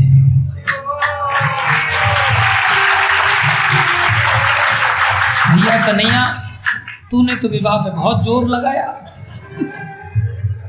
लेकिन तेरी सामर्थ्य भाई, तू द्वारकाधीश है, तू सब संभाल सकता है। भगवान कहते, तेरा ब्याह हुआ कि नहीं? तेरे मन की पसंद की बहू मिली कि नहीं? जैसा तुम शील गुणवान हो, तुम्हारी बहू कहीं उल्टी तो नहीं मिल गई? क्योंकि जोड़ा और घोड़ा मिलना बहुत कठिन है। अच्छा घोड़ा अच्छा झोड़ा दोनों ही बहुत दुर्लभ मिलते हैं। तू तू मैं मैं चालू हो जाती। भैया, तेरी भाभी बड़ी शील गुण वाली मिली है, वो भी तेरा भजन करके। और वास्तव में क्या बताऊँ, उसी ने मेरे को तेरे पास भेजा है। बोलो, सुशीला माता की। ऐसी पत्नियाँ बहुत कम होती हैं जो भगवान के पास भेजें अपने पतियों कोई भक्त बोलता भी ना, चलो बोले, हमारा क्या होगा? अरे भगवान के दर्शन से तुम्हारा कोई अमोघ अमोघ दर्शन जो भगवान का होता है, कोई गलत हो जाएगा तुम्हारा, भला ही होगा। तो भैया, भाभी इतनी गुणवान है तो उन्होंने खाली हाथ तो भेजा नहीं होगा।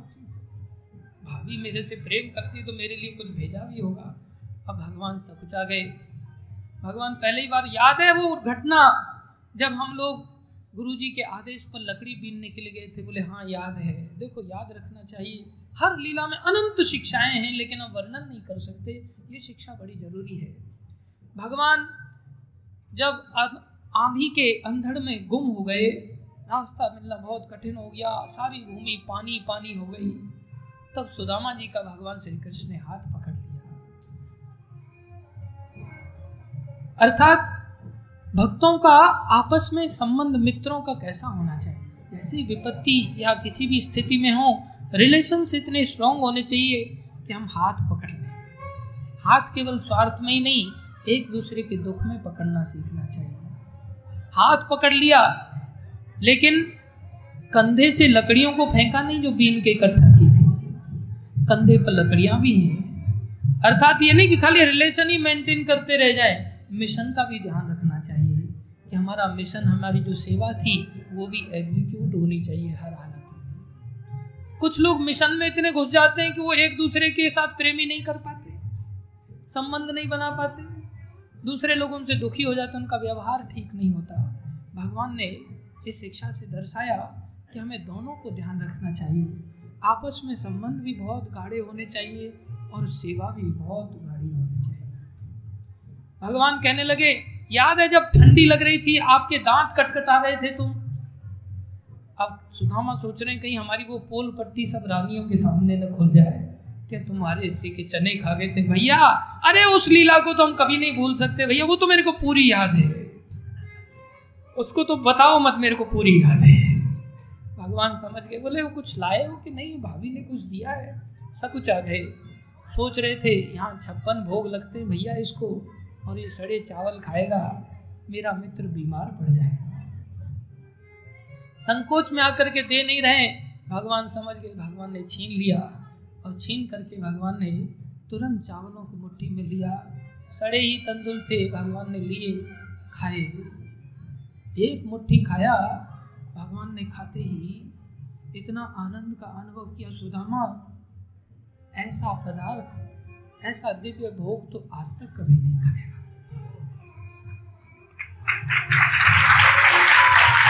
वास्तव में भगवान वस्तु नहीं ढूंढते, भगवान तो प्रेम ढूंढते हैं।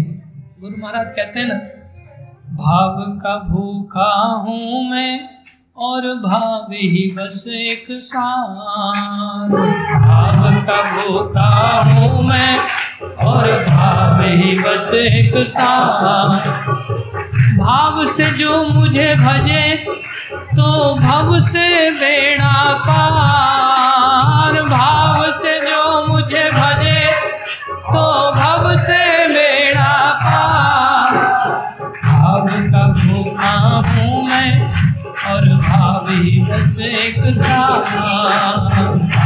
का भूखा हूँ मैं और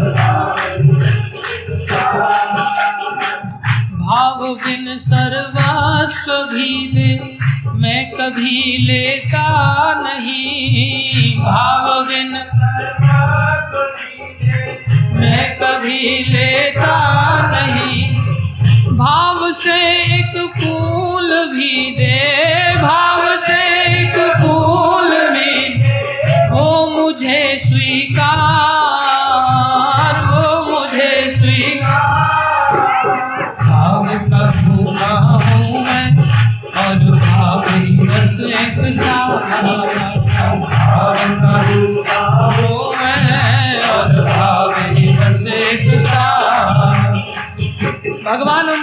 तंदुलों को खा रहे, एक मुट्ठी खाया, दूसरी भी खा लिया। रुक्मणी माता आश्चर्य में डूब गई। सोचने लगी, ऐसा अमृतमय ये प्रसाद है जो इनके मित्र लेकर के आए। ये तो हम सबका भी अधिकार बनता, हम सबको भी चखने को मिलना चाहिए। तीसरी खाने लगे तो माता रुक्मिणी ने तुरंत पकड़ लिया, प्रभु, हम भी इसी महल की रानियाँ हैं, आपकी हम सबके लिए भी थोड़ी छोड़ दीजिए। दूसरा आचार्य वर्णन करते हैं कि भगवान इतने प्रसन्न हुए, इतने बेबल हो गए कि दो लोगों का राजा बना दिया उसी समय। माता रुक्मणी सोच रही है, त्रिलोकी तीसरा भी लोग चला जाएगा तो हम कहा रहेंगे? ऐसा वास्तव में माता का सोचना नहीं था। माता तो स्वयं लक्ष्मी रूपा हैं, वो ऐसी चिंता क्यों करेंगी? ये तो कथाकार लोग कह देते हैं ऐसा। एक हास परिहास के लिए वास्तव में तो प्रेम को रुक्मणी भी पंचित है कि ऐसा कौन सा प्रेम है इन चावलों में? ये प्रेमा भक्ति तो हम सबको प्राप्त होनी चाहिए। रुक्मणी माता ले लेती है, सब रातियों में बांटती हैं। भगवान श्री कृष्ण वार्ता करते हैं। दूसरे दिन सुदामा जी कहते अच्छा मित्र तो अब मुझे आज्ञा दो, अब हम चलना चाहें अरे मित्र, अभी तो कल ही रात को तो आए, अभी चले जाओगे? बोले हाँ तुम्हारी भाभी सुशीला है ना, वो बड़ी पतिव्रता है। जब तक मैं भोजन नहीं करूँगा ना, तब तक वो भोजन नहीं करेगी। वो अपने हाथों से जब तक भोजन नहीं कराएगी, वो खुद भोजन नहीं करेगी। इसलिए मित्र जाना होगा। भगवान कहते हैं अच्छा अगर भाभी इतनी पतिव्रता है तो भैया मैं रोकूँगा नहीं। ठीक है मित्र, तुम चले जाओ। भगवान ने कुछ दिया नहीं। कथाकार लोग या नाटक कंपनी वाले लोग ऐसा दिखाते हैं कि सुदामा जी फिर जाते हैं, फिर सोचते अरे, इसने दिया ही कुछ नहीं तो कहते अच्छा मित्र, मैं जाऊँ फिर? हाँ मित्र, जाओ। बोले, ऐसे ही बोल दे रहा जाओ। मित्र, मैं जाऊँ? दोनों हाथ करके दिखा रहे मैं खाली हाथ जा रहा हूँ। जाऊँ, मित्र, फिर मैं जाऊँ फिर? हाँ मित्र, माता भूखी होगी, जल्दी जाओ। ऐसा दिखाते हैं। भागवत ऐसा नहीं कहती। भगवान विदा करते हैं। इतना गुणगान करते हैं भगवान श्री कृष्ण का सुदामा जी। हे प्रभु, हे मित्र, हे कृष्ण, तुम्हारे जैसा दयालु दुनिया में कोई दूसरा नहीं हो सकता। देखो, तुमने कैसी कृपा किया। अगर तुम मुझे कुछ दे देते तो मैं तो उसके ध्यान में लग जाता तुम्हें भूल जाता। तुमने मुझे कुछ नहीं दिया धन्य हो गया। मैं कभी आपको भूलू नहीं। बस ऐसी कृपा बनाए रखना। सुदामा जी चले जाते हैं। जाते हैं नगर के पास, घुसते तो वहाँ देखते हैं ऊँची ऊँची सोने के महल जैसे द्वारिका में थे। वहाँ भी पहुँच कर दिखाई देते हैं। सोचते हैं, अरे, ये घर तो मेरा यही था। गली तो यहीं पर आती है, लेकिन ये महल बैल कहाँ से खड़े हो गए? मैं सुशीला को इसीलिए बोल रहा था, एक तो टूटी सी झोपड़ी हमारे पास, छोटी सी। देखो, किसी राजा ने आक्रमण कर दिया। हमारी सब झोपड़ियाँ तोड़ डाली और देखो अपना महल बसा लिए, नगर बसा लिया उसने अब हमारी झोपड़ी भी नहीं, हाथ से चलेगी पता नहीं अब मैं सुशीला को कहाँ ढूंढूँगा? मेरे बच्चे बेचारे कहाँ घर बेघर होकर के भटक रहे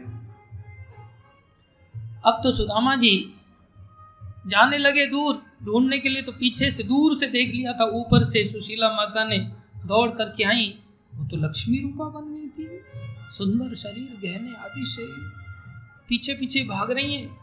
सुदामा जी, उनकी गहनों की आवाज़ सुन करके सोच ये कौन सा चक्कर लग गया भैया? दूसरे की बीवी मेरे पीछे क्यों भाग रहे बोले, ये और नई आफत लग गई। बोले, अरे दूर दूर दूर, मैं शादीशुदा हूँ। वो तो गहने ही सुन रहे खाली आवाज़ ही सुन रहे सुदामा जी जा रहे तो आवाज़ लगाया, स्वामी, मैं आपकी पत्नी सुशीला। अरे स्वामी कह रही है मेरे को मुड़ के देखा। देखा सेम रिजेम्बलेंस है। सकल सूरत पहचान लिया। अरे, तुम्हारा ये देवी स्वरूप, मैं तो आपको इसीलिए कहती थी, कृष्ण के दर्शन तो करो बस जाकर के। दर्शन का ही फल अमोघ होता है। आपके महल ऐसे बना दिए पीछे भगवान।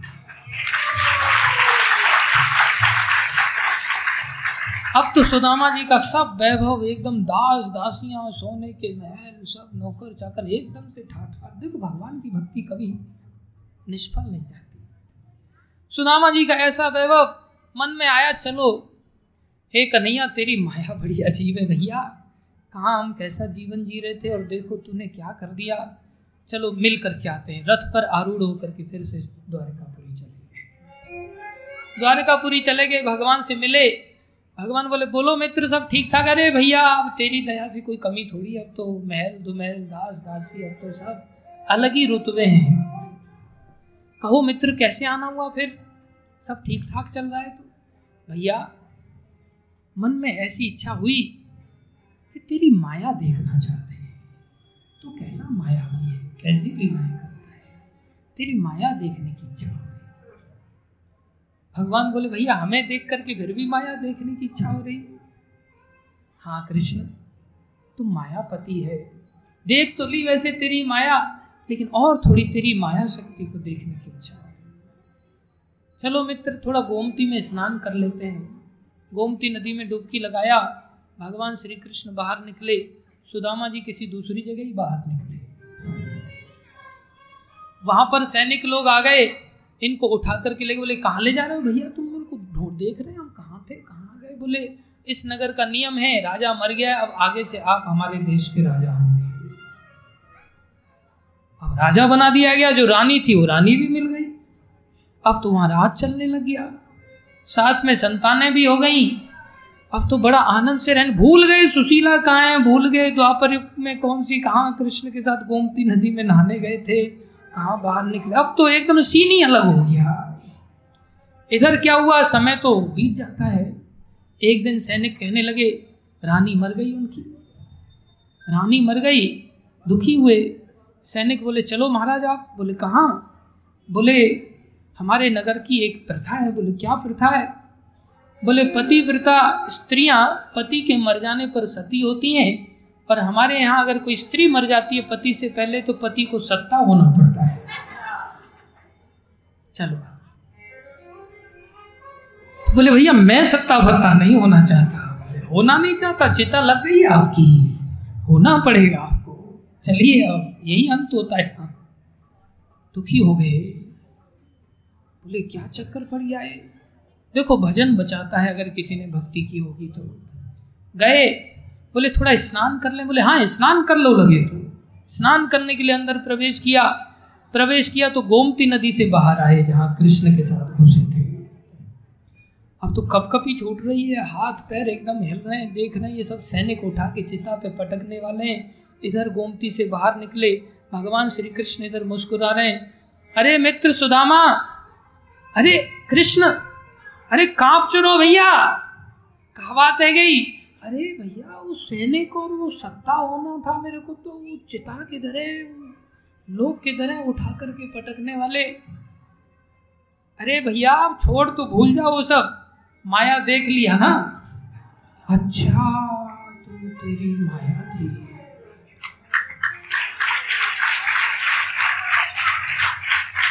हम सब ऐसी माया में आज पड़े हुए हैं।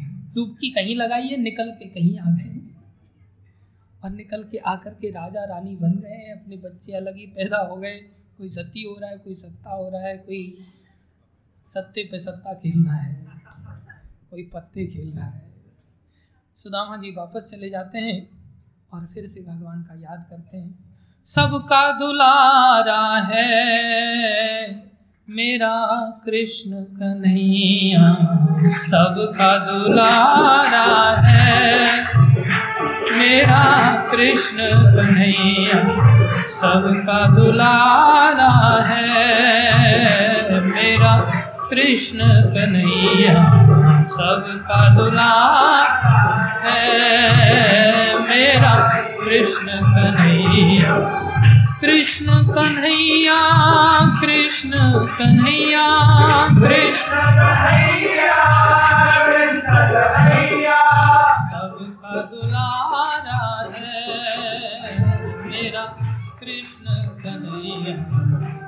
सबका दुलारा है, मेरा कृष्ण कन्हैया। भगवान सभी के दुलारे हैं, लेकिन हम उनको दुलारा मानते नहीं अपनी ओर से। यही हमारी समस्या है। भक्त तुम्हारे प्राण प्यारे, भक्त तुम्हारे प्राण प्यारे अब भगवान नहीं बचाते तो सत्ता होना पड़ता ना। थोड़ा भजन किया था इसलिए भगवान ने रक्षा किया। भक्त तुम्हारे, प्राण प्यारे, भक्त तुम्हारे। तुम भक्तों के नैनन तारे, तुम भक्तों के नैनन तारे। भक्त रखवाला है। मेरा कृष्ण कन्हैया भक्त रखवाला है। मेरा कृष्ण कन्हैया सबका दुलारा है। मेरा कृष्ण कन्हैया सबका दुलारा है। मेरा कृष्ण कन्हैया क्या कहना है? प्रेम विवश झूठन हो खाई। प्रेम विवश प्रेम विवश झूठन हो खाई। प्रेम विवश जो प्रेम विवश नाचे नचवाए, प्रेम विवश नाचे नचवाए। खुद नाचते नचाते हैं।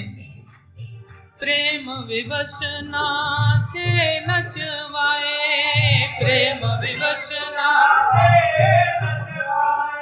प्रेम प्यारा है।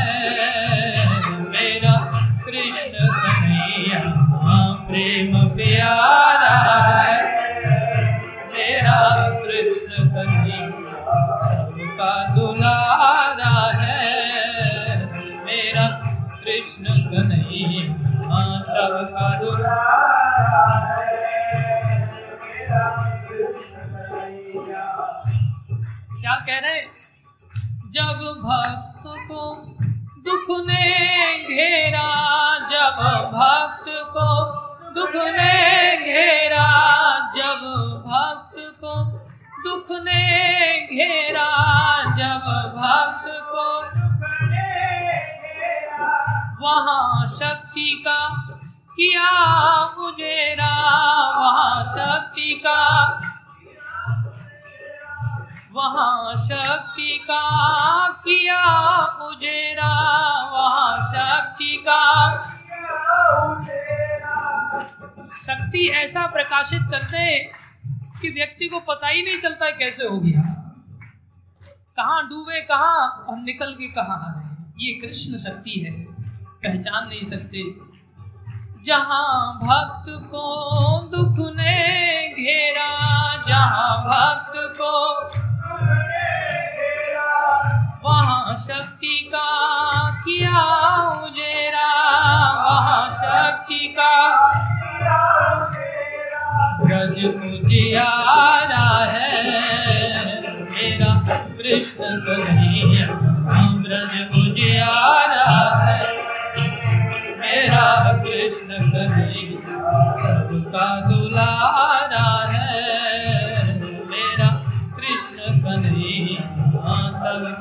सबका कृष्ण कन्हैया। कृष्ण कन्हैया कृष्ण कन्हैया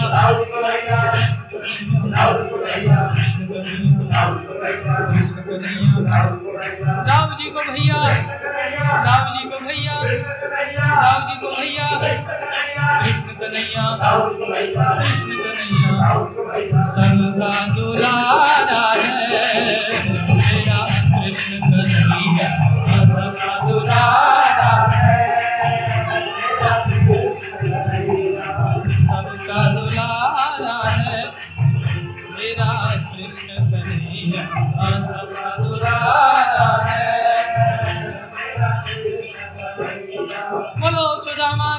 की। बोलो, कृष्ण कन्हैया की।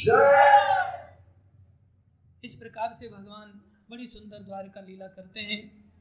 महाभारत के युद्ध में भगवान ने कौरव सेना का वध करके धरती का भार हल्का किया। इधर यदुवंशियों को ब्राह्मणों से श्राप दिला करके यदुवंशी अजय थे, उनको कोई पराजित नहीं कर सकता था। उनको श्राप दिला करके भगवान ने आपस में लड़ा करके ही। देखो, भक्तों को कोई नाश नहीं कर सकता। जब तक कि भक्त खुद लड़के ना मरे। हम लोग आपस में ही लड़के मरते हैं। यदुवंशियों को भगवान ने लड़ा करके उद्धार किया, भगवत धाम में गमन किया। इधर स्वयं भी भगवान श्री कृष्ण प्रभास क्षेत्र में जाकर के एक वृक्ष, अश्वत्थ वृक्ष के नीचे लेकर लेट करके विश्राम कर रहे थे। उसी समय जरा नाम का एक व्याध, उसने भगवान के चरणों को हिरण समझ करके तीर चलाया और भगवान ने अपनी लीला का संवरण किया। ऐसा लीला का संवरण किया कि देवता लोग भी देख नहीं पाए कि भगवान ने ऐसी तीव्र गति से कैसे लीला संवरण कर लिया। भगवान ने अपने संवरण का दारुक को संदेश देने के लिए कहा। पांडवों को दारुक ने आकर के संदेश दिया। पांडव लोग भी भगवान का विरह प्राप्त करके उद्धार के लिए उन्होंने भी राजपाठ परीक्षित राजा को सौंप करके वो भी चल पड़े। इस प्रकार से दसम स्कंद की लीला यहाँ समाप्त होती है और एकादश स्कंद में जिसमें कि महाराज निमि, उनका चरित्र बड़ा सुंदर चरित्र आता है। उनको नौ योगेश्वर, जो महाराज ऋषभ के सौ पुत्र थे, उनमें से नौ नौ योगेंद्र बने। उन्होंने उनको प्रश्न किया और उन्होंने उनके प्रश्नों के उत्तर में उनको भक्ति की शिक्षा दी। कहा, ऐसे राजा थे जिन्होंने सारी धरती को अनेकों यज्ञ करके कुशाग्रास से पाट दिया था। बोले, ये सब चीज़ों से कुछ नहीं होने वाला। कल्याण का एक ही मार्ग है। श्रवणम, कीर्तनम, विष्णु स्मरणम, पाद सेवनम, अर्चनम, वंदनम, दास्यम, साख्यम, आत्मनिवेदनम। भगवान की भक्ति करनी चाहिए बस। भगवान ने उद्धव जी को भी बहुत सुंदर एकादश स्कंद में प्रयाण करने से पहले संदेश दिया था। वो उद्धव गीता के नाम से जाना जाता है। वो भी एकादश स्कंद में बड़ा अद्भुत ग्रंथ है, बड़ा अद्भुत उसमें संदेश है। और वहीं पर दत्तात्रेय जी के माध्यम से भी बहुत सुंदर संदेश वहाँ पर प्रकाशित करते हैं कि किस प्रकार से उन्होंने 24 गुरुओं को बनाया और उन्होंने 24 गुरुओं से शिक्षा लिया जिसमें पंचभूतों से शिक्षा लिया और पाँच विषयों से शिक्षा दिया कबूतर आदि को गुरु बनाया, अग्नि को बनाया सूर्य देव को बनाया अलग अलग लोगों को उन्होंने गुरु बनाया और एक ही शिक्षा लिया कि भाई, भगवान की भक्ति ही सर्वश्रेष्ठ है। द्वादश स्कंद में बड़े सुंदर रीति से वर्णन किया, कलयुग के लक्षणों का कि आने वाले समय में कलयुग इतना भयानक होगा कि उसमें घड़ी घंटा आदि जितने भी सब मंदिर आदि, सब विग्रह आदि, ये सब नष्ट हो जाएँगे।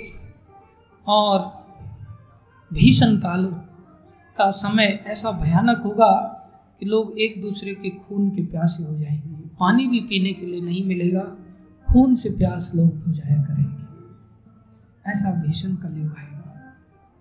लेकिन हे राजन, इस कलयुग में एक ही उपचार है। कली दो से निधि राजन अस्ति ही एक महान गुण, कीर्तना देव कृष्ण से मुक्त संगा परम ब्रजेत कृष्ण कीर्तन करने से जीव का उद्धार हो जाता है। वहीं पर सौनक आदि ऋषियों ने प्रश्न किया कि प्रभु, हमने सुना था मार्कंड ऋषि ने प्रलय का दर्शन किया था। प्रलय तो हुई नहीं, उन्होंने प्रलय का दर्शन कैसे किया? उनकी बड़ी सुंदर कथा का वर्णन किया। ये मृकंडू ऋषि के पुत्र थे, इसलिए इनका नाम मार्कंडे ऋषि पड़ा और ये बहुत अल्प आयु के थे। इनके पिताजी ने इनको मृत्युंजय मंत्र दिया। इन्होंने मंत्र की आराधना किया और ऐसी आराधना किया, सतोगुनी आराधना। तरह तरह की तपस्याएँ होती हैं। तपस्या का अर्थ ये नहीं होता, एक टांग पे खड़े हो जाना। बहुत सारे लोग तरह तरह की तपस्या निकाल लेते हैं तरह तरह के मार्ग निकाल लेते हैं। भोली भाली जनता उन लोगों का बहुत सम्मान करती है। कुछ लोग खड़े होने का ही नियम ले लेते, खड़े ही रहते हैं। झूला लगा लेते, झूले का सहारा लेकर के लोग खड़े रहते हैं। खड़ेश्वरी तप कर रहे हैं साहब ये सब तमोगुनी तप गीता में भगवान ने कहा है। मार्कंडे ऋषि ऐसा तप नहीं करते थे। मार्कंडे ऋषि रोज गुरुजी की आज्ञा अनुसार सुबह भिक्षा मांगने जाते थे, शाम को भिक्षा मांगने जाते थे और दिन भर भगवान का भजन करते थे। गुरु जी आज्ञा देते थे तो एक बार भोजन करते थे, कभी आज्ञा नहीं मिलती थी तो उपवास कर लेते थे। इस प्रकार से मार्कंडे ऋषि ने कितने समय तक भजन किया? एक मनवंतर तीस करोड़ वर्ष का होता है। छह मनवंतर तक उन्होंने भजन भक्ति किया। ये एक अरब अस्सी करोड़ वर्ष का काल होता है। एक अरब अस्सी करोड़ वर्ष तक इनको मृत्यु छू नहीं पाई, जबकि 16 साल की अवस्था में मरने का इनका विधान था।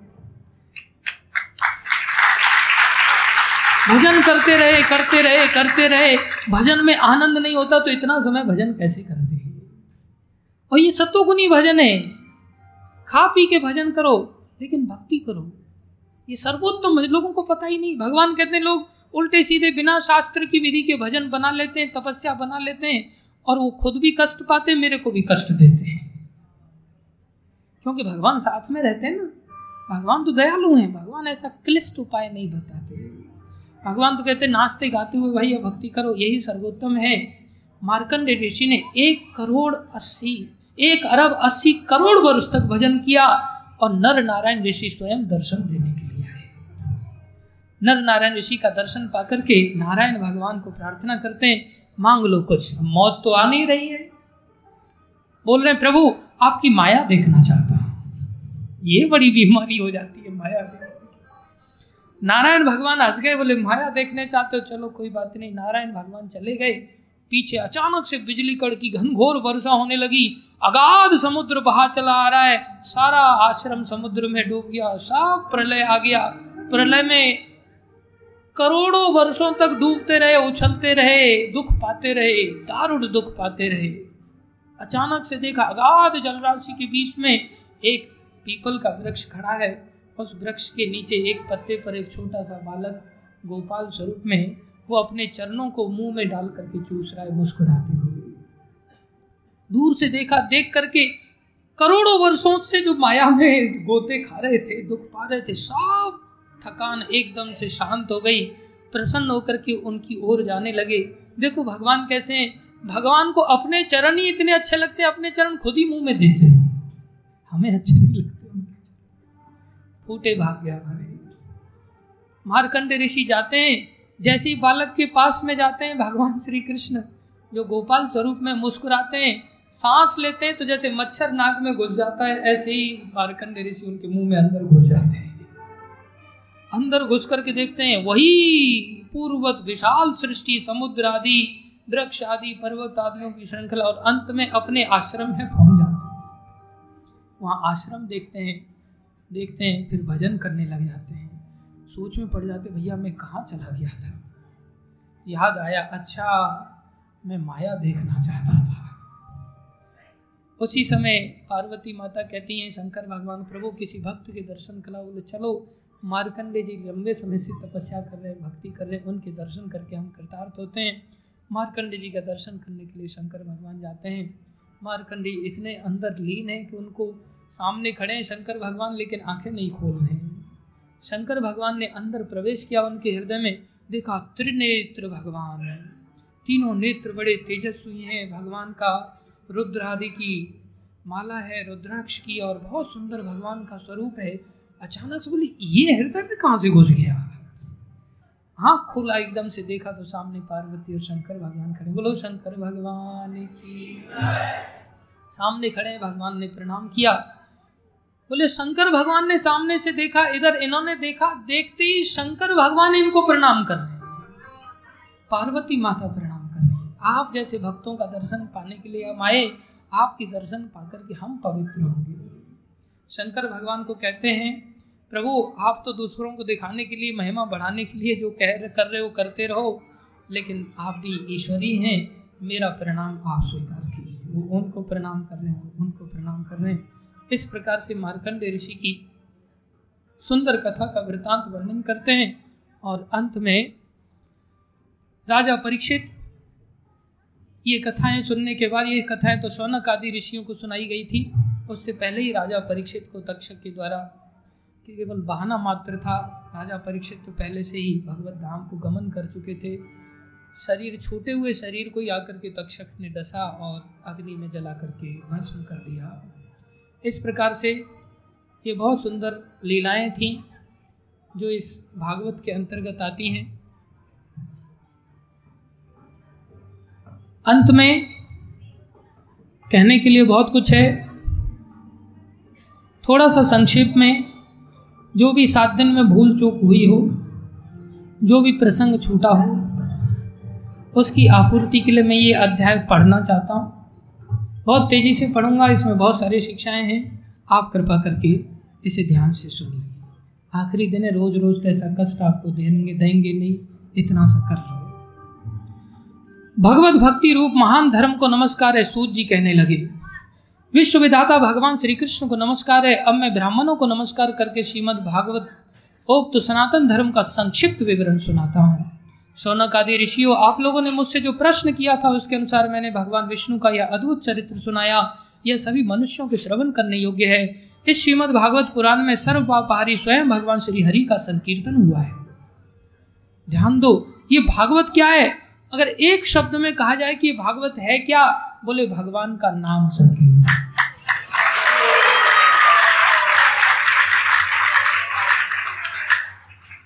वे ही सबके हृदय में विराजमान सबकी इंद्रियों के स्वामी और प्रेमी भक्तों के जीवन धन है। इस श्रीमद भागवत पुराण में परम रहस्य में अत्यंत गोपनीय ब्रह्म तत्व का वर्णन हुआ है। उस ब्रह्म में भी इस जगत की उत्पत्ति, स्थिति और प्रलय की प्रतीति होती है। इस पुराण में उसी परम तत्व का अनुभवात्मक ज्ञान और उसकी प्राप्ति के साधनों का स्पष्ट निर्देश है। शौनक जी, इस परम महापुराण के प्रथम स्कंद में भक्ति योग का भली भांति निरूपण हुआ है और साथ ही भक्ति योग से उत्पन्न एवं उसको स्थिर रखने वाले वैराग्य का भी वर्णन हुआ है। परीक्षित की कथा और व्यास नारद संवाद के प्रसंग से नारद चरित्र भी कहा गया है। नारद परीक्षित का हमने संवाद आपको सुनाया था। व्यास और नारद जी का संवाद की उन्होंने भागवत की रचना क्यों की? सारे पुराणों की रचना के बाद नारद जी ने समझाया, तुम कृष्ण की कथा का विशेष रूप से वर्णन करो। राज ऋषि परीक्षित ब्राह्मण का शाप हो जाने पर किस प्रकार गंगा तट पर अनशन व्रत लेकर बैठ गए और ऋषि प्रिय, ऋषि प्रवर श्री सुखदेव जी ने किस प्रकार से उनका संवाद प्रारंभ हुआ। यह कथा भी प्रथम स्कंद में आती है। योग धारणा के द्वारा शरीर त्याग की विधि, ब्रह्मा और नारद का संवाद, अवतारों का संक्षिप्त चर्चा तथा महत्व आदि के क्रम से प्राकृतिक सृष्टि की उत्पत्ति आदि विषयों का वर्णन द्वितीय स्कंद में हुआ है। तीसरे स्कंद में पहले पहले विदुर जी और उद्धव जी, तदनंतर विदुर जी और मैत्रेय जी के समागम और संवाद का प्रसंग है। इसके पश्चात पुराण संहिता के विषय में प्रश्न और फिर प्रलय काल में परमात्मा किस प्रकार स्थित रहते हैं, इसका निरूपण है। गुणों की क्षोभ से प्राकृतिक सृष्टि और महत्व आदि सात प्राकृतिक विकृतियों के द्वारा कार्य सृष्टि का वर्णन है।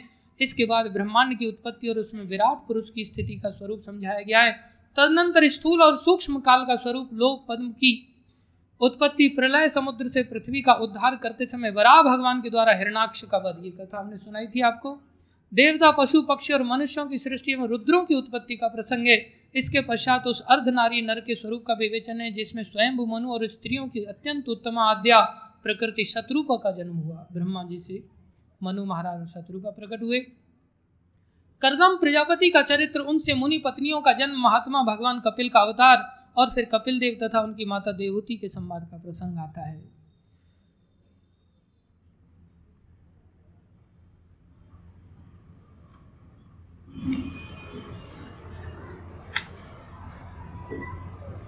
चौथे स्कंद में मरीचि आदि नौ प्रजापतियों की उत्पत्ति, दक्ष यज्ञ का विध्वंस राज ऋषि ध्रुव एवं पृथु का चरित्र, प्राचीन वरी और नारद जी के संवाद का वर्णन है। पाँचवें स्कंद में प्रियव्रत का उपाख्यान, नाभि, ऋषभ और भरत जी के चरित्र, द्वीप, वर, समुद्र, पर्वत और नदियों का वर्णन है। ज्योतिष चक्र के विस्तार एवं पाताल तथा नरकों की स्थिति का वर्णन हुआ है। शौनक आदि ऋषियों, छठे स्कंद में विषय आए हैं। प्रचेताओं से दक्ष की उत्पत्ति, दक्ष दक्ष पुत्रियों की संतान देवता, असुर, मनुष्य, पशु, पर्वत और पक्षियों का जन्म कर्म वृत्तासुर की उत्पत्ति और उसकी परम गति। इस स्कंद में मुख्य रूप से दैत्यराज हिरण्य कश्यप और हिरणाक्ष के जन्म कर्म और दैत्य शिरोमणि महात्मा प्रहलाद के उत्कृष्ट चरित्र का वर्णन है। आठवें स्कंद में मनवंतरों की कथा, गजेंद्र मोक्ष। ये दक्षिण में पांड्या कुल के अंतर्गत एक राजा हुए, महाराज इंद्रद्युम्न उन्होंने संसार छोड़ दिया था, जंगल में आकर के भजन कर रहे थे और अगस्त ऋषि आए उन्होंने शिष्यों के साथ आए, वो अपने भजन में इतने लीन थे कि उनको ध्यान ही नहीं था। निरंतर भगवान का नाम लेते थे, उन्होंने उनको उठ करके लेकिन प्रणाम नहीं किया अगस्त ऋषि को। भक्तों को प्रणाम नहीं करना ये अपराध हो जाता है। उन्होंने शाप दे दिया, हाथी की तरह बैठा हुआ है, उठ करके प्रणाम नहीं करता, तुम भक्ति को नहीं समझ पाए, जाओ, हाथी बन जाओ। अगले जन्म में वो हाथी बने। हाथी बन करके हथनियों के साथ विहार करते हुए बड़े सरोवर में प्रवेश किया। वहाँ पर ग्राह ने आकर के उनकी मगरमच्छ ने उनके चरण को पकड़ लिया। हज़ारों वर्षों तक युद्ध चला। उन्होंने देखा कोई रक्षक नहीं है। पत्नी बच्चे सब छोड़ के चले गए। चिल्लाने लगे, है कोई ईश्वर संसार में? परमेश्वर, मेरी रक्षा करे। जैसे ही परमेश्वर नाम लिया, परमेश्वर तो स्वयं भगवान विष्णु है, कोई और तो है नहीं। भगवान विष्णु गरुड़ पर चढ़ करके दौड़े चले आए। भगवान ने उतरने की भी प्रतीक्षा नहीं की। गरुड़ से उतरते समय, कूदते समय भगवान ने सुदर्शन चक्र को छोड़ दिया और ग्राह का वध कर दिया, गज का उद्धार किया।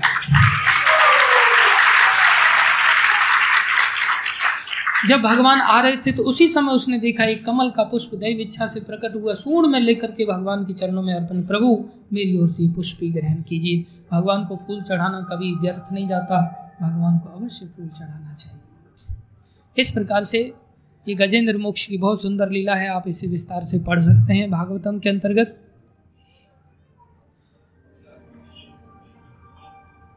आठवें स्कंद में मनवंतरों की कथा, गजेंद्र मोक्ष, विभिन्न मनवंतरों में होने वाले जगदीश्वर, भगवान विष्णु के अवतार, पूर्व मत्स्य, वामन, धनवंतरी, हैग्रीव आदि, अमृत प्राप्ति के लिए देवताओं और दैत्यों का समुद्र मंथन और देवासुर संग्राम आदि विषयों का वर्णन है। ये बहुत सुंदर लीला है। बहुत एक मिनट में आपको सुना देते हैं। एक बार दुर्वासा दुर्वासा ऋषि वैकुंठ से आ रहे थे। भगवान वैकुंठ नाथ की माला पहनी हुई थी। उन्होंने सामने से देवराज इंद्र को आते हुए देखा। उन्होंने सोचा कि ये बेचारा राजपाट चलाता है, इसको भगवान का आशीर्वाद मिलना चाहिए। उन्होंने वो माला उनके गले में डाल दिया। गले में माला डाला, उन्होंने सोचा, ये पहनी हुई माला मेरे को पहना रहे हैं, नई माला देनी चाहिए थी। उन्होंने तो आशीर्वाद के रूप में माला, उन्होंने ज़्यादा देर माला गले में नहीं डाली। माला तुरंत निकाल करके हैरावत हाथी के ऊपर डाल दिया। ऐरावत हाथी ने अपनी सूंड से खेल खेल में नीचे को चल दिया माला को। दुर्वासा ऋषि को बड़ा क्रोध आया। दुर्वासा ऋषि ने शाप दे दिया। अंदर ही अंदर, जाओ श्रीहीन हो जाओ। उस श्राप के कारण उनकी कांतिहीन हो गया और बलि महाराज ने आक्रमण कर दिया और वो राजविहीन हो गए। बेघर हो गए भगवान विष्णु के पास गए। बोले, प्रभु, क्या करें? बोले मतलब के लिए कई बार झुकना भी पड़ता जा करके बलि महाराज के पास जाओ और समुद्र मंथन का प्रस्ताव रखो। वहाँ से बड़े सुंदर सुंदर रत्न आदि निकलेंगे। फिर से तुम श्री को प्राप्त हो जाओगे। समुद्र मंथन का प्रस्ताव के रूप में मंदराचल पर्वत को, मथानी के रूप में चुना गया और वासुकी को रस्सी के रूप में देवता लोग बलि महाराज के पास प्रणाम करते हुए गए। बलि महाराज तैयार हो गए। बलि महाराज असुरों के साथ पूछ की ओर लगे। भगवान देवताओं को लेके मुँह की ओर लगे। जैसे ही मुँह की ओर लगे, बलि महाराज असुर लोग तो बोले, हम पीछे क्यों नहीं? बोले, हमें इधर नहीं पकड़ेंगे। बोले, ठीक है, इधर आ जाओ। भगवान ने इशारा कर दिया। देवता लोग पूछ की ओर चले गए। इधर आ गए। मुँह से आग निकलने लगी। सब मरने लगे, झुलसने लगे। देवता लोग खुश हो रहे थे। असुर लोग अब क्या बोलते? खुद ही फंसे थे। अब तो समुद्र नीचे, मथानी मंदराचल नीचे घुसने लग गया। क्योंकि समुद्र अगाध है, उसमें अनेकों पर्वत समा सकते हैं। भगवान ने उस मथानी को रोकने के लिए स्वयं कच्छप अवतार लिया, जो एक लाख वर्ग किलोमीटर की एरिया का था। भगवान ने अपने मथानी को ऊपर रख लिया और इस प्रकार से कच्छप अवतार हुआ। मथा गया, उसमें से अलग अलग रथ निकले, जहर निकला, शिवजी ने पान किया उच्च श्रवा घोड़ा निकला, उसको बलि महाराज ने ले लिया, ऐरावत घोड़े घोड़ा निकला, हाथी निकला, उसको इंद्रदेव ने ले लिया, चंद्रमा निकले, उनको शंकर भगवान ने ले लिया, वरुणी निकली, उसको असुरों ने ले लिया, इस प्रकार से अनेकों चीज़ें निकली। अंत में लक्ष्मी देवी निकली तो लक्ष्मी देवी को सब तैयार थे लेने के लिए, लेकिन लक्ष्मी देवी खुद ही माला लेके देख रही थी किसको चुना जाए। कोई शकल से ठीक नहीं है तो कोई गुणों से ठीक नहीं है तो कोई ज़्यादा ही लोभी है लक्ष्मी देवी सोच है, मेरे को पालन नहीं कर पाएँगे। अंत में लक्ष्मी देवी ने देखा, भगवान विष्णु पीठ करके खड़े हैं। कोई इच्छा नहीं। समझ गए, ये आत्मा राम है। बाकी तो सब मेरे ही भूखे हैं। मेरे को ही सेवा करनी पड़ेगी। मेरे से भड़कर होना चाहिए ना। लक्ष्मी देवी ने भगवान विष्णु का वर्णन किया। सबने जय जयकार किया, उसके बाद वहाँ से धन्वंतरी भगवान निकले। धन्वंतरी भगवान अमृत का घड़ा लेकर के राक्षसों ने तुरंत ले लिया। देवता लोग दुखे बोले, अमृत तो गया। भगवान विष्णु के पास जाकर बोले, अमृत तो बोले नहीं, अभी तो वो आपस में लड़ रहे हैं। बोले, मैं पीऊँ? तू कैसे पीगा? मैं पीऊँगा? मैं तेरे से बड़ा हूँ। ऐसे आपस में लड़ते ही रह गए। वो लोग, कोई नहीं पिया, अभी तक चिंता मत करो, मैं अरेंजमेंट करता हूँ। भगवान ने फिर तुरंत तरह सुंदर मोहिनी अवतार लिया। भगवान सुंदर नारी बनकर के इतना नृत्य करते हुए अलग अलग अलंकारों से ग्रसित होकर के आए, सब भूल गए अमृत के घड़ा को। बस मोहिनी स्वरूप की ओर ही देखते रह गए। इतना भरोसा किया, देवी, तुम ये ले लो, तुम ही न्याय करना। बोले, ऐसे चलती हुई स्त्री पर भरोसा नहीं करना। नहीं नहीं, तुम तो बहुत ईमानदार हो, तुम कोई अपनी ओर से कहे ना, भरोसा नहीं करना चाहिए तो उस पर ज़्यादा भरोसा हो जाता है। भरोसा कर लिया। चिंता मत करो, इनको भी बुरा नहीं लगे, इनको भी लाइन में बिठा देते हैं। ऊपर का तो पतला पतला नीचे का प्योर आपको पिलाएँगे, ऊपर का इनको पिला देते हैं। पिलाने लग गई। इधर रा ये राहु नाम का जो असुर था, वो बड़ा चालक था। देवताओं की लाइन में बैठ गया, सूर्य चंद्र के बीच में बैठ गया, माता पिलाती रही और थोड़ा उसने भी पी लिया। चंद्रदेव ने बोल दिया, प्रभु, ये तो असुर है, भगवान ने तुरंत सुदर्शन चक्र से उसका सर काट दिया और वो सब मोहिनी मूर्ति गायब हो गई, घड़ा भी गायब हो गया, देवता लोग अमृत पान करके अपने अपने देव देवलोकों में चले गए। बोलो, मोहिनी माता की इस प्रकार से भगवान ने देवताओं को शक्तिपात किया और फिर युद्ध हुआ और फिर देवता लोग फिर से आरूढ़ हो गए। आगे बढ़ते हैं।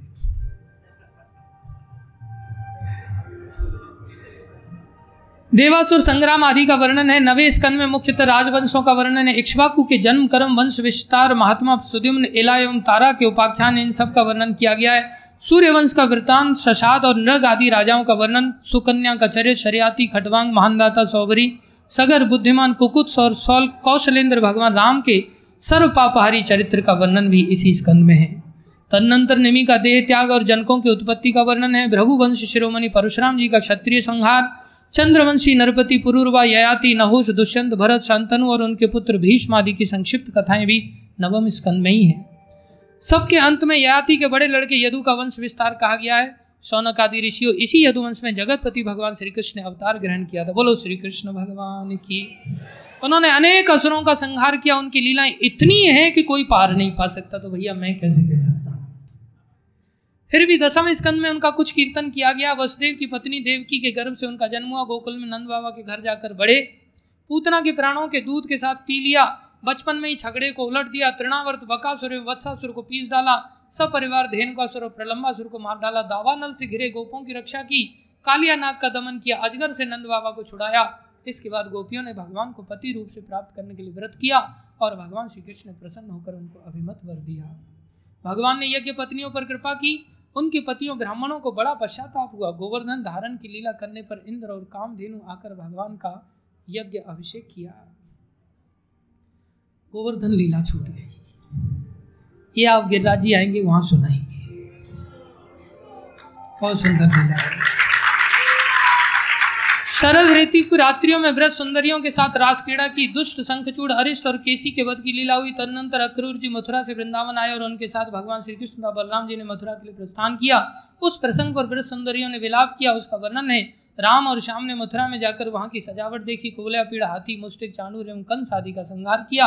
सांदीपनी गुरु के यहाँ विद्याधन करके उनके मृत पुत्र को लौटा लाए। सौनक आदि ऋषियों, जिस समय भगवान श्री कृष्ण मथुरा में निवास कर रहे थे, उस समय उन्होंने उद्धव और बलराम जी के साथ यदुवंशियों का सब प्रकार से प्रिय और हित किया। जरासन कई बार बड़ी बड़ी सेनाएँ लेकर आया और भगवान ने उनका उद्धार करके पृथ्वी का भार हल्का किया। काल यवन को मुचकुंद से भस्म करा दिया। द्वारिकापुरी बसा कर रातों रात सबको वहाँ पहुँचा दिया। स्वर्ग से कल्प वृक्ष और सुधर्मा सभा ले आए। भगवान ने दल के दल शत्रुओं को युद्ध में पराजित करके रुक्मिणी का हरण किया। बानासुर के साथ युद्ध के प्रसंग में महादेव जी पर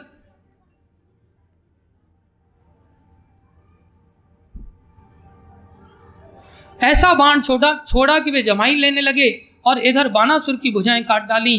प्राग ज्योतिषपुर के स्वामी भौमासुर को मारकर सोलह हज़ार कन्याएँ ग्रहण की। शिशुपाल पौंड्रक, साल दुष्ट दंत वक्र संबरासुर द्विविध पीठ मूर, पंचजन्य और अन्य दैत्यों का बल पौरुष का वर्णन करके यह बात बतलाई गई कि भगवान ने उन्हें कैसे कैसे मारा। भगवान ने चक्र से, भगवान के चक्र ने काशी को जला दिया और फिर उन्होंने भारतीय युद्ध में पांडवों को निमित्त बनाकर पृथ्वी का बहुत बड़ा भार उतार दिया। शौनक आदि ऋषियों ग्यारहवें स्कंद में इस बात का वर्णन हुआ है कि भगवान ने ब्राह्मणों के शाप के बहाने किस प्रकार यदुवंश का संहार किया। इस स्कंद में भगवान श्री कृष्ण और उद्धव का संवाद बड़ा ही अद्भुत है। उसमें संपूर्ण आत्मज्ञान और धर्म निर्णय का निरूपण हुआ है। और अंत में यह बात बताई गई है कि भगवान श्री कृष्ण ने अपने आत्मयोग के प्रभाव से किस प्रकार मर्त्य लोक का परित्याग किया। बारहवें स्कंद में विभिन्न युगों के लक्षण और उनमें रहने वाले लोगों के व्यवहार का वर्णन किया गया है तथा यह भी बतला गया है कि कलयुग में मनुष्यों की गति विपरीत होती है।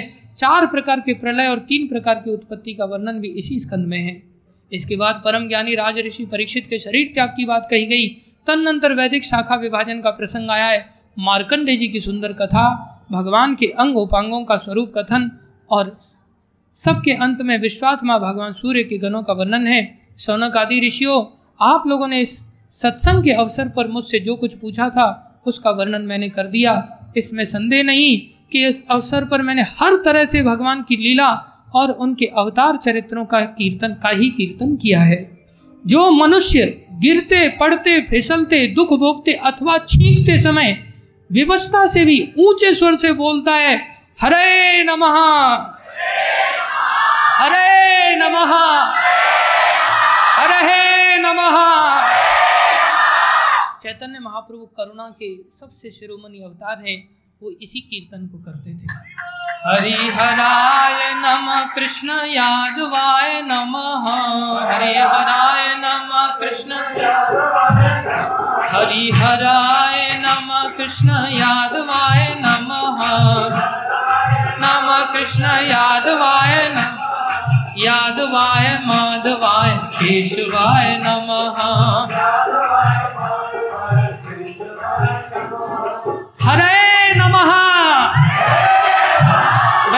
बैठो। बैठो सब पापों से मुक्त हो जाता है। यदि कोई छींकते आदि करते समय भी अगर कीर्तन करता है, यदि देश, काल एवं वस्तु से अपरिचिन्न होकर के भी इसका कीर्तन किया जाए, अथवा उनके प्रभाव, महिमा आदि श्रवण किया जाए तो वे स्वयं ही हृदय में आ विराजते हैं और श्रवण तथा कीर्तन करने वाले पुरुष के सारे दुख मिटा देते हैं।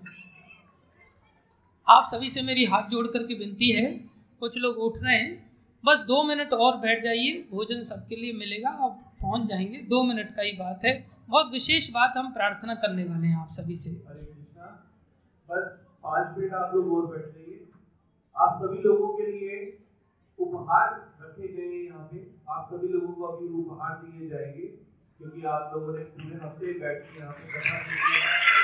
आप लोगों के लिए उपहारों का इंतज़ाम किया गया है। तो इसे अपन थोड़ी देर हो जाएगी ठीक वैसे ही जैसे सूर्य अंधकार को और आंधी बादलों को तितर बितर कर देती है, जिस वाणी के द्वारा घटघटवासी अविनाशी भगवान के नाम, लीला, गुण आदि उच्चारण नहीं होता वह वाणी भावपूर्ण होने पर भी निरर्थक होती है। याद रखो, सारहीन सुंदर होने पर भी असुंदर है और उत्तम उत्तम विषयों का प्रतिपादन करने वाली होने पर भी असत कथा है। जो वाणी और वचन भगवान के गुणों से परिपूर्ण रहते हैं, वे ही परम पावन हैं, वे ही मंगलमय और वे ही परम सत्य हैं। जिस वचन के द्वारा भगवान के परम पवित्र यश का गान होता है, वही परम रमणीय रुचिकर एवं प्रतीक्षण नया नया जान पड़ता है, उससे अनंत उससे अनंत काल तक मन को परमानंद अनुभूति होती रहती है। मनुष्यों का सारा शोक, चाहे वो समुद्र के समान लंबा और गहरा क्यों न हो, समुद्र के जैसा दुख क्यों न हो, उस वचन के प्रभाव से सदा के लिए सूख जाता है। जिस वाणी से, चाहे वो रस, भाव, अलंकार आदि से युक्त ही क्यों न हो जगत को पवित्र करने वाले भगवान श्री कृष्ण के यश का कभी गान नहीं होता, वह तो कौओं के लिए उच्चिष्ट फेंकने के स्थान के समान अत्यंत अपवित्र है। मान सरोवर निवासी हंस अथवा ब्रह्म धाम में विहार करने वाले भगवत चरणारविंद आश्रित परमहंस भक्त उसका कभी सेवन नहीं करते। निर्मल हृदय वाले साधु जन तो वही निवास करते हैं, जहाँ भगवान रहते हैं। इसके विपरीत जिसमें सुंदर रचना भी नहीं है, और जो व्याकरण आदि दृष्टि से दूषित शब्दों से भी युक्त है परंतु जिसके प्रत्येक श्लोक में भगवान के सुयश सूचक नाम जड़े हुए हैं, वह वाणी लोगों के सारे पापों का नाश कर देती है, क्योंकि सत्पुरुष ऐसी ही वाणी का श्रवण, गान और कीर्तन किया करते हैं। वह निर्मल ज्ञान भी मोक्ष की प्राप्ति का साक्षात साधन है। यदि भगवान की भक्ति से रहित हो तो उसकी उतनी शोभा नहीं होती। फिर जो कर्म भगवान को अर्पण नहीं किया गया वो चाहे कितना ही ऊँचा क्यों न हो, सदा अमंगल स्वरूप और दुख देने वाला होता है।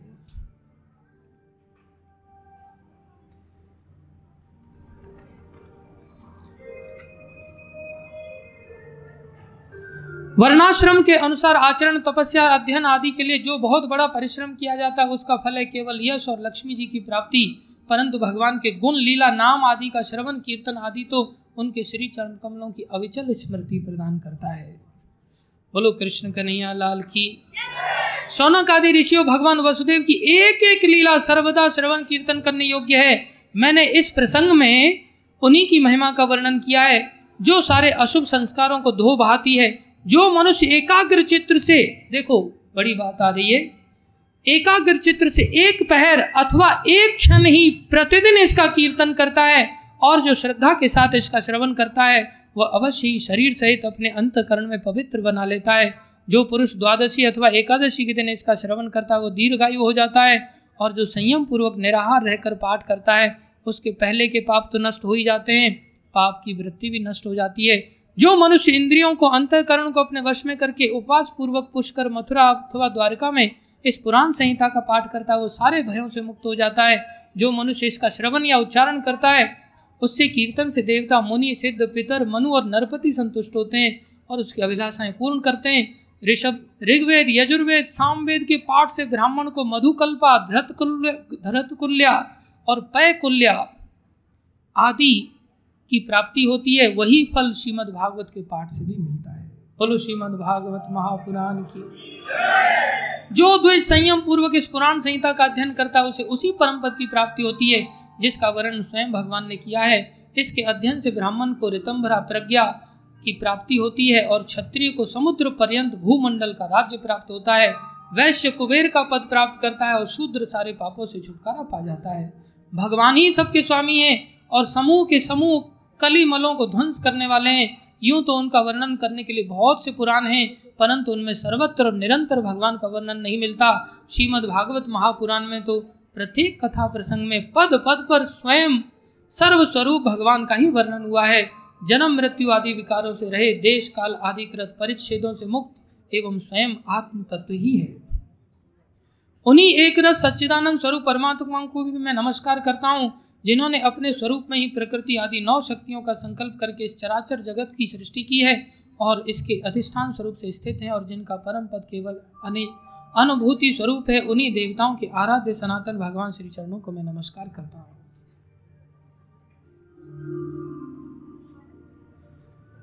शिल सुखदेव गोस्वामी महाराज ने आपने आत्मानंद में ही निमग्न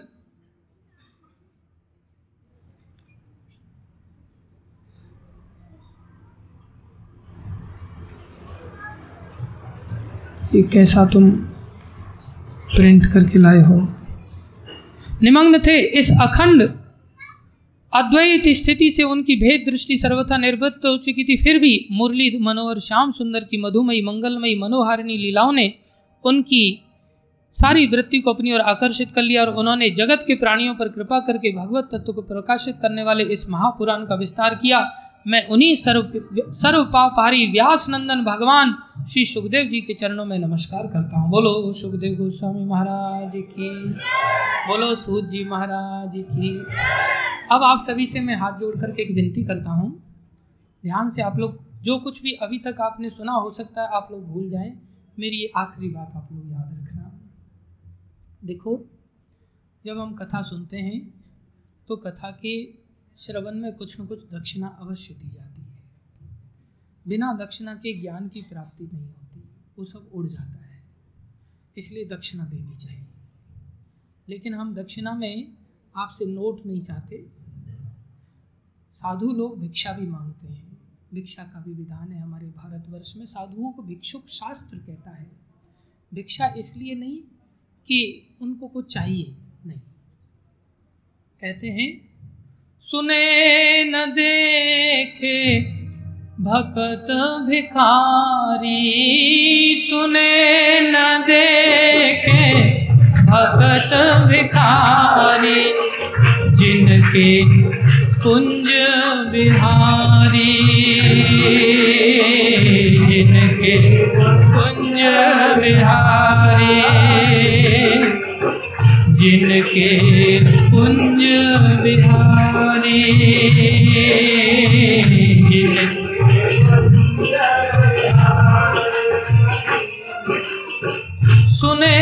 न देखे भगत भिखारी। सुने न के भगत भिखारी। भिखारी दो चीज़ों के लिए बनता आदमी। जिनके चाम दाम को लोभन जिनके चाम दाम को लोभन एक चमड़ी का, गोरी चमड़ी आकर्षित कर लेती है। एक दमड़ी नोट सोना आकर्षित कर लेता है। जिनके कुंज बिहारी, जिनके कुंज बिहारी। जिनके चाम दाम को लोभन जिनके चाम दाम को लोभन जिनके कुंज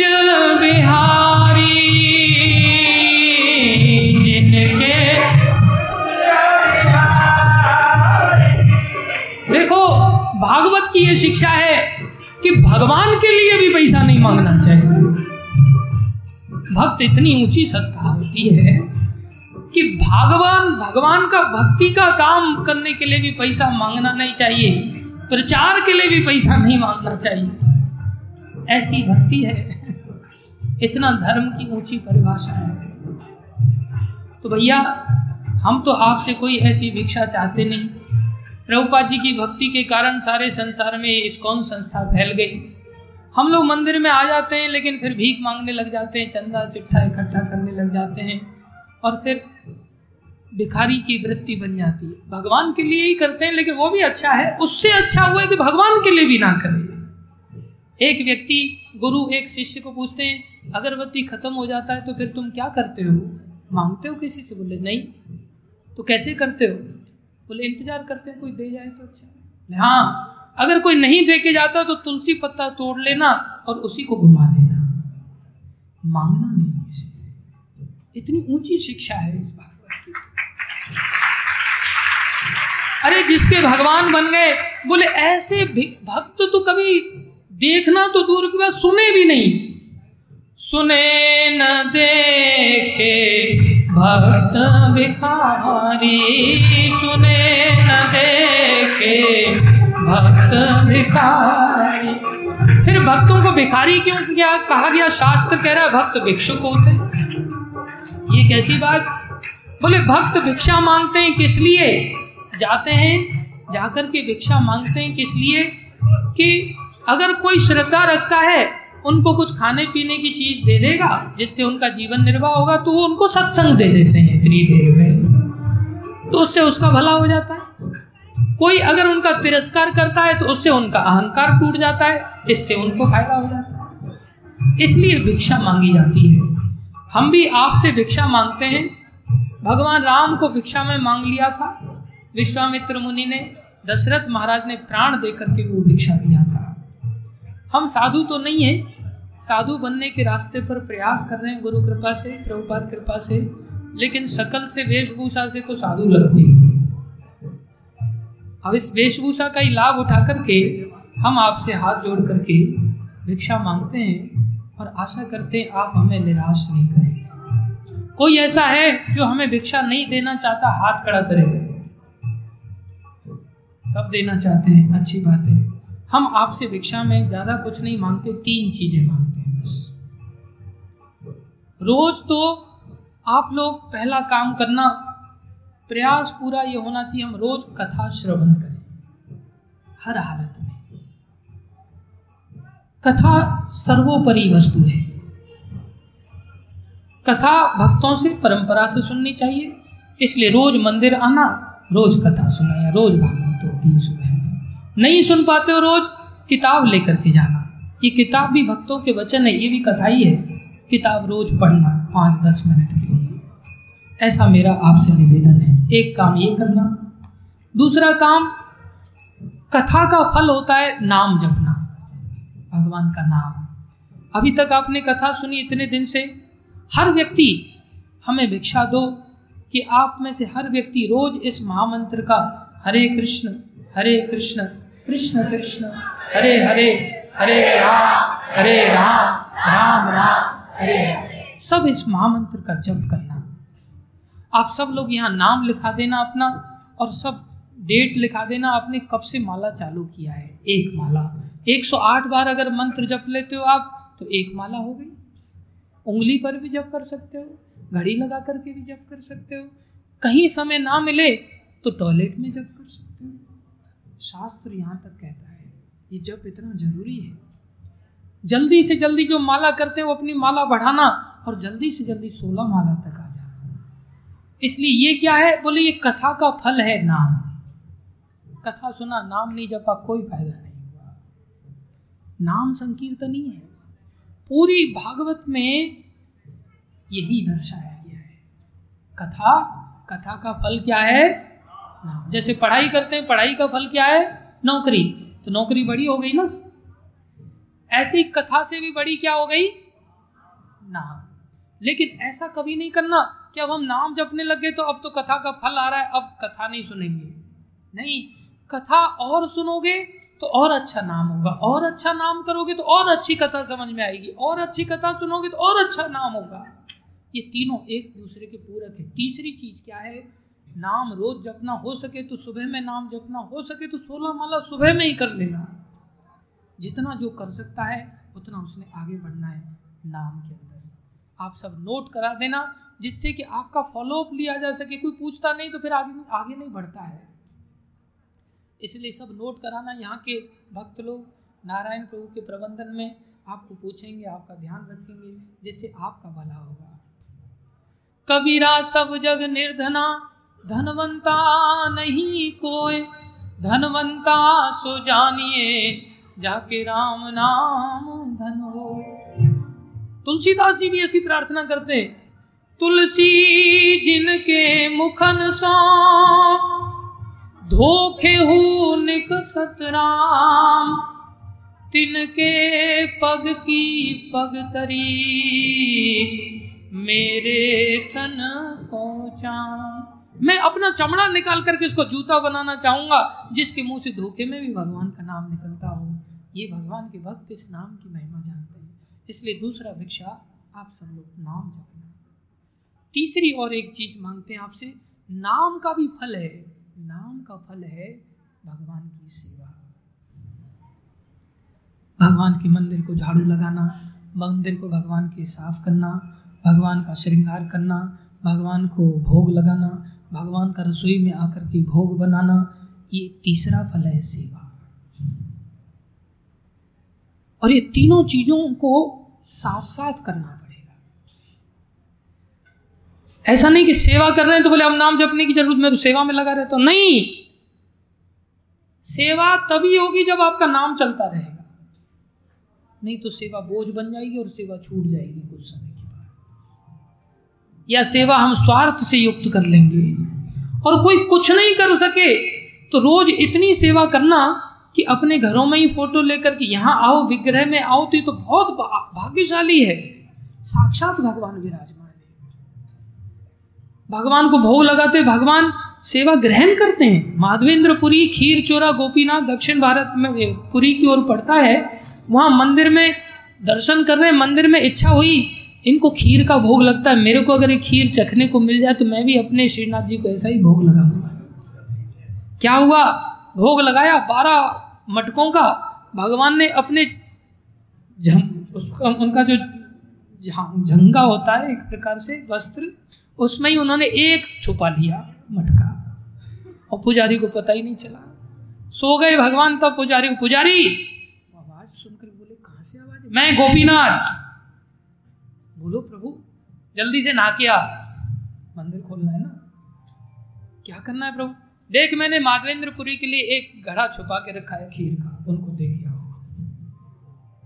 विग्रह भगवान के साक्षात विराजमान रहते हैं, सेवा ग्रहण करते हैं। वो लेकर के गया। माधवेंद्रपुरी कहाँ है? माधवेंद्रपुरी कहाँ है? उनको दिया जा करके। मैं हूँ। पा लिया। खीर खाया। उस घड़े को भी चूरन बना करके रख लिया। रोज उसमें से थोड़ा थोड़ा खाते रहे। भगवान ने इस घड़े को छुआ है। भगवान मंदिर में साक्षात रूप से सेवा स्वीकार करते हैं। आप आकर के रोज भगवान को तुलसी चढ़ाओ। और याद रखो, तुलसी कृष्ण को ही चढ़ाई जा सकती है, बलराम जी को चढ़ाई जा सकती है, नित्यानंद प्रभु, गौरांग महाप्रभु जो विष्णु के अवतार है, उनको चढ़ाई जा सकती है। विष्णु के अतिरिक्त राधा रानी या किसी गुरु परंपरा में गुरु जी आदि किसी को चढ़ाओगे तो ब्रह्म हत्या का पाप लगेगा।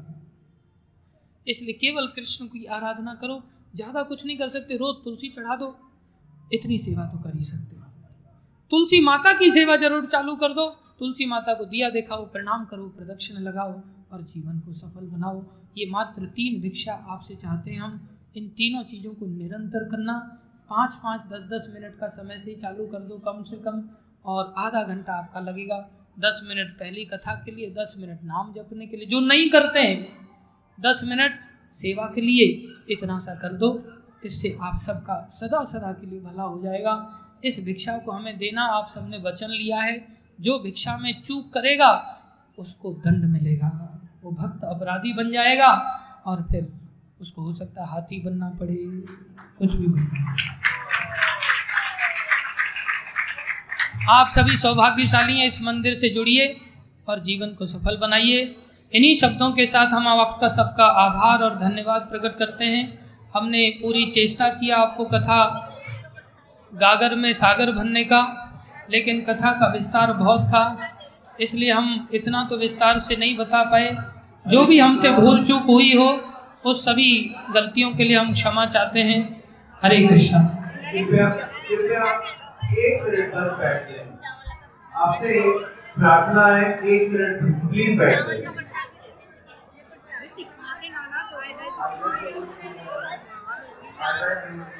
बहुत बहुत धन्यवाद श्रीमान सचिनंदन टुमली जो भी हमें भागवत कथा सप्ताह सुनाया। और मैं गौरव प्रभु को बुलाना चाहूँगा कि प्रभु को आपके आभार प्रकट करें, सम्मानित करें। धक्का मुक्की मत कीजिए। माताएँ थोड़ा पीछे लाइन से आ जाइए, लगे तो।